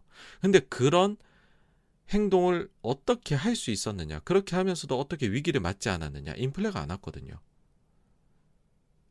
근데 만약에 인플레이션 환경이 된다면 그렇게 행동할 수 있느냐? 못하죠. 그러면 인플레 심리를 더욱 자극하고 hyper 인플레가 올 수 있는 건데요. 그게 80년 이전의 세상입니다. 그러니까 인플레가 왜 그렇게까지 중요하다라고 말을 하느냐라고 하면 답이 여기에 있습니다. 금리 인상이 인상이 자산 시장에 미치는 영향을 예상하는 것 자체의 회전축 자체가 180도 변해버리거든요. 네, 또 MS건님 이렇게 또 저희 후원해 주셔서 너무너무 감사를 드립니다. 또 그리고 트롤님께서도요 이렇게 저희 또 후원해 주셔서 오늘 너무너무 감사를 드립니다. 네. 하이맹님께서요 금리 인상기에 따박따박 배당 나오는 우선주를 투자하는 것은 좋지 않을까요?라고 해주셨는데 사실 뭐 그럴 수도 있겠습니다만은 지금 뭐 금액 크시지 않다면 잘만 찾으면 지금 특판 예금들이 좋은 게 많이 나오고 있습니다. 사실 그거는 너무나도 더 안정적이잖아요. 우선주가 주는 배당보다도. 그래서 저는 그게 더 낫지 않을까라는 생각을 합니다. 그러니까 현금인 거죠. 예. 예금.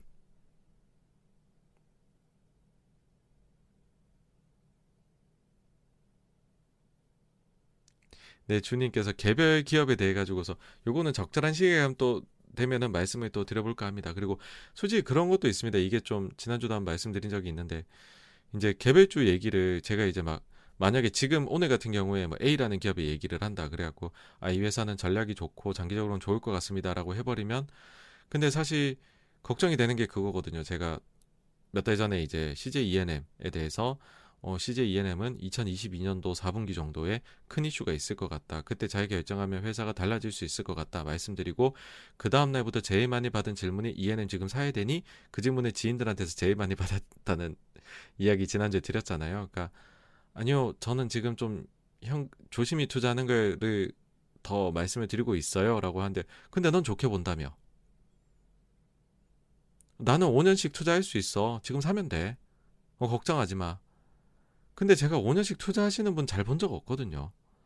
그래서 괜히 제가 아주 스트라이크 존을 줄여서 투자하시라라고 얘기를 하면서 개별 주식 얘기를 해버리면은 굉장히 잘못된 선택으로 이어지지 않을까라는 걱정이 돼서도 사실은 못하고 있어요. 예. 그렇습니다. 그래서 그걸 좀 이해를 해주시면 좋겠습니다. 네. 김인수님께서 독서 모임에 다모다란 교수님의 내러티브 and Numbers도 생각이 있으신가요?라고 하셨는데 요것도 항상 고민합니다. 요것도 제가 재밌게 읽었던 책이라서 예. 요거는 고민을 한번 해보고서 예. 예, 결정을 하도록 하겠습니다. BCA님께서 금리가 오르면 4차 산업에 어떤 영향이 미칠까요? 라고 해주셨는데, 뭐, 이거는 상황에 따라서가 다릅니다. 뭐냐 하면은, 경제가 좋은데 그게 후행해서 금리가 오른다. 그러면서 인플레가 없다라고 하면 4차 산업에 좋죠. 근데 그게 아니라 경제가 망가진다. 그러면서 인플레는 좀 잡기가 어렵다라고 해버리면 뭐 당연히 4차 산업에도 안 좋은 영향이 미칠 것이다 라고 생각을 합니다. 네.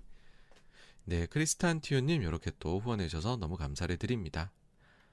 어, 호영, 호용 리, 리님께서 시나리오 1로 간다면 포트에서 미국채 inverse ETF 비중을 늘리는 거 어떻게 보시나요? 라고 하시는데, 그니까는 이게 이제 제가 솔직히 이제 그 오늘 이 말씀을 제일 많이 드리는 것 같습니다. 뭐가 됐든 자꾸 기승전 현금이거든요. 그러니까는 뭐라도 다른 거를 뭔가를 잡으시는 거는 이건 배팅이 들어가시는 겁니다. 미국채 인버스 어 금리가 올라가겠네 이것도 배팅입니다. 근데 증시가 너무 흉하게 빠질 때는 금리는 오히려 보통은 빠집니다, 여러분. 아무리 긴축을 써도요. 왜냐하면 단기 금리는 오를 수가 있어요. 긴축을 빠르게 한다고 하니까. 근데 이런 것들 장기로 구성될 거잖아요. 장기는 내립니다. 왜냐? 채권의 안전자산이거든요. 경기가 어 이렇게 금리를 빠르게 긴축을 해? 그러면 경기 안 좋아질 거다라는 거거든요. 장기 침체 들어가지 않을까? 그런 걱정이 돼버리면 10년물은 확 빠질 수도 있습니다. 그래서 어 이건 알 수가 없어요. 어떤 경로로 갈지는 확신은 없는 거죠. 그냥 확률에 대해서만 얘기를 하는 거니까. 그러니까는 요렇게 저는 하여튼 개, 개인적으로는 가급적이면은 배팅보다는 현금을 계속 말씀을 드립니다.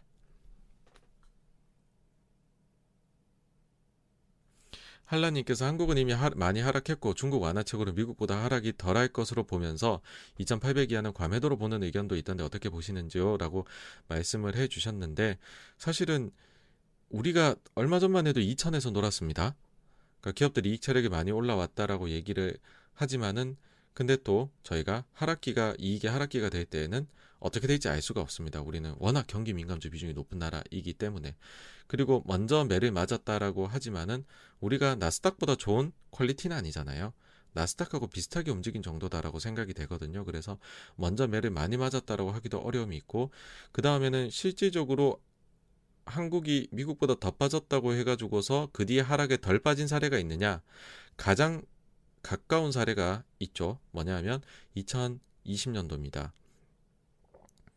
미국 증시는 2020년 3월 달에 코로나 때문에 하락하기 직전에 2020년도 1월 말 2월 초에 사상 최고가를 찍습니다. 그러고 하락을 합니다. 30% 이상.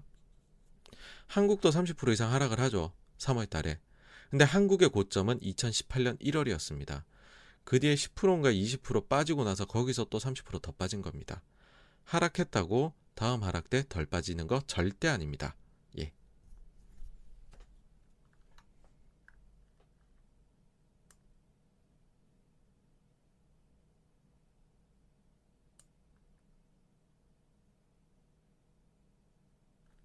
네, 이준성 님께서 아, 그 해배 종목 과거 사례는 어떠냐라고 하셨는데, 네, 뭐 그거는 제가 한번 생각을 해보, 그 생각을 못했는데 한번 고려를 고민을 해보도록 하겠습니다. 네. 네, DJJ님 말씀처럼 지금 사실 1982년 이래로 저희는 디플레랑 살아왔죠. 채권 시장이 그때부터 40년 강세장이었으니까요. 근데 인플레를 그 갑자기 채권 얘기하니까는 지금 채권 쪽은 더 죽을 맛입니다. 주식 쪽이 상대적으로 나아요.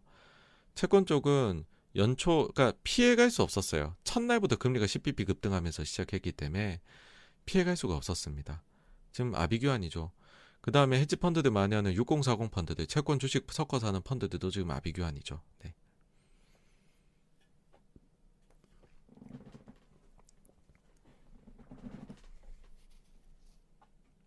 그 다음에 복댕이님께서 소매 판매 부진이 전년 코로나로 사재기로 인해서 올라간 거라 올해는 전분기 대비 낮은 게 아닐까요? 거기다 물건이 없어서 소비를 못한 게 더해진 건 아닐런지요? 라고 말씀을 해주셨는데 사실 이거는 어, 다른 지표로 좀 설명이 가능합니다.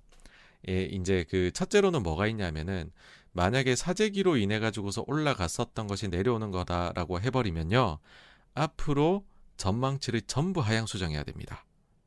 그렇다라는 거는 경제가 아까도 이제 그 채팅에서 얘기가 나왔는데 미국 경제는 좋다라는 의견이 있는데라는 것 자체가 없어져 버리는 겁니다.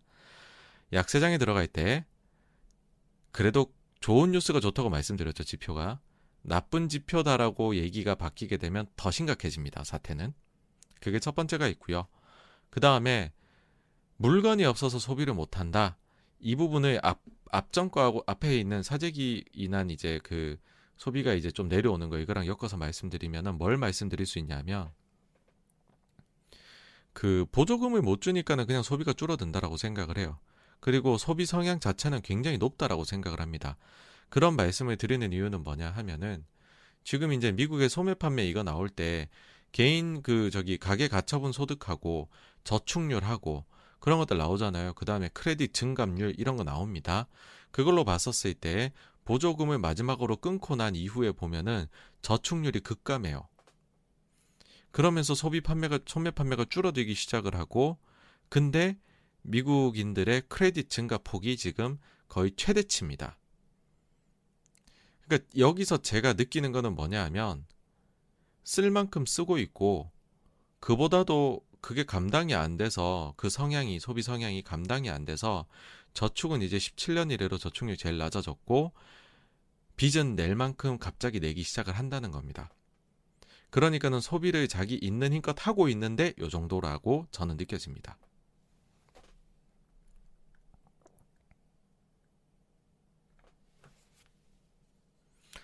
네, 나따뚜이님께서 다음 독서 모임으로 이제 말씀해 주시는 게 다모다란 투자 전략 바이블, 뭐 피터 린지 전설로 떠나는 월가의 영웅, 아 조엘 그린블라트 주식 시장을 이기는 작은 책, 어, 요런 책들 말씀을 해주셨네요. 요것들도 다 명저죠, 진짜. 꼭 읽어보시면 좋은 책들인데, 그것도 한번 고려를 해보도록 하겠습니다. 네네. 좋은 의견 감사드립니다.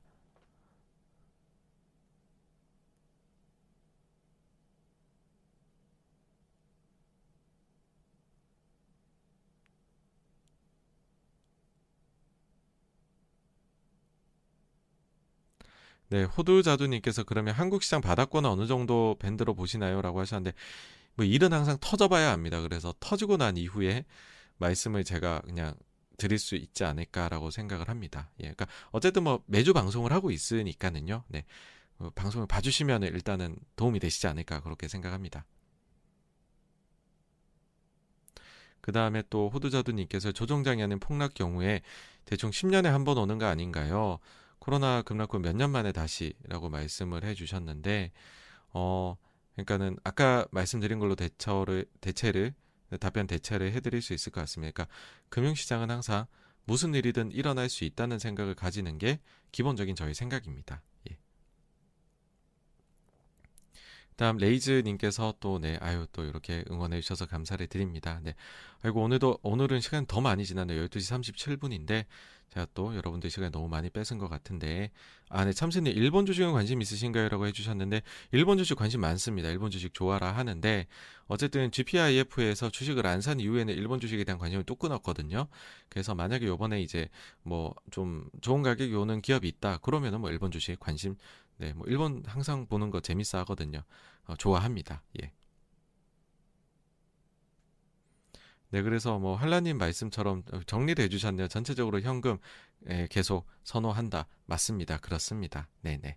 네, 그리고 아유 또 이렇게 또 어, 응원해 주셔서 너무 감사드리고요. 김인수님 또 이렇게 후원해 주셔서 너무너무 감사를 드립니다. 네, 오늘 늦은 밤까지 너무 이렇게 힘드실 텐데 들어주셔서 너무 감사를 드리고요. 네, 그 다음에 그 꼬옴님 유럽 주식은 제가 능력이 좀 안 되긴 하지만 좋아 보이는 게 있으면 말씀을 드리려고 해요. 예, 그러니까 제가 드릴 말씀이 좀 많은 insight가 좀 발휘될 만한 게 있으면, 네네.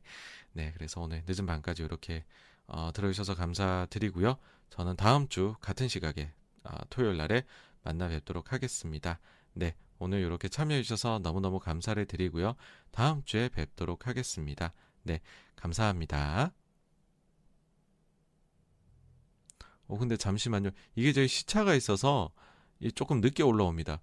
어, 해피어님께서 포트관리시 확률적 대응을 해야 되는데 전액 현금화는 부담스럽고 현금화 비율이라고 하셨는데 이거는 개인이 감당할 수 있는 변동성이 크기다라고 저는 생각을 합니다.